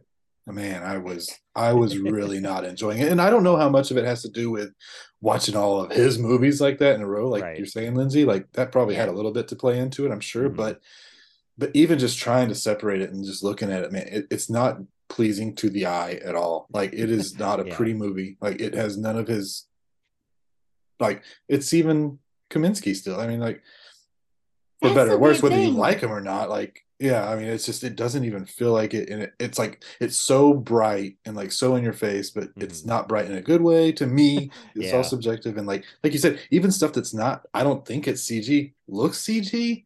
It's weird, like when they're like in the the the diner and that before that fight scene breaks out between Mutt and the the the greasers and all that, and they it looks like they're in a different movie than the crowd that's in the diner. It's so Mm. weird. It's like there's a I don't know. It was just yeah, because funky. Kaminski Oh. also did pretty sure he did Lost World because they're pretty sure he's worked on every single Spielberg movie since Schindler's List. Yes. I think That's- So- yeah. yeah. So And- Schindler's List is where they started, and then he's done everyone since. Everyone since, um, because Mhm. Spielberg knows how to do a good, find a good cinematographer. um, but he's, Yeah, yeah, he's got Kaminski there, and sometimes you get West Side Story, which is one of the most amazing looking movies you'll see. Same with Catch Me As You Can. I love how Mhm. Minority Report has this very kind of vague sheen on it. like Mhm. nothing's real um it's really interesting and then you'll get the lost world and um crystal skull which look flat and it's Mhm. Weird i'm like this is the same cinematographer Mhm. That's what doesn't make any Yeah. sense. that doesn't make any sense so it's like i know steven spielberg likes to work with the same people like he's always worked with kathleen kennedy frank marshall um, John Williams. john williams um he's had the same editor i think since Yeah, Michael um, Kahn. oh yeah. Michael Kahn since uh actually Close Encounters. Like the, he likes people um he likes people who knows how he works and how he likes people to know how they work. But sometimes when you just get this group of people who just make this amazing movie and then they'll just make another one and you're just like, wait, Something's How? lost. Yeah. something's lost. So- you guys weren't into this. I don't it has to be like Steven, like he's the head of the snake. You can tell he's not interested because then everyone else isn't doing their best work Mhm. either. Because I've seen them do their best work. right. Yeah. Um, that's funny. I his editor, Michael Kahn, being the same guy for yeah, like everything forever. It was funny because I looked him up because I was like, wow, Spielberg has had the same editor for Mhm. so long, and the guy's about to turn ninety. So I'm kind of Yeah. curious, like how much longer. Same with John Williams. I'm just like a bit worried. I'm like, oh no, he's got like Miss Spielberg's Well, getting he- up. He officially up there as retired, well. right? Like Williams officially retired finally. John Did Williams. he? I don't know. Did he? I don't I know know. he Well, might they say him. that, but just, just, he should. I mean, for his own, just go enjoy your His money. family's like, get out there and Yeah, make some make more us more money. Like, oh, I, it's like he's got to have plenty of money. will people Um, actually let the man retire? I mean, Yeah. are you still going to get likes of Quentin Tarantino going? Can you just can you throw me a B side? Like, oh, but um, well, I well, we've done it. We programmed the whole marathon. I'm going to done it. reread every, which I remember to do halfway through, and thought, oh, thank God, I can remember these picks because I was like, Yeah. I want to write these down. So, um, just to go over the recap the marathon of what we did here because it's funny to look at it now, complete of like all our picks and how Mhm. things go because I feel like you won't be like, it's kind of a weird marathon, but hey, three people picked it, so you know that's how it goes. Um, so 10 It is a.m. what it is. You Mm. start strong. Raiders of the Lost Ark. Noon. I played always, which I feel like may be the craziest thing I did here. Um, 2 p.m. Bridge of Spies. 4 p.m. Minority Report. 6 p.m. Munich. 8 p.m. Duel. Uh, 10 p.m. West Side Story. Midnight Temple of Doom. 2 a.m. War of the Worlds. 4 a.m. Ready Player One. 6 a.m. ET. And 8 a.m. Close us out Jurassic Park. I think we did I a actually pretty it. good job. That's no, I like actually I like the fact that we're going from Ready Player One then sliding straight into ET. I think, yeah, that's Yeah. amazing. yeah it was just like let's just if everyone anyone feels like i do already player one let's reset let's like reset with a classic um but uh i plus i knew at that time i we have very limited chances to get in more classics i'm like i gotta i gotta pick like uh essential spielberg or we're out of time so Right. um Mm. that is a fun i looked at it on paper that's a fun marathon you get a lot of ups and downs different Mm. flavors of spielberg um Mhm. so all right we did a good job but yeah if everyone You want to read your list? uh, yeah, I was we going to wanna let you guys go first. Lindsay, Oh, you want to read your your whole marathon as you had it programmed before we okay, started? as a program. Okay, uh, so my program. Um, at 10 a.m., I was going to show Indiana Jones and the Last Crusade. Actually, I wanted definitely to start with an indie, but I wanted to kind of ease us in, and I think that's just a good, comfortable one. Um, plus that River Phoenix opening, just amazing. Classic. Um, uh, uh, then uh, at 12 p.m., I was that's when I was going to play West Side Story. Mhm. 2 p.m. always. 4 p.m. Bridge of Spies. 6 p.m. Uh, Adventures of Tintin, which on this watch rules so hard. Um, yeah, yeah, that was a good one. oh, so good. Um, 8 p.m. Duel. Then I'm gonna ra- ramp it up more with Minority Report at 10 10 p.m. Um, at 12 a.m. That's when I was gonna go for Close Encounters of the Third Kind. Mhm. Then War of the Worlds. And then I was going to torture everyone by having 4 a.m. AI from 2001 Oh, and God. then and then 6 a.m. Hook. oh my god, I love it. Just I have a four hours of or five hours, six hours of just absolute confusion. What I don't even what I'm looking at. One is like all these soft blues. the next one is, is- multiple brown. I don't I don't know if people could go through it. And then to soften the pain, then end on ET. That was and nice just, of you to like- end with ET. like I, okay i don't want to talk about ai for too long but i watch ai for this that's a weird fucking movie that is a So weird. weird That's why shows at 4 a.m., baby. yeah the flesh fair like that is tonally all over the place i know it's like frankenstein from kubrick ideas and spielberg ideas and i love that spielberg says that like oh no no everyone thinks like the sentimental stuff at the beginning and the end is me that's kubrick and i flew it i put the dark shit in like the middle but like yeah. um yeah weird I can't movie. imagine doing I can't imagine Kubrick doing sentimental. I I, I just No, no, can't. it's very weird. I don't know if he was like softening up in his older age or what, but um, yeah, very weird that he was doing that. Like that, I'm like, Steven, you're not lying, are you? Right? To put the heat on.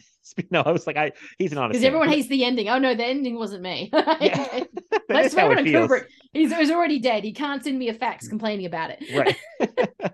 but um, that's fun. I mean, like, wow, yeah, I, I think the ending is pretty.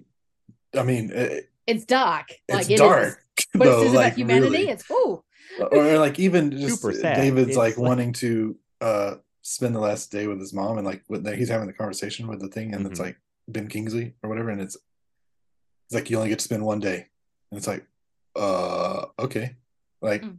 to me I'm just like dead I'm like geez man one day left with my mom that's it you know like his anyway I don't that's by just the me. way, who Yeah. abandoned him? Like she left him on the Right. side of a road. right. It's not that's kind of what thing that blows my mind about it. He's trying to get back to his mother, who did not even look at him when she drove off. Like she is just Frances O'Connor just stared right ahead and went, "That is not my child. I that is a freak of nature. I don't want anything to do with this." yeah. Um, and when he's trying to be affectionate, it feels like a horror movie. Like it honestly, Oh, yeah, like David is. That's why Haley Joel Osment has this amazing performance. Um, I love Jude Law in this. The the way they're copying human mannerisms is so good, and yet it he it's so off. I, I think there's a lot to love, but this movie is weird. It's all over the place, and Mhm. if you're falling asleep and waking up, just what looking at the screen going, I don't know what I'm looking at, and that Yeah. was what hooked what part are we were. at now? Yeah, it's like Yeah. well, I think the thing with David, I think his they said, and this is like a real design flaw in the, the robots, it was like they're gonna imprint on a person. Like, so I think he was like he almost like stuck loving her because he imprinted on Yeah. her. And it was like no matter what happened, Just yeah she reads that little code or whatever Yeah. yeah. So she leaves Yeah. him side of the road. He doesn't care. He still loves her. Like, uh, Yeah. but yeah, it is. And the ending is just it's it's funny because yeah, I guess the alien showing up is weird, but I think the ending It is, is. so like dark and sad Yeah. because aren't isn't he like the last remnants of Yeah, humankind? they Or basically said you're the Like- last thing we found on Earth. Everything's gone. That's crazy. Like, that. So it's like a really. I do like the teddy bear mix the whole time. I kept thinking the bear was gonna die. I was like, I like that bear. I like that robot bear. Mhm. like, and he makes it all the way to the end. I'm like, what's gonna Yeah. happen to the bear? Um, yeah, AI is man. You had a wild overnight, Lindsay. That is that is very interesting. So- yeah, people Yeah. are gonna walk out a bit damaged out of that one, and then they get the gut punch of ET at the end. It's just like, what? What? What is life? Oh, all right, James. What was your uh what was your marathon? Mine's like way way more normal mainstreamy than than that. I mean, I have some weird ones in there too, but I didn't do that. I like I kind of like backloaded it almost to where I was Mhm. like, okay, you're gonna go through the beginning where it's maybe a little all over the all over the place, but then at the end, I'm gonna try to keep it kind of like his blockbusters, and you're just gonna Right. See, that's you what you smart. want. Yeah, Yeah, that's smart. Yeah. even Especially though for- everyone knows, AI, yeah. like I'm like you still that's still like it, you know you, you always don't want to program all those block like the famous ones, but I think for Spielberg you almost have no choice because it's Spielberg. And it's like Yeah, that's also yeah. what you want to see. Right. but uh, okay, so uh, my opener was still Raiders of the Lost Ark at ten. Mm. So then I go into a little uh kind of like a chase sequence. So 12 p.m. I have Sugarland Express. Mm. At 2 p.m. I have Catch Me If You Can. Oh, nice. At 4 p.m. I still I think I did I do Minority Report? Yeah, you said we did I did Minority Yeah. You did. Report. Yeah, yeah. So so I'm doing all those kind of like a progression fun. Yeah. chase movies. And then 6 p.m. I go crazy with The Color Purple. Oh, okay. Uh, Yeah. to me, a, a lot of it's almost just on a visual level t- because I'm Mhm. thinking about 6 p.m. and it's getting to be dusk, and I'm thinking of like the colors and the look of the Mm, movie, and like mhm. it just kind of fits that feeling. So then, eight o'clock starts my alien segment with Close Encounters of the Third Kind. Mm. 10 p.m. War of the Worlds. Midnight ET. Mm. Yeah, I- uh, you're That'd be a good midnight one. I'm thinking of the moon, Mhm. midnight. Like that's just the visuals. Again, I'm like. Anyway, 2 a.m. is where I get weird. I do West Side Story uh, because you know. what do you Oh, I love this. Matt's ET? trying to fall asleep, and all of a sudden he's just like hearing Yeah. cool. Like, oh, musical numbers. I'm just like Again, having yes. nightmares. Yeah. yeah, yeah, right. It's gonna, it's gonna, it's gonna wake you up because, like, if you're Matt, especially, you're gonna hear these musical numbers randomly. and you're People start like, dancing in the house around me. I'm like, knock it mm. off. No, It's like- mm. oh, Exactly. Okay. Well, it makes sense. 4 a.m. Yeah, and then I chose 4 a.m. Banger Jurassic Park, wake Yeah. you back up. 6 a.m. I s- this is where I had Ready Player One because hmm. again I think you're falling asleep, but this is hmm. gonna do that thing. And then 8 a.m. I have I have Jaws at eight because it's Yeah. my It's classic. Jaws. And also, I think it also has a great ending. Like you know, you say ET's a great ending, Jurassic Park's a great ending, Jaws, great ending. It does I have a good ending. You're just like, bam. Again, you It's survived like- Jaws.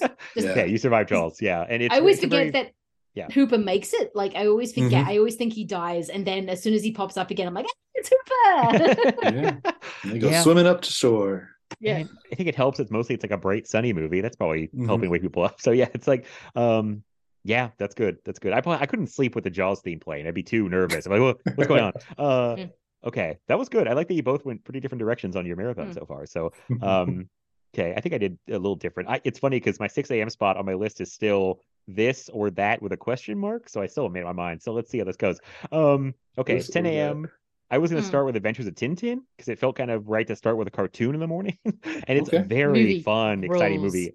That movie's fun. That movie, it's like somebody said it recently that he's like uh, he's like untethered from like the physical world. So Yeah. The camera's fucking flying Mhm. around. He's doing stuff he could never do, like Never with do. physical. Yeah. But the fact like- that Haddock's whole thing, superpower is alcoholism, I I adore. like when he's sobered up and he's like, I don't know you. He's like, No, we were in the desert together. Mm, I'm a Navy man myself. I'm just like, that is just perfect. I just Haddock just is so good in that movie. Just like oh, well, it's Andy Serkis, but yeah, it's it, he's just ah. And the amazing dissolve. I mean, the handshake, and then they're off in the desert. It's just yeah, yeah. It's Oh man, there's a bunch of them in that movie. Yeah, like, yeah. uh, Oh, He yeah, yeah, yeah. it it's- those it's good. transitions are off the charts. He's going wild in Tintin. That's I thought like Tintin, he's like uh, unleashed. Not like he's uh, not like he's Yeah. usually tethered, but it's like usually he like he's so free with the camera and the transitions because it's Yeah, animated. which is so weird. He doesn't do that in Ready Player One. Like he has the same Mhm. opportunity and he doesn't do it. It's I'm like, He, he only does it in the first race, kind of. yeah, and, then, it doesn't. A, l- yeah, a little bit in the dance scene at the club, Yeah. and then but that's kind of it. Mm-hmm. Mm, So yeah, I thought that was a fun one to start with. Uh, noon, I went ET. At 2 p.m. I went Duel. Uh, Yeah. 4 p.m. I went Always. Uh, because it's an afternoon movie. I don't. It is. maybe this might be more of an American thing. And James, about you might remember. I there was these movies usually be like on Saturday, Sunday afternoons on your local station, and they'd always come in like. It's like you're watching Holly Hunter in Always Mhm. on Channel Yep. Two, like, and I just always always such a Saturday afternoon movie that I would have randomly seen at like Mm. two in the afternoon. It was so comforting to be like, it's like, and now back to always, like our afternoon movie on Channel Two. Um, Yeah. oh, always. Um, and then 6 p.m. I put Jaws in there. I think I was like doing a lot of sandwiching, like okay, kind of a Mm. weirder pick with a normal pick. 6 p.m. Jaws, 8 p.m. prime time. I was like, throw Raiders of the Lost Ark out there. Um, Mhm. 10. I was like, let's get start getting a little darker. Put Munich in there. Uh, midnight. I was still sticking with Temple of Doom. um, I like my overnight section a lot because then 2 2 a.m. I War of the Worlds. 4 a.m. I went Minority Report. So keeping it Mm. dark but moving along. Mhm. Um, okay, 6 a.m. I had Last Crusade or Saving Private Ryan question mark, and now that I'm saying it, Saving I'm like, Private Ryan at 6 a.m. Oh I my know. Well, I was trying to wake people up. Was like, let's have some explosions. Like, if you're if you're asleep when Saving Private Ryan starts, you will not be asleep after the first 20 minutes. You can be like, oh shit, we're being attacked. That much Oh. And then true. you wake up and you see some guy lying in Tiston screaming for his mother. Oh my god, man. All right, it's too much. I, i'm gonna go Last Crusade because I do want to finish the trilogy now. Because like I'm like, let's just finish off. Let's give him a crap, crowd pleaser, and then 8 a.m. I had Jurassic Park to finish off. Yeah. So, um, yeah, no saving. Pri- You're you're right, Lindsay. It's too much. I was like, that's just cruel. That's just too much. Like, um, Funny. I get oh, that. all right. Well, that was man. God, this was That's so much mean. fun. I know it was. It was too mean. So Last Crusade at 6 a.m. Uh, I thought I was me by playing hook at 6 a.m. Nope. Saving Yeah. Private Ryan's way meaner. Um. All right. Well, God, this was so much fun. Thank you both for doing this. Yes, it this was. was. a blast. It was so much fun. It was. I've been looking forward to this for a long time. In It's fact, like- yeah. we planned And this like months ago. Yeah, my partner will be happy. I just like, can you? s- Oh, she stopped talking about Spielberg finally. Phew. Oh, I know. I just looking at the time, I was like, "Holy, well, it's almost seven thirty. Yeah. We this is a long podcast. I think this Yeah. has gone on for almost four hours. But I gotta go hey, eat dinner." what's what's new for this podcast? Uh Yes. to be not to be short. I thought it would go a little shorter than this, but I thought it'd be a long one. But um, but yeah, I I really enjoyed going through the Spielberg movies, mostly the ones I had not seen before. Mm. Um, really not just not too really bad at one of the bunch. 1941 was the roughest one, and there was still stuff to appreciate in 1941.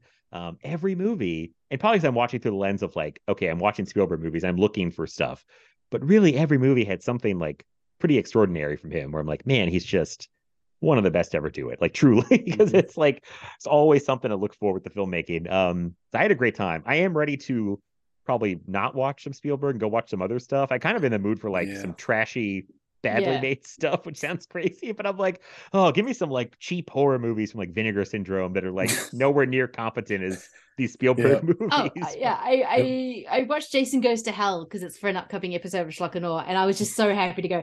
This man doesn't know where to put the camera. Yes, Oh, just stand yeah. right, just staring right at the center of it. Nothing interesting. Just I'm like, oh, this was That's a breath right. of fresh air. It is. Oh. It is a crazy when you watch because I have watched some other things amongst all these film movies, and it's like to go from him to like some other stuff you, see it. watch. You see you it. see the difference in like other people's filmmaking, his filmmaking, like Mhm. camera placement and camera moves and transitions, and you're like, wow, he really is in this different level than It's a lot of other never directors. off. That's the thing. Like No. every single movie, the blocking and the framing, and it's He's genius perfect at it. every time. Like Mm. there's never a person's face obscured by anything that he doesn't want it obscured by. They're- Oh, you Mm. can see everyone. Every it's always like the camera moves this crazy thing, and then it shows up, and it's in this other shot position where everyone's still back in a perfect. Like, it's just it's crazy. it is crazy.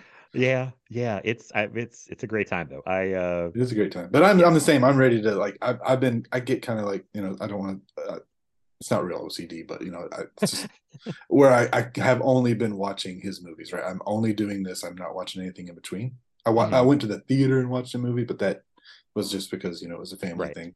Mhm. So now it feels good, to, and I'm free. You know, it is, it- like- yeah, it is nice to not feel like You watch obligated to watch TV something, again, even though like these a are good show. movies.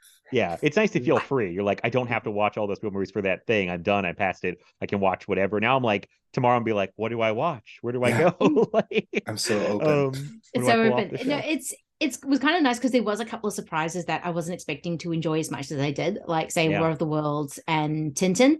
Um, because I remember liking Tintin, but I just he's really clever about kind of hiding the uncanny valley behind the eyes, but you can still see the kind of the actors, especially like Daniel Craig, who looks Mhm. nothing like his character, but you can still see the Daniel Craig in his eyes a little bit.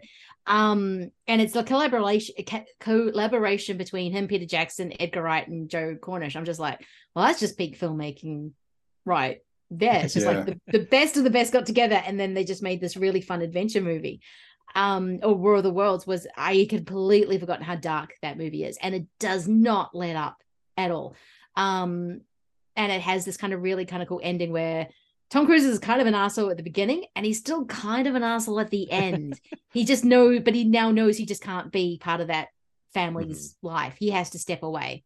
Um, which is kind of very tragic and very John Ford, but it is, yeah. It- there was still some, even though I was watching a lot of them, and I noticed, ah, he's doing this camera move, he's doing this thing, he's bringing this gag back. I can see kind of the repetitious things. There was still sometimes a movie that would go, oh no, I, this this is still a delight. Mhm.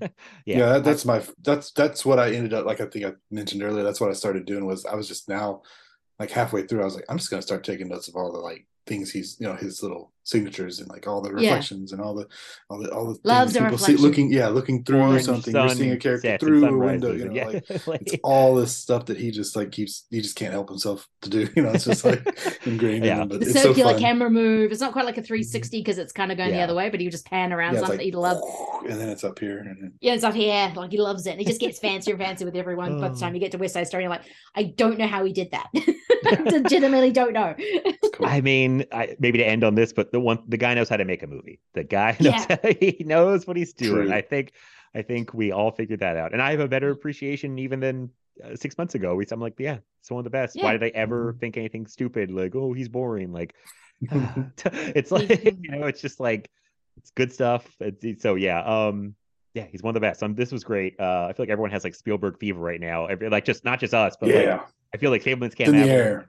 It's in the air. It's because of that ending. It's because it's because of that ending. If that ending hadn't hit as well as it did, um, and I didn't even know who was playing the the director mentioned, like it sort of the credits went, wait, he's in Mhm. this movie. Um, I've had a bad year of that, like just not recognizing directors. Um, but that final shot, if because I knew it was just going to have Steve, Steven Spielberg saying cut, and I which would have ruined the whole thing. But the fact Oh, it's making sure the horizon's in the right place, I'm just like, was God damn it, yes, great. Yeah, that was it just yeah. again just I- makes you walk out of the theater just like going, I love Spielberg. yeah, it was a great. That was the perfect note to end on. I, I really, I actually really hope he wins Best Director this year. Me too. And that's also a little selfishly to take heat off the Daniels because I don't want Mhm. them to win because I'm worried if they win Best Director, everyone's going to be like, everyone's already like kind of getting tired. I wouldn't say tired, but getting a little, what's the word? Everything are all wants against a pushback. And I'm like, the last thing they need to do, Spielberg can take the heat of winning Best Director. That's like if someone's like, oh, I think so and so deserved it. Spielberg, it's like, he, you can't hurt him. He's bulletproof. And Right. like, he deserves more than three Best Director Oscars. Like, I, the fact he only Yeah. has two is like a little bit criminal. So I, I hope, actually I hope he wins. It's look, like- I don't care if Scorsese's movie is good or bad. Uh, the um the book about the people going in murdering all the indigenous people because they owned oil Oh, oh. movie. yeah. Um Something Kill a Moon. I don't care if that Yeah. movie's bad, but I want him to get nominated win Best Director. 'cause I'm like, come on, it's Scorsese. You gave him for The Departed. Like, this is a man who made Goodfellas, Raging Bull, um, Taxi Driver, um, every goddamn movie that has ever been great. And as much as I love The Departed, I often look at that one and go, really? Even though that has like I don't know how he got Mark Wahlberg to give that performance because I don't think he's ever given that performance again. he's great. Uh, he's man, he's something else. And yeah, I, and the Fabelmans is like there's a lot of versions of Fabelmans that would not be this well directed. Like he didn't have to go this hard on the directing. Like you you notice like that amazing sequence, like the Zapruder film sequence where he's like finding out what's going on with his mom and Seth Rogen. That is Uh, amazing. just yeah. No one needs to direct a family drama this hard, but he does. it's like I really appreciate like there's still all those flashes in there of like him doing cool Spielberg stuff. So um yeah, I don't know. I hope, I hope he wins. We'll see what happens. But And when he's um, talking to the kid about how his motivation for being a soldier, and he gets to him so much, the kid just walks, just keeps walking. Oh God, like, yeah, yeah. "God." that's so much fun with him directing like the other kids. But um sorry, I, we probably gotta wrap this up because it's been like almost Yeah. four hours. It but- getting it, yeah. um there's so much Spielberg to talk about. So um anyway, I will let you guys plug stuff. People can follow you. James, do you want to plug where people can follow you on social media or any upcoming podcast you want to talk about? Maybe.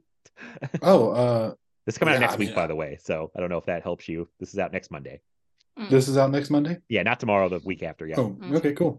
Uh, yeah, I, my Twitter is TJ underscore Mackey M A C K E Y four three two.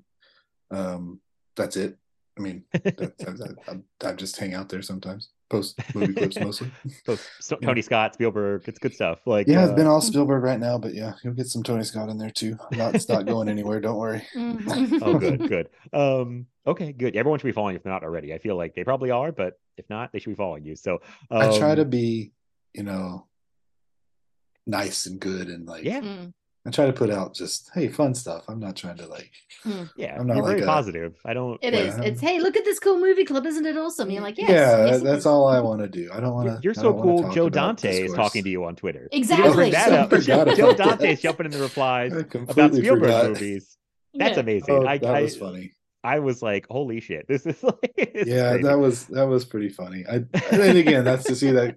I you know I, I I was just having fun posting that. I wasn't trying to. I don't Right, know. We right. had talked about it already, but I don't know if he thought I was your trying to say stuff like. seems to your stuff seems to like catch fire sometimes and get spread as Twitter how it works. you can know, it's like people retweet it and then people see it and like your stuff seems to really sometimes really catch on fire and like you get all these random people in your replies. Uh It, it's the Spielberg thing has done it recently. It never used to be like. I don't know. It's I don't know if it's Spielberg is in the algorithm Spielberg fever. somehow. Yeah, like it's just people are like searching it out or something and finding it, but it's kind of weird and like it's sometimes bad, obviously, you know. Mm. But I tune all that that stuff Yeah, helps. I, I've never seen you though go like, oh, look at this shitty scene. You know what I mean? You're very positive. You never post like, hey, look at this piece of shit. Like, so you're always like, hey, look at this cool thing. So people, well, I heck no. I mean, yeah, I'm not gonna do that because. Oh, no, no. I know, I don't- know. I'm just saying, yeah. like, that's how positive you are. It's like you're always the one posting like, this is cool, and then I see people come in time and like, Right. no, it's not, or you know. But Oh like, god, isn't that the worst? Like, okay, it's fine if you don't think it's cool, and I'm just saying it's cool. That's all I'm saying. I'm not Mhm. saying that Spielberg is the person who invented cinema or anything like that. Like, I'm just saying, hey, this is a cool shot. Hey, and then I Yeah, you say a just like few words it about like, it, and that's hey, it. this is neat, and then it's like do what you want with it, you know. Yeah. So no, it's not, you um, piece of shit. I know the whole thing. We get hack. around to the whole Spielberg's a hack kind of thing. I'm like, really, guys? Are we doing this Yeah. again? It's like, I- yeah, Movies are cool, man. Do you like movies? I like movies. Okay. Yeah.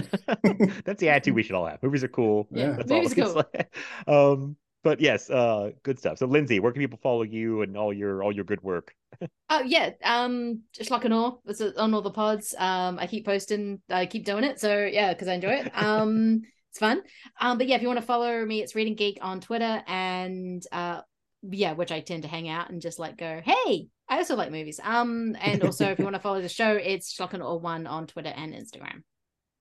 Good stuff. I think everyone's probably following you, listening to this podcast, but you know, if they're not, they should be. Uh, so um, for our stuff, I don't think I know what's happening next time on the podcast. Uh, but you know, uh, keep keep it updated, subscribe, all that. Um, I feel like maybe people listen to this who never listened to the show before. If you because it's Spielberg, maybe they found a Spielberg podcast. Uh, thank you for listening. Good yeah. Uh, go subscribe, rate us five stars on your podcast app. I don't feel like I don't say that enough, but it does help the show. Um, so I appreciate that. Uh, you can follow the podcast on Film Feast Pod on Twitter. Follow me on Twitter at Maplet87. You can follow me in the podcast on Instagram, Film Feast, all one word. Um, and yeah, that's it for this time, everybody. And we'll talk to you next time. Bye, everybody. Bye bye.